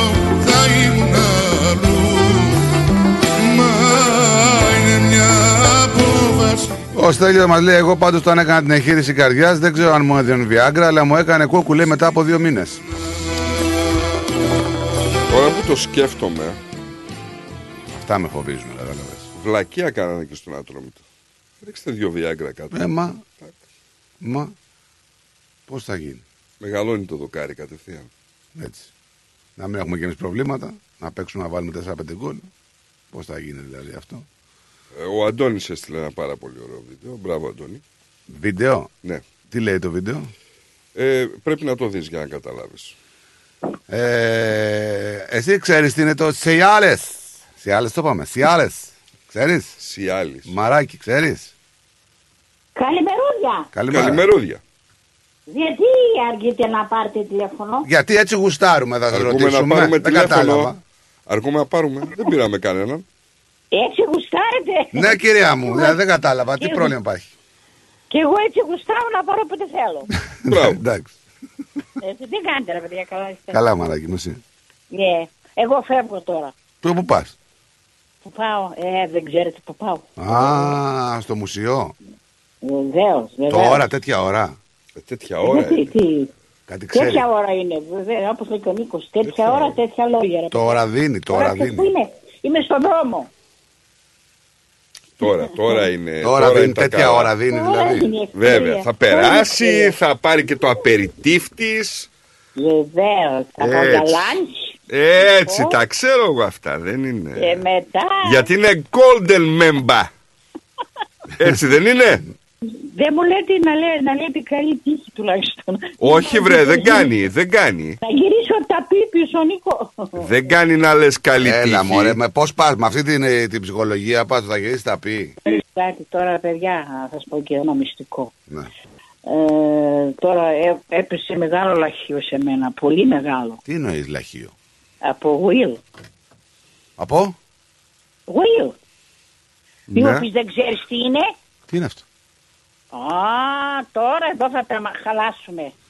Ρώτα τον Νίκο. Τι είναι από ρόδα, παιδί μου, από τροχό. Όχι, όχι, όχι, Τι; όχι, όχι, όχι, όχι, όχι. Εγώ ήλ δεν κατάλαβα, δεν, δεν, δεν λέω. Εγώ τι- νόμιζα από τον τροχό το. Της τύχης. Ναι, που έχεις στο Ε, καζίνο. Δεν τα λέω, ρε παιδιά, ε, ε, πώς το λένε. Α, μια πες το να το ξέχασα, μωρέ, κληρονομιά. Α, καλό. Ε, γιατί να το πω, να το πω σίγουρα, ρε παιδιά, παίρνουν και τα ντουβάρια αυτό, η δύση γι' αυτό. ρε. Σε Συγγνώμη. καλή μεριά. Συγγνώμη, ε, αξίζει τον κόπο, Υπάρχουν αξίζει, και- και- αξίζει τον κόπο. Βεβαίως, βεβαίως, και με Οπα. το παραπάνω. Μήπως ε, να βρούμε και κάνα γαμπρό; Ε, ναι, αλλά μην το κάνεις τώρα στάχτη και μπουλμπερί. Μήπως να βάλουμε και κάνα γαμπρό; Θα πω εγώ παραπάνω, θα πω εγώ παραπάνω. Μπράβο, άκου, έτσι, άκου πώς θα το πάμε Μαρία. Μπράβο ρε Μαρία, τέτοια κληρονομιά πω, τόσα πολλά λεφτά και μόνη σου. Μπράβο ρε Μαράκι, μπράβο. Κοντεύουμε το εκατομμύριο. Ρε Μαρία και μόνη σου. Τα φας μόνη σου ρε Μαρία. Ε, τι να κάνω, πού να βρω. δεν, υπά, δεν υπάρχει, γι' αυτό που να πολύ ξέρεις. Πας και, ξέρεις τι, ξεγελαστεί κανένας ρε παιδιά. Και άμα ακούσεις το ποσό, ίσως ξέρεις κανένα φορά δεν σου λέει εδώ υπάρχει πλέντη χρήμα. Καταλάβες; Ναι, Λέω, ναι, μπας, ναι, ναι, ναι. μπας και σπάσει, ξέρεις, το ποδαράκι σου τίποτα να μην... Εντάξει, δεν χρειάζεται να ξανοίγεις εσύ και πάνε την κληρονομιά και την κάνουμε Όχι, φίλο και όχι, φτερό στο μουσείο. Όχι. Θα περάσω καμιά μέρα από εσάς ρε παιδιά έτσι. Να Ε, περάσεις. όλο έτσι λες και όλο. Κάτσε, δεν κατέβηκα, βλέπεις τώρα, ξέρεις που βρίσκομαι; Κοντά στο καζίνο. Κοντά, κοντά. Ναι, βγάλε. Δίπλα αφού- είμαστε. Ναι. Έλα σου πω. Βγάλε και, Ε, τα, δεν μπορώ βγάλε να και πάω. τα εισιτηριάκια σου για Ελλάδα να είσαι καβατζωμένη. Έτσι, τώρα που είσαι και Όχι, φορτό. όχι, είναι μακριά πάει η βαλίτσα, ρε παιδιά, είναι κατά τον Αύγουστο. Βρε, ναι, εντάξει. ε, Πα πας εκεί στο λουτράκι, θα περάσει μια βόλτα, δεν μπορεί. Yeah, ωραία, 15 Αύγουστο θα πάρω, παιδιά. Ωραία θα είναι. Θα πας και στο λουτράκι. Ναι. Θα πάω λουτράκι. Θα, θα πάω. Σιγά μη δεν πήγαινες. Θα πάω. θα πάω, πάω. Κάτσε πότε να πάω πρώτα, για να βλέπουμε. Πού θα πρώτα πάρω, παιδιά, για όχι παραπάνω από τέσσερις εβδομάδες; Γιατί Πάω ε, παραπάνω. θα δώσει. 15 Αύγουστος μέχρι το Γιατί Σεπτέμβριο. φο- φοβάσαι να, να κάτσεις παραπάνω; Ε, λέω, ξέρω εγώ. Με πάρει. Άσε μαζε μαράκι τώρα, μας τρελάνεις.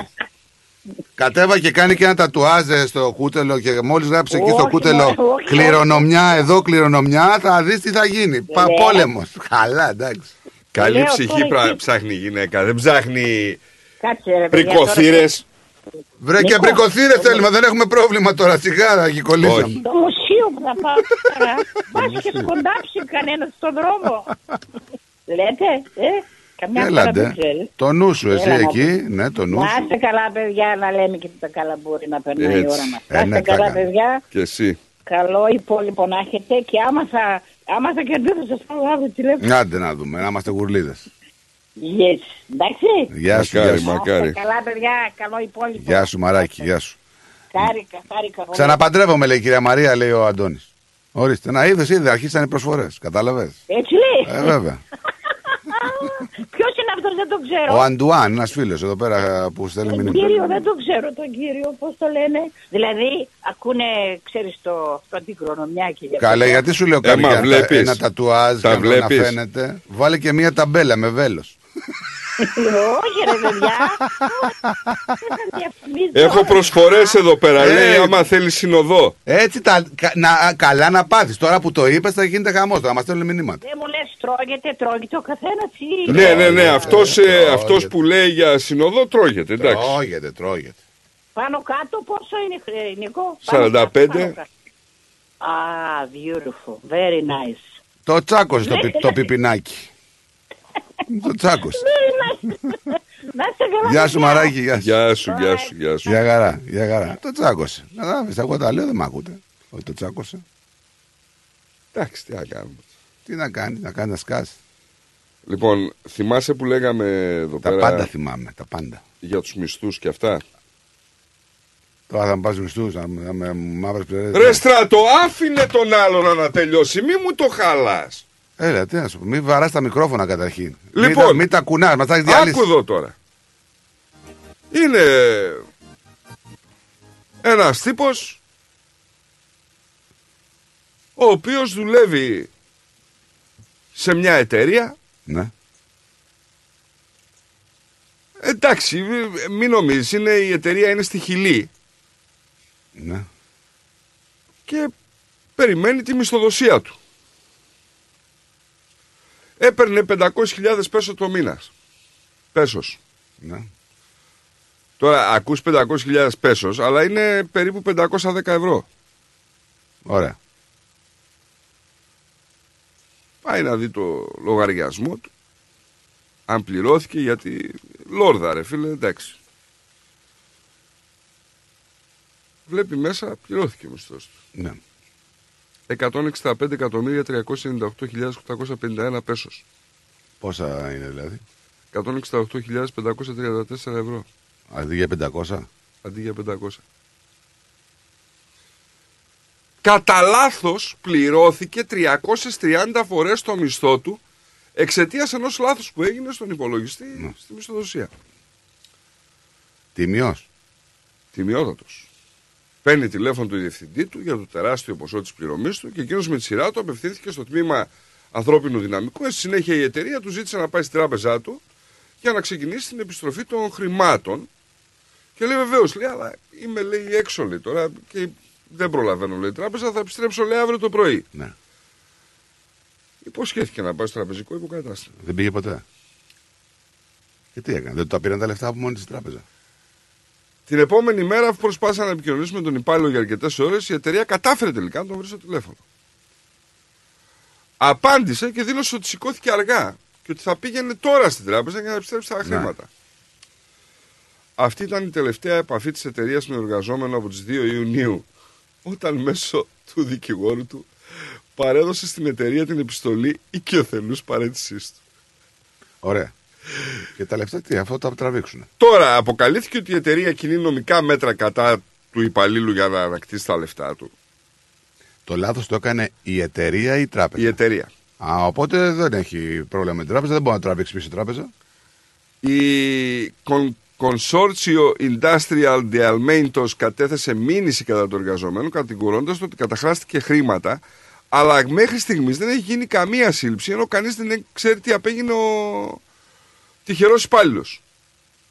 Τώρα, να σου πω το εξής ότι η καταγγελία της εταιρείας είναι κατά του πρώην υπαλλήλου ότι υποστηρίζει υπεξαίρεση. Αυτό όμως δεν είναι δόλια αφαίρεση Δεν το έκανε αυτός. χρημάτων. Δεν έχει δόλο Ούτε να το κάνει. οικειοποίηση. Έκανε Δεν του είχαν εμπιστευτεί, όχι, δεν του είχαν εμπιστευτεί καμιά περιουσία. Υπάρχει νομικό κενό. Έλα, Παουλίνα. Καλημέρα. Γεια σου, καλημέρα. Παολίνα. Καλημέρα. Τι μου κάνετε; Καλά είμαστε. Καλά. Καλά είσαστε. Τι λέει ο Νίκος για εταιρείες και πράγματα. Τι είναι σήμερα, τι γιορτούλα; Το Αγίου Θεοδόρου δεν είναι σήμερα. Ε, εντάξει, τι να κάνουμε τώρα. Εγώ νομίζω το Μάρτιο είναι. Ε, κάποιοι Θόδωροι και Θοδόρες γιορτάζουν, όχι όλοι. Ας το στείλουμε χρόνια πολλά. Όλες τις Θεοδόρους, τη δώρα μας. Ακριβώς. Θα γιορτάζει. Και στους Ακριβώς. Θεοδόρους. Έτσι. Ε, Είναι το τελευταίο ψυχοσάββατο, λέει, είναι των Αγίων Θεοδόρων. Ναι, ναι. Καλά είσαι, Παουλίνα. Καλά είμαι. Μπράβο, μπράβο. Καλά είμαι, αλλά λέω θα πάρω τώρα τελειώνεται anyway. Ε, να, να πω την καλημέρα μου, γιατί αύριο θα λείπω, δεν θα είμαι σπίτι. Καλημέρα, πολύ να είσαι καλά. Καλημέρα, Καλό υπόλοιπο. Ε, και εσείς να είσαστε πολύ καλά. Γεια σου. Γεια σας. Γεια σου, Πόλινα, γεια σου.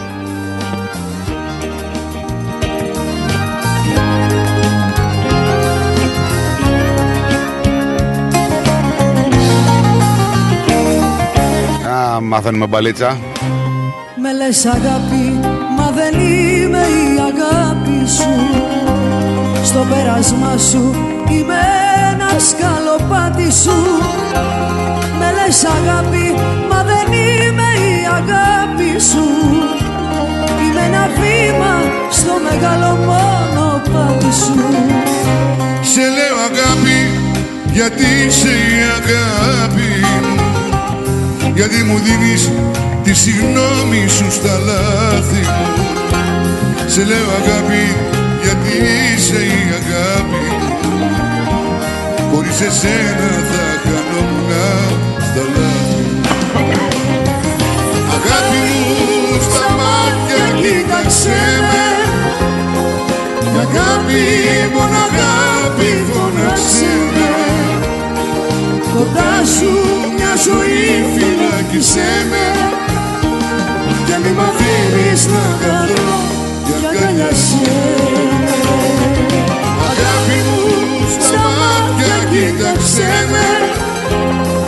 Και αγάπη, μόνο αγάπη φωνάξε με. Επειδή κάποιες απόψεις και θέσεις κάποιων είναι κατά τη γνώμη μου απροσπέραστες και αν, ε, ατυχέστατες καθώς ε, και τολμώ να πω απάνθρωπες και ψυχρόεμες επιβάλλεται ηθικά τουλάχιστον να παρέμβω. Ο εν λόγω σεισμός έχει πάρει μέχρι στιγμής πάνω από 6.000 ζωές και λίγες λες ενώ υπολογίζονται τα θύματα να ξεπεράσουν τις 10.000 και λίγα λες φτάσουν τους 20. Πρόκειται περί ανθρώπινες ψυχές από την Τουρκία και τη Συρία, άσχετα από τη θρησκεία τους, άσχετα από τις πράξεις των πολιτικών ηγετών και των δύο αυτών κρατών, η γεγονός είναι πως τα εν λόγω κράτη δεν έχουν δημοκρατία, αλλά δικτακτορία. Ολοκληρωτικό καθεστώς. Στη δε Τουρκία οι, φύλακε, οι φυλακές είναι γεμάτες από διανοούμενους, πανεπιστημιακούς, πολιτικούς κλπ. Οι οποίοι τόλμησαν να έχουν αντίθεση ε, αντίθετη γνώμη με τον Σουλτάνο Ερντογάν ή έχουν υποστηρίξει πως όντως οι χριστιανοί λαοί, Έλληνες, ε, ε, Ασσύριοι, Αρμένοι και άλλες χριστιανικές μειονότητες υπέστησαν γενοκτονία από τον ε, Μουσταφά και Μάλαδα Τούρκ. Στη Συρία, λοιπόν, όπως ε, μας λέει ο φίλος μας ο Παναγιώτης ε, Ιασονίδης, τα πλάνα που έχουμε δει στην τηλεόραση και στα κοινωνικά δίκτυα όχι μόνο συγκινούν, αλλά μας καταραίουν συναισθηματικά. Να πάει στο διάλογο Ερντογάν και ο κάθε Ερντογάν, αλλά ο απλός αγαθός λαός να έχει δύναμη και κουράγιο να αντιμετωπίσει τη μεγάλη αυτή τραγωδία, μας λέει ο Παναγιώτης Ασονίδη. Το έχει στείλει πολύ ωραία το μήνυμα, το διαβάζω τώρα, γιατί έπρεπε να διαβαστεί. Και μη μ' αφήνεις να καθώ και αγκαλιάσέ Τη βρήκα την εταιρεία έτσι. Ποια εταιρεία; Consortio Industrial de Alimentos. Τι βρήκες; Τι εταιρεία είναι; Εμπορεύεται τα πάντα ό,τι αφορά τρόφιμα. Καλά. Ό,τι αφορά τρόφιμα όμως, έτσι. Ναι. Από νοπά κρέατα μέχρι κονσέρβες, μέχρι ό,τι μπορείς να φανταστείς. Και, με- και μέχρι και γάλα σε σκόνη και αλεύρι. Τα πάντα, ρε. Σε σκόνη όλα. Τα πάντα. Λοιπόν, να περνάτε καλά, να χαμογελάτε. Θα τα πούμε πάλι αύριο, όχι εγώ, με τον Νίκο θα τα πείτε, γιατί εγώ θα φύγω από για Σύνδνη. Να έχετε ένα υπέροχο απόγευμα. Ε, μείνετε συντονισμένοι. Πέτρο Δενζάκη σε 3 με 5 θα έρθει να σκατήσει την τροφιά. Λοιπόν, γεια σας. Bye.